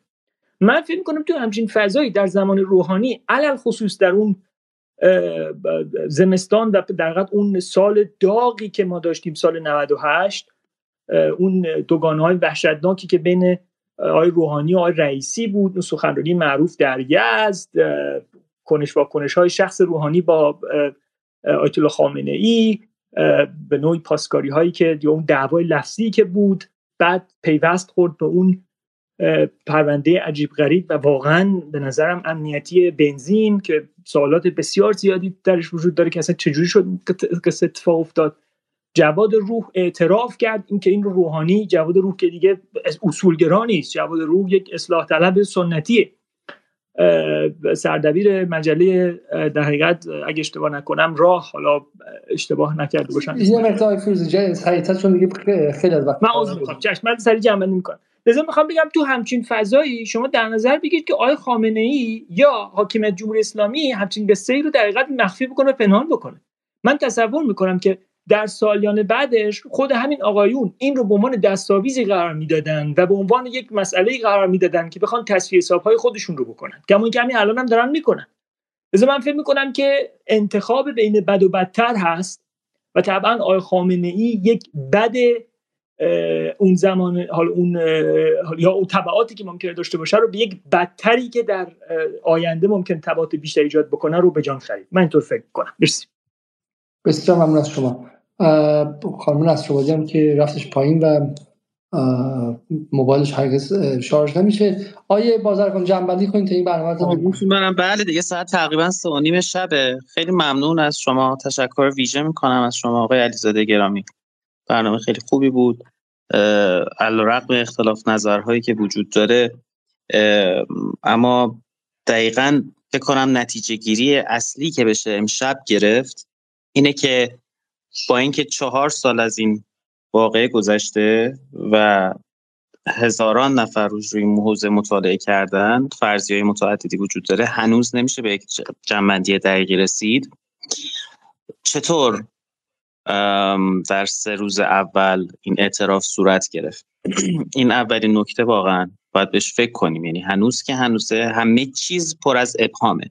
حتی روایت رسمی جمهوری اسلامی ایران پر از ابهامه. نه آمریکایی پذیرفته نه فرانسوی پذیرفته نه اوکراینی پذیرفته نه ما که داریم می‌خونیم. نکته بعدی که من فقط یه دو تا خیلی در حد یکی دو ثانیه اشاره کنم و برم به بحث سیاسی. من از آقای فیروزی خیلی زیاد تشکر می‌کنم. دوست خوب من هست از قدیم. خوشحال شدم امشب از صحبتاشون. یک این تور امبان نقطه های آپگرید شده از چیزایی که من مطالعه کردم سرچ کردم. حتی سه تا رادار هم دارن. و قابلیت اون رادار دوم و سومش قابلیت تشخیص کروز هواپیمای شخصی جت وارشیپ و غیر و غیره رو داره. که حتی اگه فرض محال هم نداشته باشه باز باید به لایه دوم رادار یعنی رادار هماهنگ ساده کشور و رادار آی متصل باشه که بشه فهمید و اون یعنی در تقویت این فرضیه که جمینگ صورت گرفته. نکته دوم این که این ادعایی که توی پرونده وجود داره که مختصات عوض شده و این جابجا شده 100 متر و شمال به جنوب میشناخته این خیلی واقعا قابل دفاع نیست. به خاطر اینکه اینا سریعا به جی پی اس وصل میشه اینا update میشه این خیلی دیگه اینجا مال عهد بوق که نیست که اینا این هم واقعا قابل دفاع نیست و این ادعای خطای انسانی واقعا با من با عقل سلیم ادعای خیلی ضعیفیه حتی اگه ابطال هم نشه.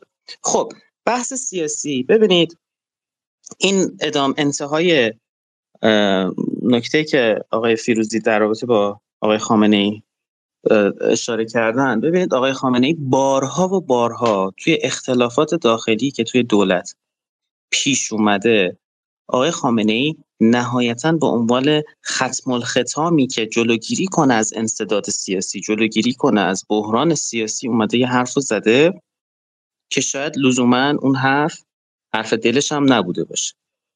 ما مثلا سر بحران آبان 98 هم اینو داشتیم.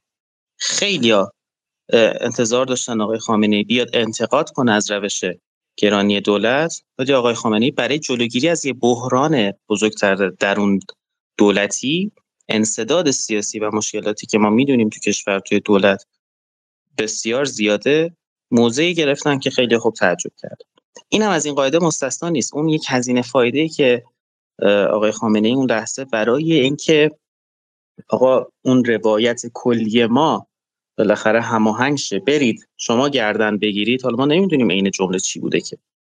ممکنه این کارو کرده باشن. اما یه چیزی رو نباید فراموش کنیم.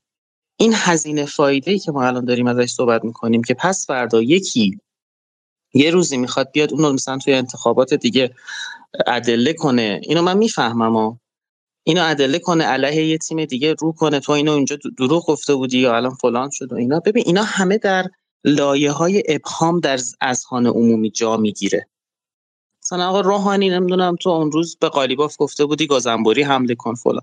اینا مطرح میشه ولی همه در لایه های ابهامه. ما پر از پرونده لایه های ابهام داریم. از قتل های زنجیره 67 بگیرید تا نمی‌دونم انواع اقسام هزار تا مسئله داریم. اما اینکه رسما میای تو تلویزیون live اعتراف می‌کنی این دیگه صاف میشینه تو ذهن همه. و این هزینه سنگینی به نظر من وارد شد. من تا جایی که خواسته باشن این کار کرده باشن که جلوگیری از یک جنگ تمام عیار با آمریکای هسته‌ای و اسرائیل هسته‌ای کرده باشن میپذیرم. دیشبم اعلام کردم که چرا این اینو گردن گرفتیم. چون اگه گردن نمی گرفتیم باید جواب می‌دادیم. ولی نوع گفتنش اصلا سکوت بله من میگم سکوت باید می‌کردیم. حالا سکوت نمی‌تونستی بکنی. آقا باید بررسی کنیم. طول می‌کشه. جوستی ها بیاد باز شه بخونیم بریم ببینیم چیشه یه ما طول می‌کشه دو ما طول می‌کشه. بالا می‌کنه آدم پایین می‌کنه. به قول آقای علیزاده مردم آرومتر میشن افکار ذره میخوابه. و اون هزینه اون شکل بیان که شخص اول سپاه شخص اول نماینده قدرت و امنیت کشور رو بیاری جلو تلویزیون بگی گردن من از مون و ای کاش میمردم و اینو نمی‌دیدم. این, این, این, این اصلا چیز خوشایندی نیست و من باور دارم این اتفاق بدتر از خود واقعی هواپیما واقعی خود هواپیمای اوکراینی بود. باز دارم میگم یادآوری می‌کنم اون سه روز اولی که همه تو ابهام بودن معلوم نبود چه خبره. یکی می‌گفت زده یکی می‌گفت کار خودشونه یکی می‌گفت دیوونه شدی. ول کن بابا مگه میشه کار خودشون باشه؟ آقا نمی‌دونم عین الاسد رو زدیم چی شد؟ فلان حاج قاسم رو زدن. یعنی لحظه ای که اعتراف شد اصلا فضا همه چی عوض شد. اون تشییع جنازه چند میلیونی حاج قاسم به فراموشی سپرده شد. اون موفقیت ما در حمله بین الاسد به فراموشی سپرده شد. و اصلا فضا کامل عوض شد. و متاسفانه البته ما از الان داریم میگیم ما ما به میگن که بوضا تموم شده داری قبل و قضاوت می‌کنی که هنر نکردی. من می‌دونم ما تو اون چند روز نمی‌دونیم چه اتفاقی افتاده. روحانی چی گفته؟ ظریف چی گفته؟ سپاه چه شرایطی توش بوده؟ تهدید از آمریکا چی بوده؟ آیا تهدید هسته ای همزمان شده بودیم؟ نشده بودیم؟ گروه های زینف کی بودن؟ گروه های فشار کی بودن؟ اینا رو ما واقعا نمی‌دونیم. اما اینکه آیا می‌شد اینو اینجوری خودزنی و خود تحقیری نکنیم؟ یه ماه ادامش بدیم. یه ذره بپیچونیم یه ذره بالا پایین کنیم. خیلی جاها ما اتفاقا تو پیچوندن خوب بلدیم. چی میگه؟ میشین راستگوی راستگو هم که همه جا نبودیم که ما اتفاقا خوب بلدیم مردم خوب بپیچونیم تو اعلام سیاست هم. اونجا یهو انقدر صداقت رو ما رایت کردیم و انقدر باعث شد سرمایه اجتماعی عوض شه خب خوشایند نبود. و من استقبال می‌کنم از این گفتمانی که از دیشب را افتاد. فرزن اصلا گفتمان من و فرضیه من صد درصد غلط است. حداقل اتفاقی که بیفته اینه که بیاید سعی کنید فرضیه منو ابطال کنید اما به واسطه ابطال فرضیه من برید ادله های محکمتر پیدا کنید که نه کار سپاه نبوده. کار خودمون نبوده. ما هم اونقدر نه بدبختیم. نه اونقدر خونخاریم نه اونقدر ضعیفیم نه اونقدر تروریستیم. ما نیاز داریم این گفتمان جا بیفته دوباره تو مردم. حتی خیلی کم حتی خیلی کم کم. نیاز داریم که دوباره بتونیم به قوای نظامی خودمون به قدرت خودمون و امنیت خودمون افتخار کنیم. چون متاسفانه روزای خوشی به نظر نمی‌رسه پیش رو داشته باشیم. بحران در آینده خدایی نکرده امیدوارم که نباشه ولی ممکنه پیش رو داشته باشیم. و این گفتمان ها این جلب اعتمادها این سرمایه ها بیش از پیش نیاز. خیلی ممنونم از شما آقای علیزاده. شبتون بخیر. متشکرم. خدا نگهدار. آقای علیزاده من چون اولین بار تو اسپیس شما شرکت می‌کنم نه من جمله خطاب به شما می‌خوام عرض کنم. من نه حالا بزنین برای بحث شما کلا شما موفق شدین که بحث رو امشب به جای دیگری ببرید و بحث رو بحث منحرف کنید. خب ما حدود سه ساعت خورده ای هستش و بالاخره هم خانواده من هم آقای بازرگان که اینجا اومد فردا صحبت بلندش و درس بده و دوستان دیگه ما یه محدودیتی داشتیم و کلا بحث خارج شد از جایی که بودش. خب فقط آقای حالا آقای مسئولیتشون بالا دستشون نگه داشته بود ولی واقعا وقت واسه این نیست. من بحث رو تمام می‌کنم اینجا. با این نکته که ما دیشب در جدال یک موضوع باز کردیم. که حالا میگم تخصصش من ندارم امکاناتش ما نداریم. ولی من فکر می‌کنم که آقای بازرگان از این نظر که این شجاعت به خرج داد که این بحث مبحث رو مطرح کنه که آیا واقعا واقعیت این بود یا نه. ولی من دعوت می‌کنم از همه کسانی که تخصص رادار دارن تخصص امور نظامی دارن بحث های فنی نظامی رو دنبال کردن بلدن و حتی اطلاعات دارن. اگر واقعا در توانشون هست که بیان و صحبت کنن بیان و در فضای عمومی درباره این قضیه صحبت کنن. یک روایت عامی شکل گرفت در روایت عام هژمونیک یا روایت عام مسلط. و روایت عام مسلطی که فضا رو تا حد زیادی بست و یک دیکتاتوری تودهی یا جو، دیکتاتوری جو به وجود آورد. و یک کسی جرأت نکرد مقابلش حرفی بزنه. در این چهار سال هم بوده. و تمام مقدمات بر اساس اونه. حالا من که امروز مثلا در یک توییت گفتم که اعلام این به این شکل یک خودزنی جدی از سمت حکومت بوده. هر حکومتی اگه انگلیس هم چنین تاریک کنه مثلا بیاد در مورد کرونا بیاد واقعیت رو به این شکل بگه که باعث افزایش تشویش عمومی بشه و بعد باعث شد که مردم مثلا چند کارهای بدتری کنن. خب خودزنی کرده و اتفاقا از نظر اخلاقی اخلاق سیاسی هم حکومت موظفه. چون اخلاق حکومت ها و اخلاق افراد با هم فرق داره. این دیگه جز بدیهیاته. حکومت یک از نظر وجود شناسی یک واحد متفاوتی از فرده برای همین روابط بین حکومت ها با روابط بین افراد متفاوته. و اخلاق حکومت ها و در اخلاق ولی ارزش حکومت هم اینه که بتونه از خیر جمعی دفاع کنه. حکومتی که میاد راست میگه و باعث جنگ داخلی میشه و دو میلیون نفر همدیگر رو می‌کشن امر خیری انجام نده. راستگویی به معنای ارزش مطلقی فلان که نیستش که. اون چیزا حالا من گفتم که دانش ندارم ولی به عنوان کسی که فلسفه فلسفه خوندم می‌تونم بگم درک شما از تاریخ اسلام خیلی کاریکاتوریه و بیشتر به کتاب های خوب قصه های خوب برای بچه های خوب میمونه. عذر می‌خوام که این صریح میگم ولی در واقع اسلام هم به عنوان یک عرصه تمدنی تاریخی که بهش نگاه می‌کنید به اون سی سال اول با کتاب های به شکل کتاب های غیر غیر درون دینی یعنی کتاب های علمی بیرون که محققین و مورخین نوشتن در اونجا اسلام اتفاقا هنرش گره زدن الهیات به رئال پالیتیک و سیاست واقعی. نه سیاست واقعی معنی دروغ گفتم ولی معنی سیاست واقعی یعنی جایی که مسلحت هم میاد. حالا از این حرفا بگذاریم اما فضا چنان در این چهار سال سفت شده صلب شده و کریستالیزه شده که همین الان برخوردها رو با مثلا همین تویز ساده من ببینید. مثلا آقایی به اسم محمد محمد علی بهمنی قاجار که فقط دو هفته پیش در برنامه شیون بودن. هم در دانشگاه درس هم وکیل دادگستری. در جواب من نوشته که از منظر رئال پلیتیک تو چرا مسئولیت شیشه کشیدن توی دستشویی من رو پذیرفتی؟ و حتی به اشاره و کنایه و غمزه با توضیح انگولک پولی زراعتی مسئولیت هویت جنسیت رو هم پذیرفتی این خب وکیل دادگستریه و چنین حرفی می‌زنه در مقام یک troll خیلی خیلی آلوده این کار انجام میده. چون خشم همین وقتی چون واقعیت ها حتی واقعا دروغ ها وقتی تبدیل میشن به یک امر پذیرفته شده عمومی و هژمون میشن مسلط میشن بعد که تغییر از غیر ممکنه. تغییر از غیر ممکنه. تا عوض و در جمهوری اسلامی کسی است که آمدانه احتمالا یا از روی بیخردی و بیعقلی هواپیما رو زده مردمش رو زده اومده جلوی آمریکا اف بیاد و بگه که من مقابلتون می‌تونم وایسم به جاش مردم خوش زده و این تصویر خب دیگه تصویر تصویر خیلی خیلی بدی اگه واقعا روز جمهوری اسلامی سقوط کنه این تصویر منشأ آغاز سقوطشه. خب یعنی اگر مثلا 10 سال 20 سال 30 سال دیگه جمهوری به سمت فروپاشی بره با خیلی با صراحت با این تصویری که یه حکومت اومده جلوی دشمن خارجی وایسته و به جاش مردم خودش کشته این تصویر تصویر بسیار بسیار بدی است و واقعا تاثیرش وحشتناکه. و این این به نظر من میگم این نحوه اعلام هم نحوه اعلامی است که در هیچ گونه هیچ گونه سازگاری با خرد سیاسی نداره و حالا شما تصویرش رو سالها بعد خواهید دید. خب حالا بعدا که مورخین بیان و بنویسن تاریخ جمهوری اسلامی رو یا تاریخ پایانش رو این لحظه درش خیلی خیلی گسترده خواهد شد و خواهید دید این رو.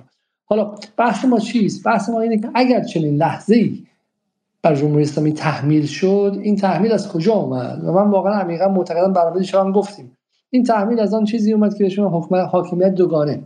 اینی که سپاهش و دولتش تا این حد با هم درگیری داشته باشن و شما بیاید نگاه کنید که از سال 2012 2013 بعد چه سطحی از درگیری بر سر منافع بر سر امنیت ملی در ایران اومد از حضور نظامی ایران تو سوریه که. که طرف مقابل یعنی آقای هاشمی رفسنجانی که اون موقع مقام پدرخوانده جناح در دولت بود بالاخره آقای هاشمی رفسنجانی پدر معنوی آقای روحانی بود در مرداد 1392 چی گفتش؟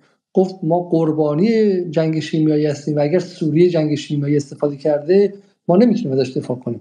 چیزی که بعدا سیمور هرش با مستندات نشون داد که یک دروغ محضه و حداقل در اون موقع هیچ گونه استفاده از ایجنت شیمیایی توسط دولت سوریه اتفاق نیفتاده و اونها چیزایی بوده که جبهت النصره از لیبی وارد کرده. ولی آیا هاشمی کنارش وایستاد؟ آیا هاشمی کنار خبر دروغین استفاده از بمب شیمیایی در سوریه وایستاد تا زیر پای سپاه رو و نیروی نظامی ایران که در سوریه داشت میجنگید رو خالی کن. به همین سادگی.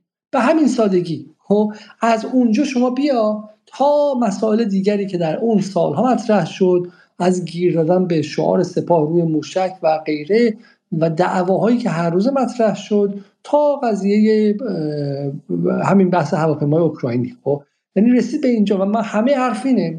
که حاکمیت دوگانه برای کشوری مثل ایران می‌تواند پایانش باشه. حالا شما می‌تونید امتحان کنید و برید با بحث آخر و زمان و بحث اعتقاد فراعقلی و معنوی و اینکه خدا خودش نگهدار ماست و غیره برید انجام بدید. ولی من می‌تونم بگم که قوانین علوم سیاسی میگه که اگر یک بار دیگه شما این سطح تنش رو حول مسئله امنیت ملی در ایران برقرار کنید میشه گفتش که پایان جمهوری اسلامی و احتمالا فروپاشی و تجزیه و پایان ایران به شکلی که ما می‌شناسیم درش قطعیه و و میگم یک مثال و یک نمادش بحث هواپیما اوکراینی و من بر سر این وای میستم که اتفاقی که حول هواپیمای اوکراینی افتاد همافزایی همافزایی فشاری بود که حسن روحانی و دولتش و آقای ظریف و بقیه دوستان با سه سال دو سال خورده ای انباشته شدن فشار حد اکثری ترامپ و بولتون و پومپو و اسرائیل روی همدیگه گذاشتن. اینا با هم هم که با هم جمع شد. جمع شد و تبدیل شد به این انفجار نفرت. و به این انفجار نفرت و این بسیار بسیار لحظه خطرناکی بود. و نمادش هم همینه. اینه که وقتی آدم ها به این هواپیما اوکراین نگاه می‌کنن این گونه پر از نفرت شدن. این گونه پر از نفرت می‌شدن وگرنه یه هواپیما یه اشتباه که نباید اینقدر نفرت به وجود بیاره. چرا؟ چون این همافزایی که با کل اون اتفاقاتی که قبلش بود. و, و این بسیار خطرناکه حالا این این در واقع فهم من بود و فهمی بود که آیه بازرگان با روایت خودشون ایجاد کردن. اینکه حالا از نظر فنی آیه بازرگان صد درصد درست گفته نگفته. آیه بازرگان مهندس مخابرات نیستش مهندس رادار نیستش. و, مسلما هم اطلاعات پشت پرده نداره. خب اما به نظر من چیزی که می‌خواست باز کنه این بود و به نظر من این نقطه نقطه قابل اندیشه و قابل تحملی است برای همه ما. به اونایی که مثل من و احتمالا آقای بازرگان از دولت خیلی هم خیلی چشم دل خوشی ندارن و گمان نمی‌کنن. رئیسی خیلی دولت باهوش و وزرای خردمندی داره. خب، و با همه نقد هایی که به وضعیت فعلی دارن اما از بازگشت به حاکمیت دوگانه حول امنیت ملی و تبدیل شدن به سیاست خارجی و سیاست امنیتی کشور به عرصه جنگ جناحی وحشت دارن. گمانم که درست گفتم های بازرگان و با شستشون نشون که من درست گفتم این جنبندی رو. بریم که تا برنامه بعدی که یا احتمالا فردا پس فرداست با شما خدافزی کنیم و بذاریم که این دیر وقت برید و استراحت کنید. شب و روزتون خوش و ممنون که تا این لحظه مهمان جدال بودید. تا فردا شب خدا نگهدار.